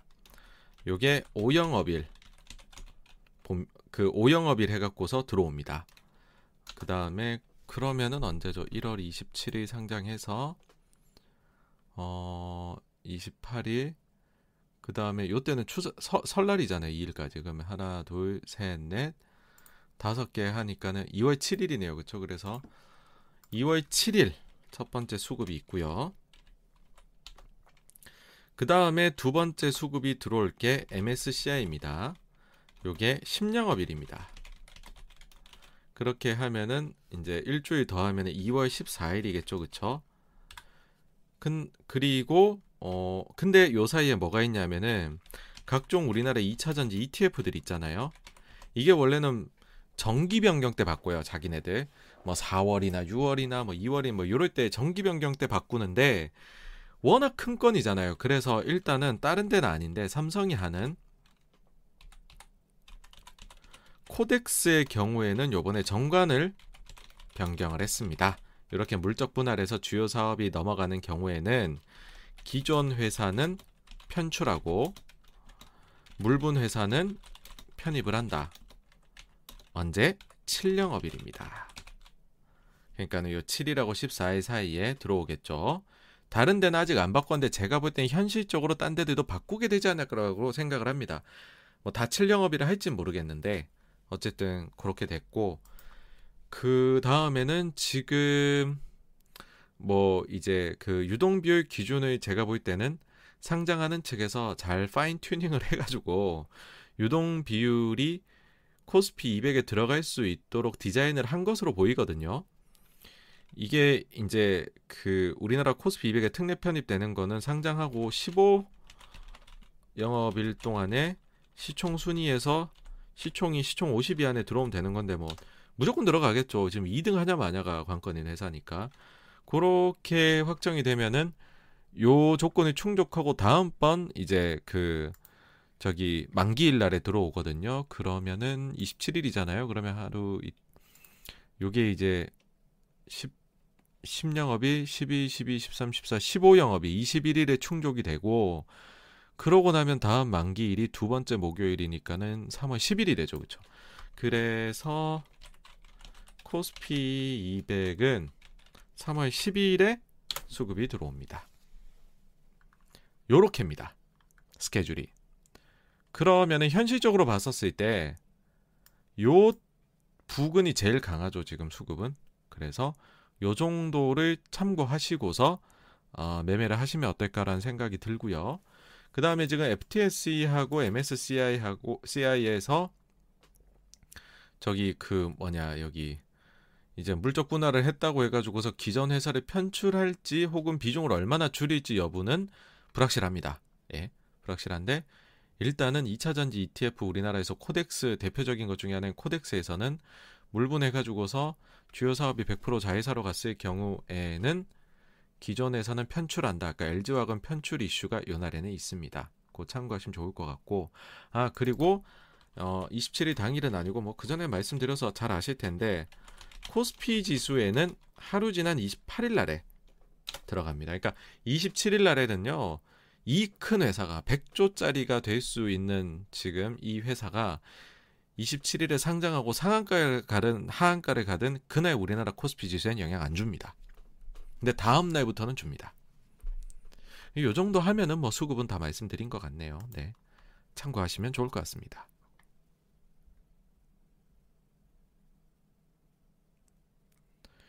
네, 그 다음에 어른님께서 이데일리 방송은 뭐라고 치면 되냐고 해주셨는데, 그, 저기, 제가 한번 지금 적절한 검색어를 한번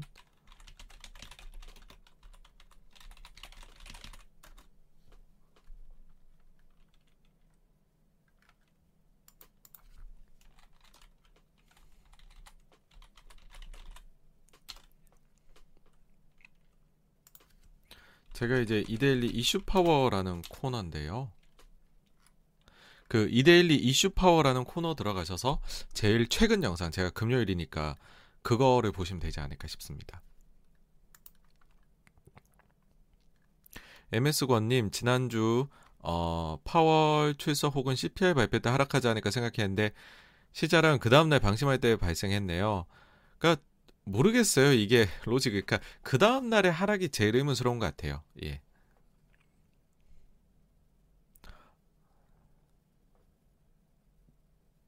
앤디 화이트님, 어, 미국은 세 번이 확실해 보이는데 한국은 1월 올렸으니 한두 번 더 올리지 않을까요? 일단 한 번 더 올리면 1.5죠. 그래서 1.5까지는 다들 일단은 기본적으로 보시는 것 같아요. 그런데 상반기가 워낙 이제 정치적인 부분이 많이 엮여 있어서 그거 지나고 만약에 미국이 진짜 인플레가 좀 잡히기 시작하면 그 영향이 오면 그러면 하반기에 우리가 이제 두 번 올릴지는 불확실한 면이 있는 것 같습니다. 예.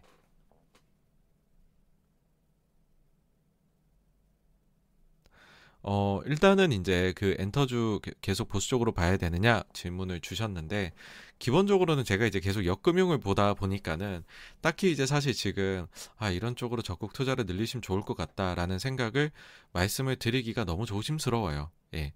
왜냐면은 뭐, 군요 책 보셨잖아요. 저희 구독자분들은 다. 역금융은 대부분의 주식들이 그냥 떨어진다. 별 이유 없이. 인 거니까는. 그러니까 대부분의 안 속해야 되는데 그게 확률이 낮은 거잖아요. 대부분이라고 했으니까. 그러니까는 좀 계속해서 일단은 뭐 현금으로 적절한 기회에 뭐 그런 생각입니다. 만약에 뭐가 내가 안 샀는데 날라가면 그냥 내 주식이 아닌가 보다라고 하는 게 마음 편하지 샀다가 물리면 골치 아프거든요. 예. 호두 자두님께서는요, 어, 현산 망하나요 하셨습니다. 브랜드 이미지가 나락인 것 같은데, 그쵸? 뭐, 이거 지금 재건축이나 재개발하는 데선 당장 교체하자는 얘기들이 많이 나오고 있는 걸로 알고 있어요. 예, 어쩔 수 없잖아요. 그, 그 한방인데, 그쪽에 지금 하시는 분들은. 제가 볼 때는 이제 아직까지는 그래도 기회가 남았다고 생각을 해요. 그러니까는 뭐냐면은 회사 측에서 지금부터 어 계속 이제 대응을 잘해 나가면 그러면은 워낙에나 브랜드 가치가 있었잖아요. 그러니까는 그 브랜드가 다시금 이제 그 살아날 수도 있는 사람들 머릿속에서 그런 게 있는데 만약에 계속해서 이제 막좀 어, 헛발질을 하면 대응해서 그러면은 그 대응에 따라서 점점 점점 한 단계씩 계속 뚝뚝뚝뚝 내려갈 것 같아요. 예.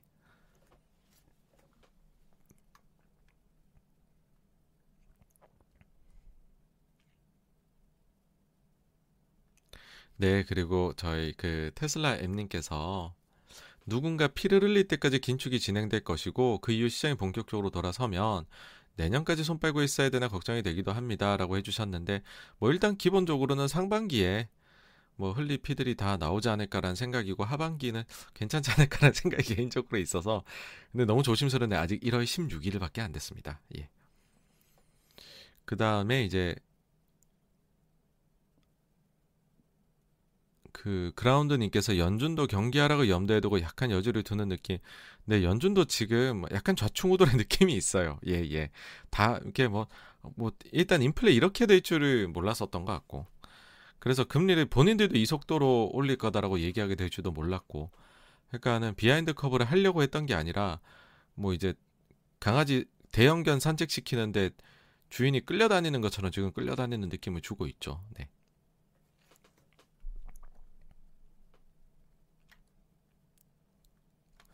네, 홍아성님께서요.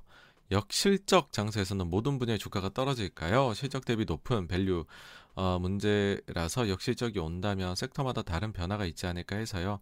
예를 들어 에너지 경우 기업들 멀티플도 낮고 코로나 끝나가면서 유가가 올라가고 그러면서 버티지는 않을까 하는데 어떻게 생각하시는지 궁금합니다라고 해주셨는데 그러니까는 이제 사실 정말로 역실적이 오게 되면 수요 단에 문제 생기는 거잖아요.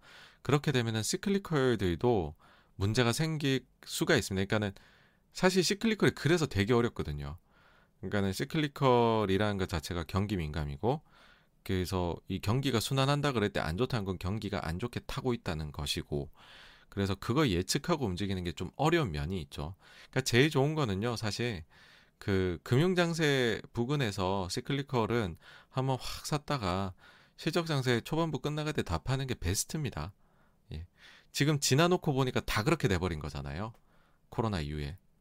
그래서 저희가 이제 그 이런 기업들 중에 물론 이제 독특한 본인만의 다른 미래를 써가는 기업들도 있을 수 있겠지만 그게 아니고 전형적이라면 사실은 이제 아, 시적이 이렇게 잘 나오는데 왜 얘는 이렇게 싸지?라고 하는 게 사실 시클리컬 기업을 볼 때는 크게 도, 저는 과거에 할 때 도움이 안 됐던 것 같아요. 진짜 불변의 진리가 있더라고요. 고퍼나 적자에 사서 접어일 때 팔아야 되는 주식이야. 근데 그렇게 못해서 내가 지금 이 고생하고 있어 광우야. 라고 말씀해주신 선배님의 말씀이 자꾸 기억이 납니다. 예.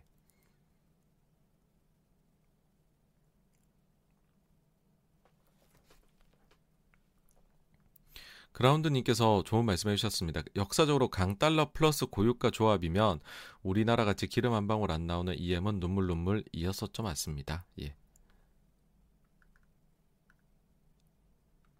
그리고 제와의 유은님 말씀처럼 엔터도 약간의 하향 조정. 근데 이미 보고서들이 그런 식으로들 나와가지고서 일단은 실제적인 눈높이들은 이미 다 어, 현실성 있게 나, 나온 것 같아요. 지금 최근에 나온 자료들은요 다. 근데 저희가 뭐 3개월치를 보니까는 이게 뭐 어느 날 한 날 한시에 그 3개월치에 열몇 분의 자료가 다 리비전이 될 수는 없잖아요. 그래서 가장 최근 일단은 자료들 참고가 좀 도움되시지 않을까 예 생각을 합니다.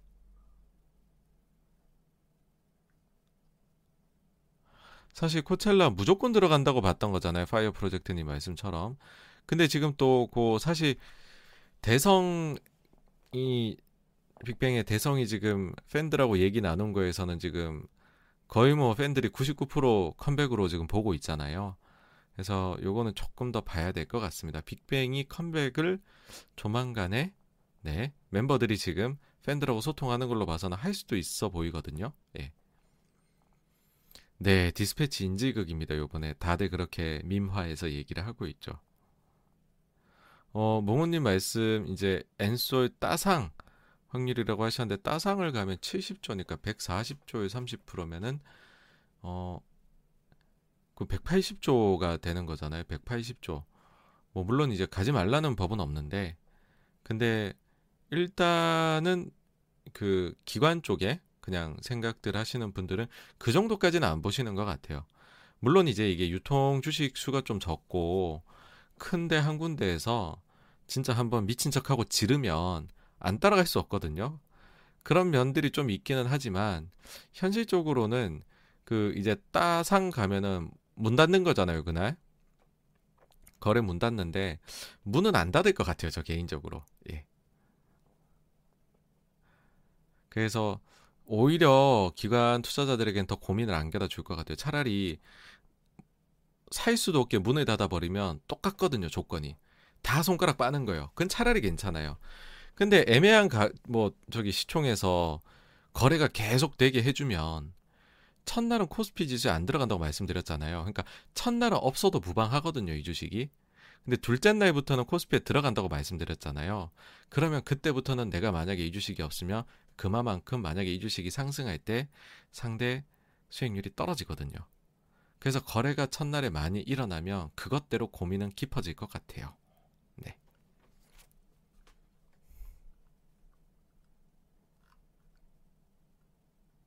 네, 또 이렇게 MS권님 또 후원해 주셔서 너무너무 감사를 드리고요. 네. 막혜준님께서 어, 현금 비중 어느 정도라고 하셨는데 사실 이거는 진짜 말씀드리기가 그냥 이제 투자자 바이 투자자이신 것 같아요. 그러니까 어떤 분들은 뭐 난 그냥 이거 신경 안 써도 되는 10년 묵혀도 되는 자금으로 주식해 그러면 사실 현금 비중 거의 가져가실 필요가 없는 거이고 그게 아니라 내가 당장 써야 될 돈이 포함되어 있는 거면 현금을 많이 확보를 하시는 것을 말씀을 드리고 여기에 또 한 가지 변수 될수 있는 게 내가 그만큼 이제 손실을 좀 참아낼 수 있는 투자자냐 아니면 거기에 예민하게 반응하는 투자자냐 여기에 따라서도 비중이 달라질 수 있을 것 같아요. 그래서 저는 솔직히 제가 뭐 이제 가치 투자 쪽 focus된 곳에서 했고 뭐 그런 것들이 베이스에 있긴 하지만은 투자의 방법은 여러 가지고 다만 본인한테 솔직해서 나 스스로를 제일 먼저 파악하고 나한테 제일 잘 맞는 투자법을 찾는 게 좋다고 생각을 하기 때문에 그 부분은 정말 투자자 by 투자자일 것 같습니다. 제가 속 시원한 답변을 못 드려 죄송합니다. JY 유닝 큐브 같은 회사에도 당연히 관심이 있습니다. 근데 기본적으로는 조금 저는 사이즈가 있는 그러니까 아티스트 라인업이 소위 조금 더 다양한 회사를 선호하긴 합니다. 왜 그러냐면은 어, 굉장히 현실적으로 봤었을 때 엔터 회사에서 이게 결국엔 사람이 자산인 업이다 보니까는 사람은 언제든지 무슨 일이 일어날 수 있거든요. 그러니까 저희가 투자할 때 리스크 요인 분석하고 최악의 경우도 생각을 해야 되잖아요. 근데 만약에 거기에 딱 한 가수밖에 없다. 대표적으로 얘기할 수 있는 가수가 라고 해버리면 사실 이제 투자하기에 너무 리스크가 확 커져요. 그러니까 개인적인 생각입니다. 근데 그 라인업이 좀 분산이 되어 있으면 한 아티스트가 문제가 혹은 그 그룹에 이제 뭐 멤버가 여러 명인데 그 중에 한 명이 조금 문제가 생긴다라고 했었을 때 그게 그 투자자 입장에선 손실이 최소화가 되거든요. 그러니까 제한적이란 거죠, 손실이. 그래서 굳이 저의 위험 대비 수익률을 따져봤었을 때 아티스트 라인업이 제한적인 곳, 곳에는 어, 곳은 조금 위험해 보인다. 그렇게 생각을 합니다. 예.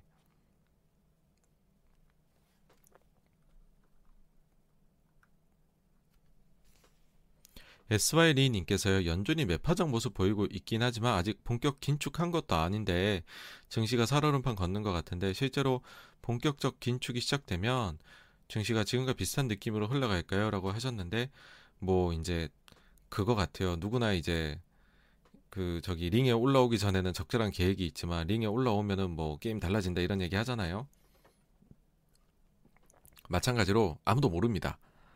그러니까 연준도 모르고 시장 참여자들도 모릅니다. 가봐야 아는 거죠. 왜냐하면은 소위 말해서 상승의 모습도 그러니까 특히나 이제 하락의 모습은 제각각인 경우들이거든요. 그러니까 과거를 봐도 딱 하나의 모습으로 하락을 하지는 않습니다. 그러니까 상승은 좀 특징이 비슷해요. 돈을 풀고 실적이 좋고 그래서 좀 더 이어지고 막 이런 게 있는데 하락은 언제 어떤 때는 뭐 갑자기 어떤 특별한 외부 이슈 때문에 갑자기 확 하락하기도 하고 어떤 때는 진짜 경기 이슈일 때도 있고 어떤 때는 과도한 긴축 때문일 때도 있고 너무 다양합니다. 그럴 때 가격 변동 흐름도 너무 다양하고 그래서 하락의 흐름은 그냥 다양하게 나타난다. 그렇게 생각하셔야 될 것 같아요. 구작 판매 계산은 일일이라고 하셨는데 네 가온 차트 나올 때마다 제가 다 수기로 하고 있습니다. 바둑이님 오네 맞아요 예 맞는 말씀입니다. 16년도에 금리 올려도 시장이 잘 가더만 그쵸.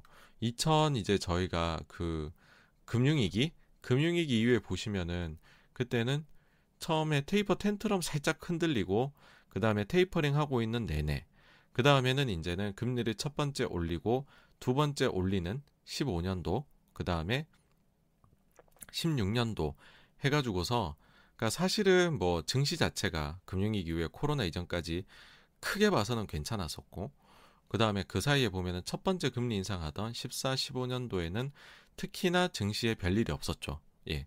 그래서 이제 많은 분들 그런 말씀 하시죠. 어, 금리를 올리고 있을 때 오히려 그때 별 문제 없어. 제가 그런 영상 만들기도 했어요. 오히려 금리를 더 이상 올리지 못하고 멈춰 있을 때부터가 진짜 위험해. 제가 그런 말도 실제로 했습니다. 근데 여기에는 전제 조건이 있기는 해요. 뭐냐 하면 고용이나 인플레가 뭔가 튀지는 않아야 돼요. 그러니까는 이 자료들의 백업되는 부분들은 다 언제부터냐면 폴 볼커가 금리를 인상하고 난 이후 80년대 이후부터는 그렇게 됐었어요. 근데 그 전의 자료들을 보면은 그렇게는 안 갑니다. 만약에 금리를 올려가는 긴축의 사이클에 인플레가 물가 상승이 이제 많이 나타나게 되면 경기는 침체가 옵니다. 그러니까는 그때는 주가 흐름이 안 좋죠. 그래서 우리가 이 인플레가 과연 어떻게 될지가 초미에 다들 관심사를 가지는 게 이런 이유에서이고요. 그래서 아직까지는 금융위기 이유와 같은 그런 이제 편안함 이런 것들은 아직은 좀 가지기가 어려운 것 같다는 생각이 듭니다. 이준성님께서 코스피 200 같은 경우 유동 유통 가능 비율을 따지죠, 그쵸? 네. LG엔솔 유통 가능 비율이 적으니까 200도 유통 가능 어, 그 비율만큼 편입할 거고 그러면 코스피 200을 벤치마크하는 기관 투자자들도 시가총액 비율만큼이 아니라 유통 가능 어, 비율만큼 사면 돼서 수요 부담은 시가총액만큼보다는 적은 건가는 의문이 드는데 맞는지요라고 하셨는데 맞기도 하면서 아니기도 합니다.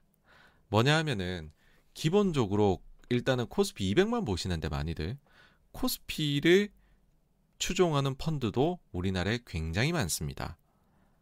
그러니까는 코스피를 추종하는 펀드들 같은 경우에는 사실 상장하고 다음 날부터 바로 평가를 받게 되는 거죠. 예. 그 다음에 이제 코스피 200 같은 경우에 이제 그 말씀해 주신 대로 이제 그 유동 주식수 해가지고서 하는 거거든요. 그래가지고서 이제 따지게 되면은 코스피 200 변하는 거는 어 이제 유동 주식 비율만큼 해가지고 하니까는 나는 고마만큼만 넣으면 이제 그 편입해가지고 어 운용을 하면 되지 맞는 말씀이십니다. 근데 지금 좀 많이들 말씀하시는 것 중에 제가 볼 때는 조금 이건 바로 잡아야 될 것 같다고 생각하는 건 뭐냐면 기관 투자자들이 락업을 많이 걸잖아요. 지금 그래가지고서 이거를 전체를 지금 기간 배정 물량 중에서 많은 부분이 락업이 걸리니까 유동 가능 그 주식 비율이 굉장히 낮다고 여기시는 분들이 계시는데 그거는 그렇지 않습니다. 이건 불분명합니다. 과거 사례를 보면은 거래소에서 거래소가 이거 약간 블랙박스 있거든요. 이거 돈 줘야지 알 수 있는 정, 그, 그 이제 지수 정보기는 한데 약간 근데 귀에 걸면 귀걸이, 코에 걸면 코걸이로 적용할 때가 있어요.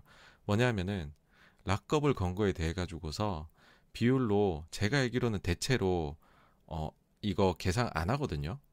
그래 가지고서 생각보다 유통 가능 비율이 꽤 됩니다. 꽤 되고 그리고 특히나 외국인한테 요번에 배정이 많이 되는 걸로 보이고요. 그리고 외국인의 경우에는 락업을 많이 안 겁니다. 그래서 더더욱이나 유통 가능 비율이 더 생각보다는 높을 가능성이 여러분 있습니다. 예. 그리고 그리고요. 6개월만 지나면은 어쨌든 대주주도 풀립니다. 그 다음 뭐 우리 사주가 제일 기죠. 1년이니까. 솔직히 저희 이것도 이거 딴 얘기긴 한데 이해가 안 되는데 어떻게 대주주보다 우리 사주가 락업 기간이 더 길어야 되나요? 왜 그렇죠? 카뱅도 그렇던데. 우리 사주가 회사의 주인인가 봅니다. 대주주보다 락업 기간이 더 긴 걸 보니. 그래서 LG 엔솔의 이슈가 아주 단기간이 아닐 가능성도 있고요. 그런 측면에서 예, 요거는 하여튼 계속해서 골머리를 예, 이게 앓도록 만들 가능성이 있습니다. 네.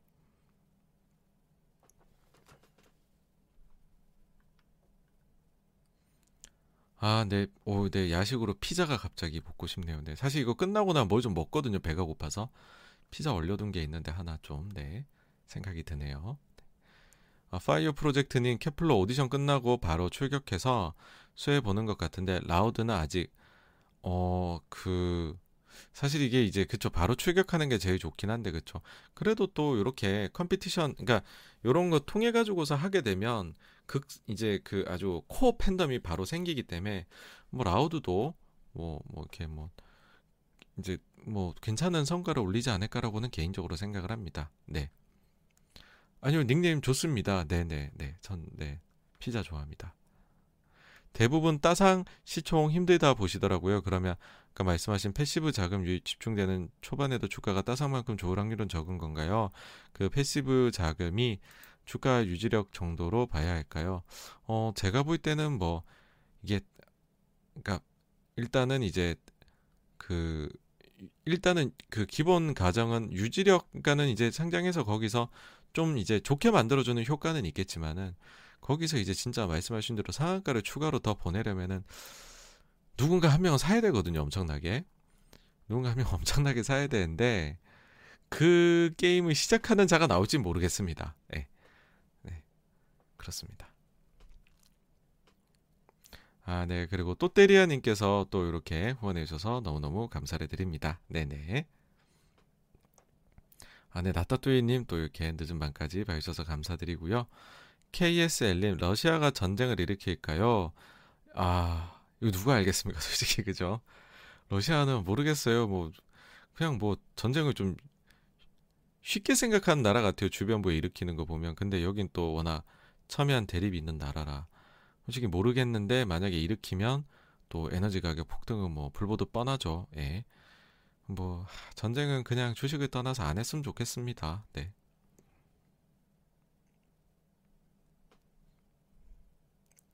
포도 속 알맹이는 요즘 패드를 보면 샤워실의 바보들이란 말이 떠오르네요. 그죠, 예. 좀 뜨겁다고 찬물로 바로 바꾸고 또 차가운 물 나오고 그럼 또 아예 차가워 그래서 또 막 뜨거운 물로 확 바꿔버리고 중간에 놔야 되는데 그쵸? 샤워실의 바보들이라는 책이 있습니다, 여러분. 그 책 굉장히 좋습니다. 제가 굉장히 존경하는 분들께서 분이 쓰신 그 안근모 저 글로벌 모니터 편집장님께서 쓰신 책인데 정말 좋습니다. 그래서 연준이나 뭐 이런 것들에 대해서 파악하실 때에 기초 그러니까는 뭐 그냥 그뭐 필독서 그렇게 전 생각합니다. 진님께서 미국 ETF, 국내 주식 둘 다 하려면 어느 곳에 집중을 하는 게 좋을까요?라고 하셨는데 그거 그 부분은 더 이게 자신 있는 분야가 있으시지 않나요? 그러니까는 그 투자 이거는 컨셉에 따라 다를 것 같아요. 뭐 그 해외 쪽에 해가지고서 뭐 적립식으로 나는 ETF를 아니면은 좀 좋은 가격 왔었을 때 조금씩 뭉칫 돈으로 해서 하는 그렇게 해놓고 생업 종사 쪽으로 집중하신다 그러면 ETF 같고 아니고 난 좀 바텀업으로 좀 한다라고 하시면 이제 뭐 국내 주식 쪽이 쪽에 비중을 더 두셔야 될 것 같고 그러지 않을까라 생각을 합니다. 포도속 알맹이님 긴축 시작된 것 같은데 반등의 시그널은 인플레 지표 하락일 거라 보시는지요? 하시는데 그러니까는 인플레 지표 하락이 하락이 일단은 요 자체만으로 반등의 시그널이 될 거다는 모르겠지만은 그러니까 반등이 있기 위해서는 이게 전제 조건이란 생각은 합니다. 예.